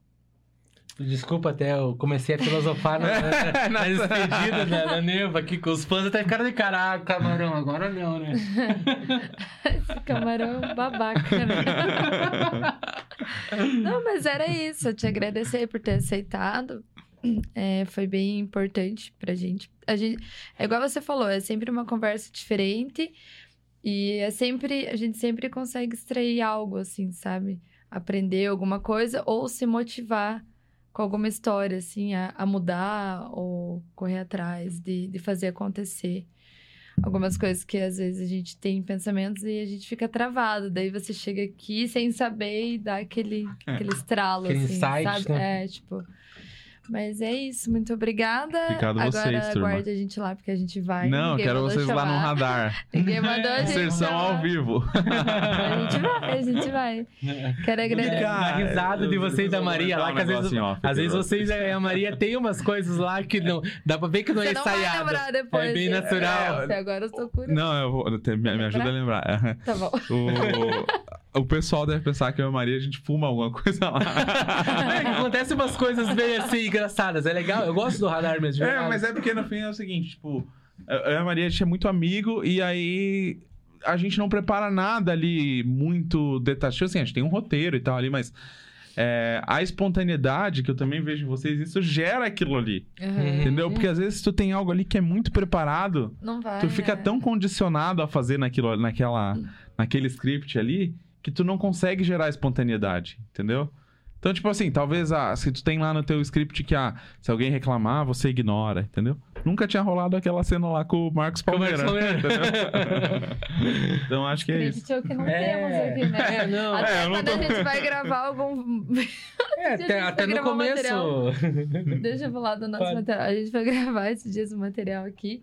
A gente. Quantos, quantos 40 e vídeos poucos foram? erros, né? Não, foram 20 e poucos. eu A gente teve 20 e poucos, erros vídeos material em qua- gravado. 40 minutos pra gravar um negócio de. Um min... Não podia nem dar um minuto, né? 30 segundos. Menos de um Menos de um minuto. Ah, minuto, mas 20 era segundos. A gente levou, tipo, 40 minutos. Foram 20 vídeos, 40 sim, é. Gente isso. do céu. Tanto que você falou aqui no começo, quando eu falei bem assim, o diretor falou não sei o que lá, falei assim, não, o resto a gente improvisa. Falei assim, é, improvisa é melhor mesmo, por causa que é, eu acho é, mais Mas legal assim, mais tranquilo de, de, de fazer dessa forma. Enfim, de novo atrapalhei, teus, teus fãs estão de cara ali agora já. Vou deixar você falar agora, Camarão. Obrigada, galera, que ficou com a gente até aqui. Vou passar pro Camarão se despedir das fãs É, já. dele agora. Não, não tenho fãs. É, primeiramente, agradecer você e o Alatage, né, por estar, tipo, até fico feliz que ela falou lá que a gente tá sempre colaborando e a gente ter essa, vamos dizer assim, que vocês percebem que a gente é um consumidor do, do conteúdo de Percebo vocês. muito. que tá lá, é, é bem legal, é porque não é algo assim, tipo... É, é natural mesmo, porque o que nem eu falo assim, o, o que você. Eu tô aprendendo. É, eu gosto de absorver, aprender as Eu coisas, muita também. coisa, entendeu? então eu gosto de ver muito a auditorial. Até eu acompanho agora o, o conteúdo do Malma Oli, lá também acho muito bacana, sabe? Eu come, com- com- consigo enxergar aquilo, tipo, não falando que aqui ninguém é capaz ou coisa assim, mas vocês têm, tipo, você tem aquela. Ah, eu posso deixar aquele cara fazer aquilo que vai faz- ficar de um jeito massa que quem vai ler vai ter um- uma, uma, uma sensação boa, vai ter uma boa percepção. E é isso que eu sonho, tipo, pra todo mundo que vê o conteúdo do Time to Talk, tem que falar assim, porra, o trabalho dos caras é legal, que, tipo, tá, tá bem construído, então... Parabéns ao Latage, obrigado por você estar aí compartilhando com a gente a, a história do Latage, que pra mim é muito importante que foi essa mudança e foi muito importante pra mim também você estar aqui, tá ligado? Falou, tá? Pra mim é outro divisor de águas, assim. Eu, queria fico agradecer. Super feliz, super feliz mesmo. Queria agradecer as pessoas que estão aqui também é, presentes. Queria agradecer ao Mr. Kane também. Muito obrigado. Tá sempre presente aqui. Até vamos conversar sobre né, a tua presença aqui com a gente. Malma Oli tá aqui também acompanhando. Até acabei de falar dele. Muito obrigado pela, pela participação. O Muki, que é o nosso fã número um, que é o cara que não perdeu uma edição nossa. O cara tá todo, desde o começo da primeira temporada. Ele tá, Ele tá sempre. aqui assistindo todas as edições. Ao Falavinha, muito obrigado pela presença. Ótimo. Ao Ulin, que parabéns pelo top 1 lá no Beatport. Cara, você é um cara que tem, né, Foda. tem sucesso pra caralho mesmo. Tá agora abrindo novos caminhos. Eu vi que você teve uma, uma reportagem pela, pela High BPM lá também falando das tuas tracks. Sou teu fã também. Obrigado aí por Parabéns, estar aí. time. Parabéns. Ao Thiago que até comentemos sobre ele agora, que é o criador da, da nossa logo. Obrigado pela, por estar aí Valeu. acompanhando a gente. Ao Phelps. Valeu, time. Ao Valeu, Joe. Rossioli também, que é o nosso convidado do dia 21. No dia 21, Joe Rossioli, que tem. É, Ele até foi. Ele saiu lá no. Senhora. Errou? Você que era Joe? Não, é o Joe, você fala é? Josioli. Aquele dia você falou brincando, agora só chama Ah, Ele entendi. tá tocando, é o Joe, é o Joe Rocioli. Ele saiu lá no Juntos lá também, é, esses dias atrás. Ele tá com. Ele tava tocando, ele tocou semana passada onde? Foi? Na, aonde vai ser em Bali, nesse sábado, no Music Park lá. Como é? É Josioli? Joe Rocioli. Joe Rossioli. Joe Rossioli. Ele saiu no Juntos esses dias atrás. Ele tá bem, bem no Em hype. destaque, ele Bem em tá. destaque. Tocou no Savana É esses brabo. dias. Ele tá com vários lançamentos aí também. Dá uma por algumas- olhadinha lá nesse perfil. Vou mandar é, mas que eu falei, ele não saiu à toa lá no Acho que tem uma semana ou duas que ele saiu no, no Juntos lá também. Muito obrigado por estar acompanhando aí. A gente vai estar soltando a agenda sábado ou domingo? Agenda dos próximos três convidados. Vamos soltar sábado ou domingo? Eu acho que Deixa pra sábado. você escolher. Sábado? Sábado. Sábado. a gente vai estar soltando pra vocês a agenda. Já tô adiantando o Joe Rossioli. aí. Tem dois nomes aí que acho que muita gente vai... Pra nós também é uma satisfação, como o Alan tá tão... É, trazendo, agregando pro, vindo aqui conversar com nós e trazendo relevância pra gente, que é muito importante. E muito obrigado a todos vocês que estão aí acompanhando, até quem não deixou um salve. Estamos aí com quase quatro horas de papo. Valeu, muito tá quase obrigado. a hora do Alan acordar. É, já trabalhar. quer acordar, ajudamos os caras não param de Caramba, o que, que eu conversar. fui fazer lá naquele rolê, meu Deus? Daqui a pouco. Valeu, galera. Muito obrigado. Quarta... É, Valeu, quinta-feira que turma. vem estamos de volta. Beijo. Pra acessar o Alatar, quer falar o. É, Alatar todo mundo conhece, acho que tá aqui atrás. Mas o Beats in Lights muita gente não conhece. Ah, não. Caso, caso alguém tenha interesse de- sobre a Bits and Lights e saber mais, não tem segredo. Me chama lá no, no direct do meu próprio Insta mesmo. Que daí eu direciono pra ficar mais fácil. Alan F. Medeiros.